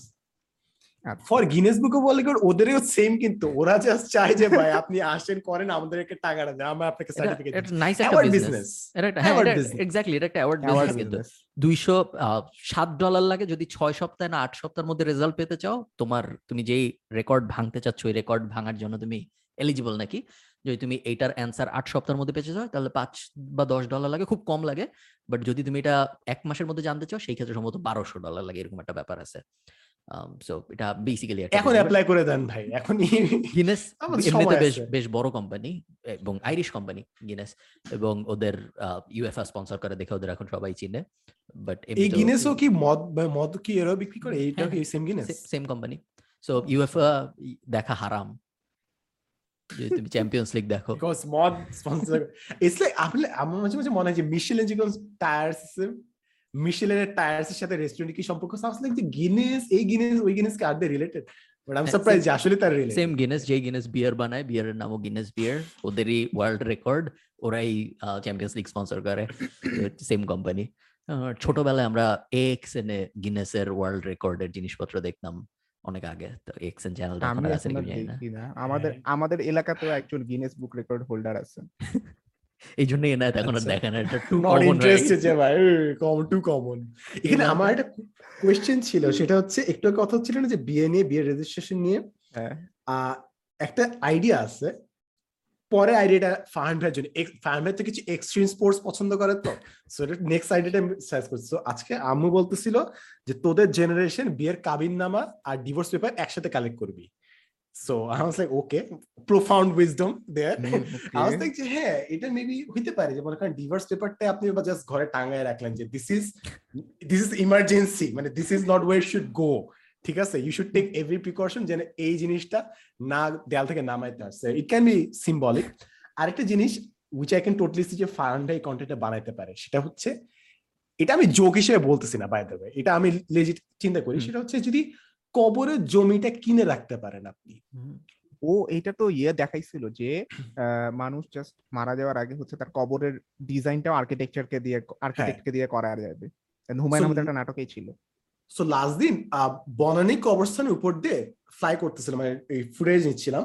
তো তখন এই জিনিসটা মনে হয়েছিল যে maybe it would be a very good reminder for your own self অন্যদের জন্য কি কেউ হয়তো বেশি আইডিয়াটাকে বেশি মরবিড ভাবতে পারে হুম, হুম। আমার কাছে মনে হয় যে কবরটা যদি আমি জানি যে কোথায় বাড়ি করবে এবং যদি আমি জানি অ্যাটলিস্ট ছবি থাকে একটা মেন্টাল পিকচার থাকে I would live my life differently hmm.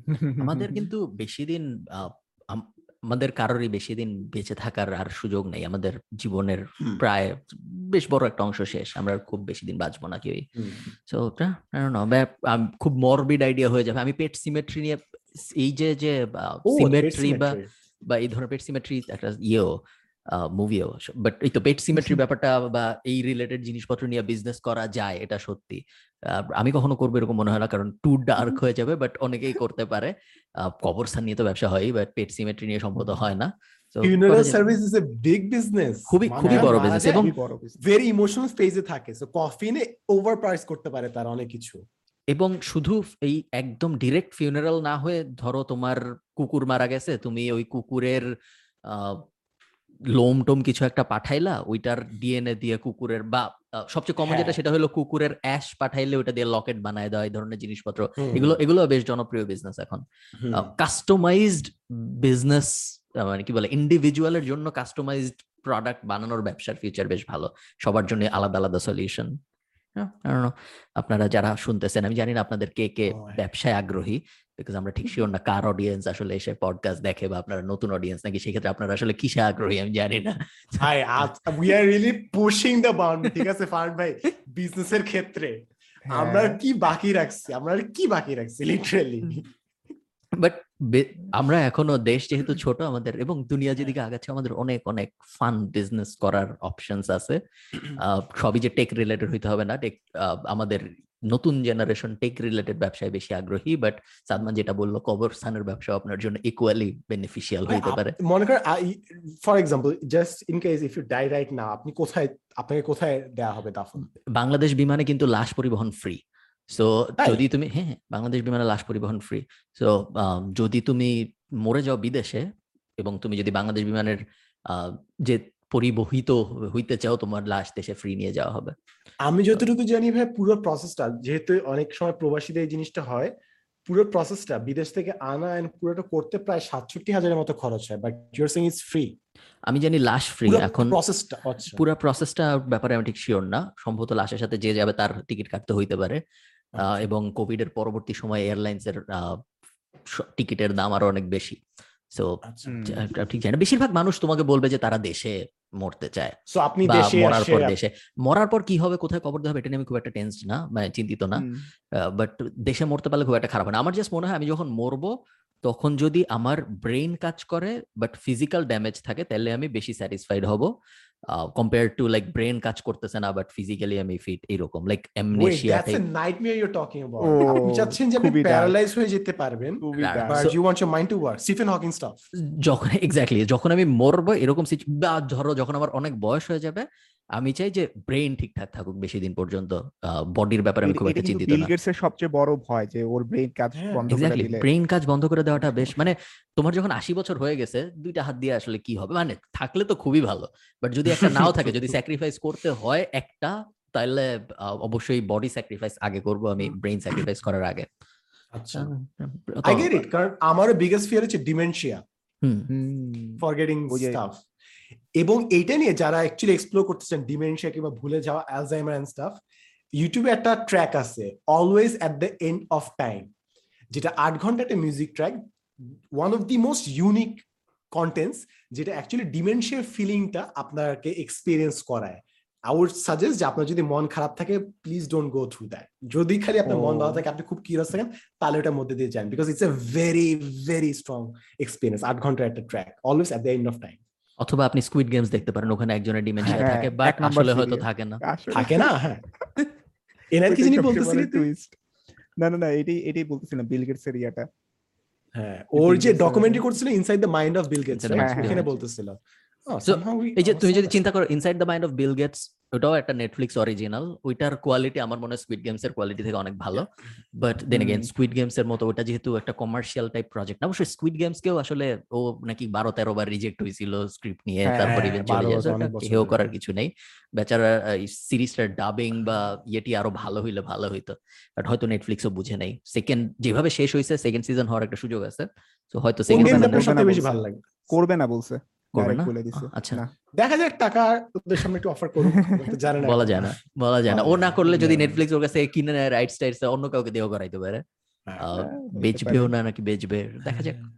কোন গেমটা আপনাদের সবথেকে বেশি ভালো লাগছে? Tug All the war tug of war tug of war এক্সপ্লেনেশনটা was ছিল। দ্য বেস্ট হ্যাঁ। একটু ছিল ব্যাপারটা। হ্যাঁ টাগ অফ মজা ছিল। মানে এটা না মজা না? The simplest games have some of the rules right সব গেমে যেরকম বেসিক রুলস আছে। টাগ অফ ওয়ার আমি আজীবন অনেকবার খেলছি। আমি কখনো খেয়াল করি নাই যে দুই পাশে দাঁড়ানোর একটা স্ট্র্যাটেজি হইতে পারে। এক্স্যাক্টলি আমি আমি যখন ছোট ছিলাম তখন আমি টিভিতে একটা ডকুমেন্টারি দেখতাম এডুকেশনাল নাম ছিল রোডিজ তো রোডিজ একবার একবার ইয়ে. দেখাচ্ছিল। যখন যে ইয়ে হয় পাঞ্জা তখন কীভাবে হাত পজিশন করলে কখনো কখনো হ্যাঁ। হারে না।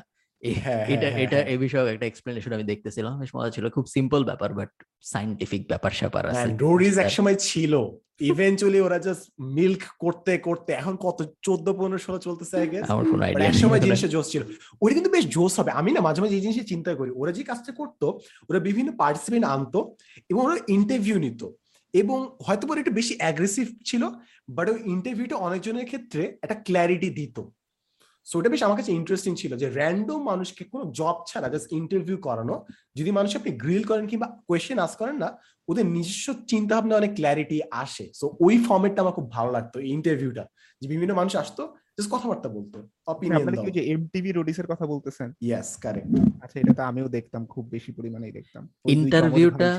ইন্টারভিউটা অ্যাকচুয়াল শো থেকে বেশি মজা ছিল ট্রু হ্যাঁ এবং অ্যাকচুয়াল শো অত মজা ছিল না আসলে। বাট হ্যাঁ, আমার আমি জানি না আমার জিনিসটা আসলে বেশ অদ্ভুত একটা শো ছিল শোটার আসলে কোনো মিনিং ছিল না।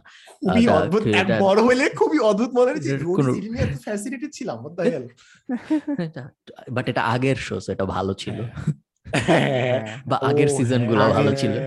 আগেরগুলো সবসময় ভালো থাকে রাইট সেম বায়াস ড্যাম আমরা এটা উঠে না। ওকে ঠিক আছে। আমরা অনেক বিষয়ে কথাবার্তা বললাম এবং অনেক ভ্যারাইটি অফ টপিকস নিয়ে কথাবার্তা হয়েছে। এবং ট্যাক্স থেকে শুরু করে হাবি যাবি এটা আপনারা যারা পুরোটা শুনছেন অবশ্যই আপনারা নিচে we need to do better ভাই। শুরুর পাঁচ মিনিট ভাই। Anything but tax audience retention আমি হ্যাঁ। আমার ব্যক্তিগত আইডিয়া হচ্ছে আমরা প্রতিটা এপিসোডের ফার্স্টে আমরা কোন একটা বিখ্যাত পপুলার বিজ্ঞাপন সবাই একসাথে গাবো যেরকম হাতে কি বলো দেখি। যদি কপিরাইট হয়ে যায়? আমরা কথা বলে কপিরাইট হবে না। গাইলে হইতে পারে। না গাইলেও হবে ও আচ্ছা আচ্ছা সরি সরি সরি তাইলে আমরা নিজের একটা বানাবো ওটা সমস্যা নেই। বানানো তো ব্যাপার না। আল্লাহ। দুনিয়াটা বেশ কঠিন এখন। আমরা তাহলে এবিসিডি করব ঠিক আছে? এবিসিডি যে যে কিছু- কিছু হ্যাঁ কিছু কিছু এই যে হ্যাপি বার্থডে যে গানটা যে পপুলার এরকম কিছু কিছু আছে যেগুলা ক্রিয়েটর ঘোষণা দিয়ে ইয়ে করে দিয়েছে কপিরাইট ফ্রি করে দিয়েছে নাইলে এগুলার থেকে কত টাকা আয় করতে পারতো? আপনি কি। ওই ক্রিয়েটরটাকে ডাম মনে করেন না ফারান ভাই? হুম, যে ফারহান ভাই একটা বোকা। সামওয়াট ডাউন ফারহান- ভাইয়ের মতে পৃথিবীর সবচেয়ে বোকা মানুষ হচ্ছে ওয়ার্ল্ড ওয়াইড ওয়েবকে যে ফ্রি করে দিছে। এরকম একটা বক্সিং এর শুরুতে যে একটা কথা বলে যে বড় করে নাম নাম অ্যানাউন্স করে না তারপর লেট দেম ফাইট ওরকম একটা ফেজ একজন কপিরাইট করছে who became a millionaire just by copywriting that phase boxing এর শুরুতে যে বলে। তোমার আয়ারল্যান্ডের পতাকায় একটা এই যে গিনেস নিয়ে কথা হচ্ছিল একটু আগে আয়ারল্যান্ডের পতাকায় দেখবে একটা সিম্বল আছে। একটা একটা মিউজিক্যাল ইনস্ট্রুমেন্টের একটা সিম্বল আছে। এবং আমি তো দেখি খালি তিন কালার খালি। না সরি সরি পতাকায় না আয়ারল্যান্ডের একটা লোগো আছে। আচ্ছা। ওই লোগোতে তোমার গুগল সার্চ করলে কেউ আয়ারল্যান্ড লিখে বা আয়ারল্যান্ড লোগো লিখে সার্চ করলে দেখবে মিউজিক্যাল ইনস্ট্রুমেন্ট টাইপের একটা জিনিস আছে। ওই জিনিস গিনেস কোম্পানিটার কপিরাইটেড ছিল এবং আইরিশ সরকারের গিনেস কোম্পানিকে অনেকদিন পর্যন্ত কপিরাইটের ফি দিতে হয়েছে ওইটা সরকারি কাগজপত্র ইউজ করার জন্য। এবং তারপর ইভেনচুয়ালি কিনে নিছে ওরা গিনেস কোম্পানিটার কাছ থেকে। তো এটা- না এটা না একটা মিউজিক্যাল ইনস্ট্রুমেন্ট টাইপ জিনিস আছে আমি পরে চেষ্টা করব। গিনেস এক্স্যাক্টলি সো এই ফার্স্ট এর যে জিনিসটা ওটা কপিরাইটেড ছিল অনেকদিন পর্যন্ত। তো ব্যাপারটা বেশ ইন্টারেস্টিং কপি কপিরাইট ব্যাপারটা বেশ বেশ মজার ব্যাপার। এবং এটা হ্যাঁ। এপিক লোল যেটা সরকারকে ওর লোগোর জন্য টাকা দিতে হচ্ছে। তাহলে এটা এটা কি লোগো বানাইছে? এতটা মৌলিকত্ব নাই যে ওকে কপিরাইটের জন্য স্টক ফোরের ফি দিতে হচ্ছে। যাদেরকে দিয়ে বানাইছে ওদেরকে পরে মনে হয় একদম এটাই আই গেস আয়ারল্যান্ডের স্পিরিট বুঝছ? ক্লাসিক বিজনেস পিপল যে if you can outsource it let them অবশ্যই। ট্যাক্স হ্যাভেন আরও কত কি। আমাদের এই ভিডিওর আমরা অনেকক্ষণ ধরে কথাবার্তা বলছি এই ভিডিওর সামারি আমি করে দিচ্ছি আপনাদের জন্য। আমাদের অবশ্যই ট্যাক্স সেভেন হওয়ার জন্য চেষ্টা করতে হবে। আর সামারি কি ছিল? আচ্ছা। একটা একটা টপিক ফেসবুক ইউজ করা ভালো। আপনারা অবশ্যই ফেসবুক ইউজ করবেন এবং সাদমানকে এক মিলিয়ন ফলোয়ার হয় হ্যাঁ, আপনারা হ্যাঁ। সহায়তা করুন। আপনারা সাদমানের ফেসবুক প্রোফাইলে যে ফলো Follow It's আমার না মাইন্ড এই মাত্র ওই যে থাকে না কতগুলো স্পন্সর্ড বিজ্ঞাপন দিয়ে সাহায্য চায় ওরকম মনে হইলে পুরো ব্যাপারটা যে আমি কানতেছি স্পন্সর্ড অ্যাড ফারহান ভাইয়ের পিছে ব্যাকগ্রাউন্ড নয়েজ দিচ্ছে। অবশ্যই আপনারা সাদমানকে এক মিলিয়ন হতে সাহায্য করেন। অনেক ক্লোজ ক্লোজ আসলে তাড়াতাড়ি ফিল না হলে কেমন জানি লাগে। সো তাড়াতাড়ি হয়ে যাওয়া উচিত। এবং আপনারা আমার শুডগের ভিডিওটা দেখেন ভিডিওটা কেউ দেখে নাই জন্য আমি একটু কষ্টে আছি। ওইটা আমাকেও দেখতে হবে কারণ ওই বইটা আমি কিনছি বাট পড়ি নাই সো ফাইনালি ফান ভাইয়ের ভিডিও আচ্ছা, দেখে হ্যাঁ, আমি হ্যাঁ। শুরু করব এটা। আমি আপনারা- আমি এখনও শুনি নাই শুনব এটা একটা আপনারা যদি জিনিস। বত্রিশ মিনিটের ভিডিওটা দেখে ফেলেন তাহলে আপনাদের আর কষ্ট করে বইটা পড়া লাগবে না হ্যাঁ, আপনারা যদি সবাই পডকাস্ট হিসেবে শুনে মানে দেখে খুব কমই মনে হয় আপনারা আপনারা ছাড়েন তারপর আপনি দেখবেন। যেমনি বিজ্ঞাপন। অটোমেটিক তাদের মাথায় আসবে জিনিসটা। এবং ফেসবুকের সরকারিকরণ দেখতে ভুলবেন না। আমি আজকে অনেক ইন্টারভিউ করছি বেচারা ছেলেটাকে। আমি ভাবছি যে বাংলাদেশি সরকার সরকারি করবে করবে এবং ভাবছিলাম যে বাংলাদেশি সরকার কেমন সরকারিকরণ করবে এটা তো বিদেশি কোম্পানি হ্যাঁ। পরে আসলে ওকে ঠিক আছে গুড ওকে ভালো থাকেন সবাই। সবার সাথে আমাদের দেখা হবে পরের সপ্তাহে। আল্লাহ হাফিজ। বাই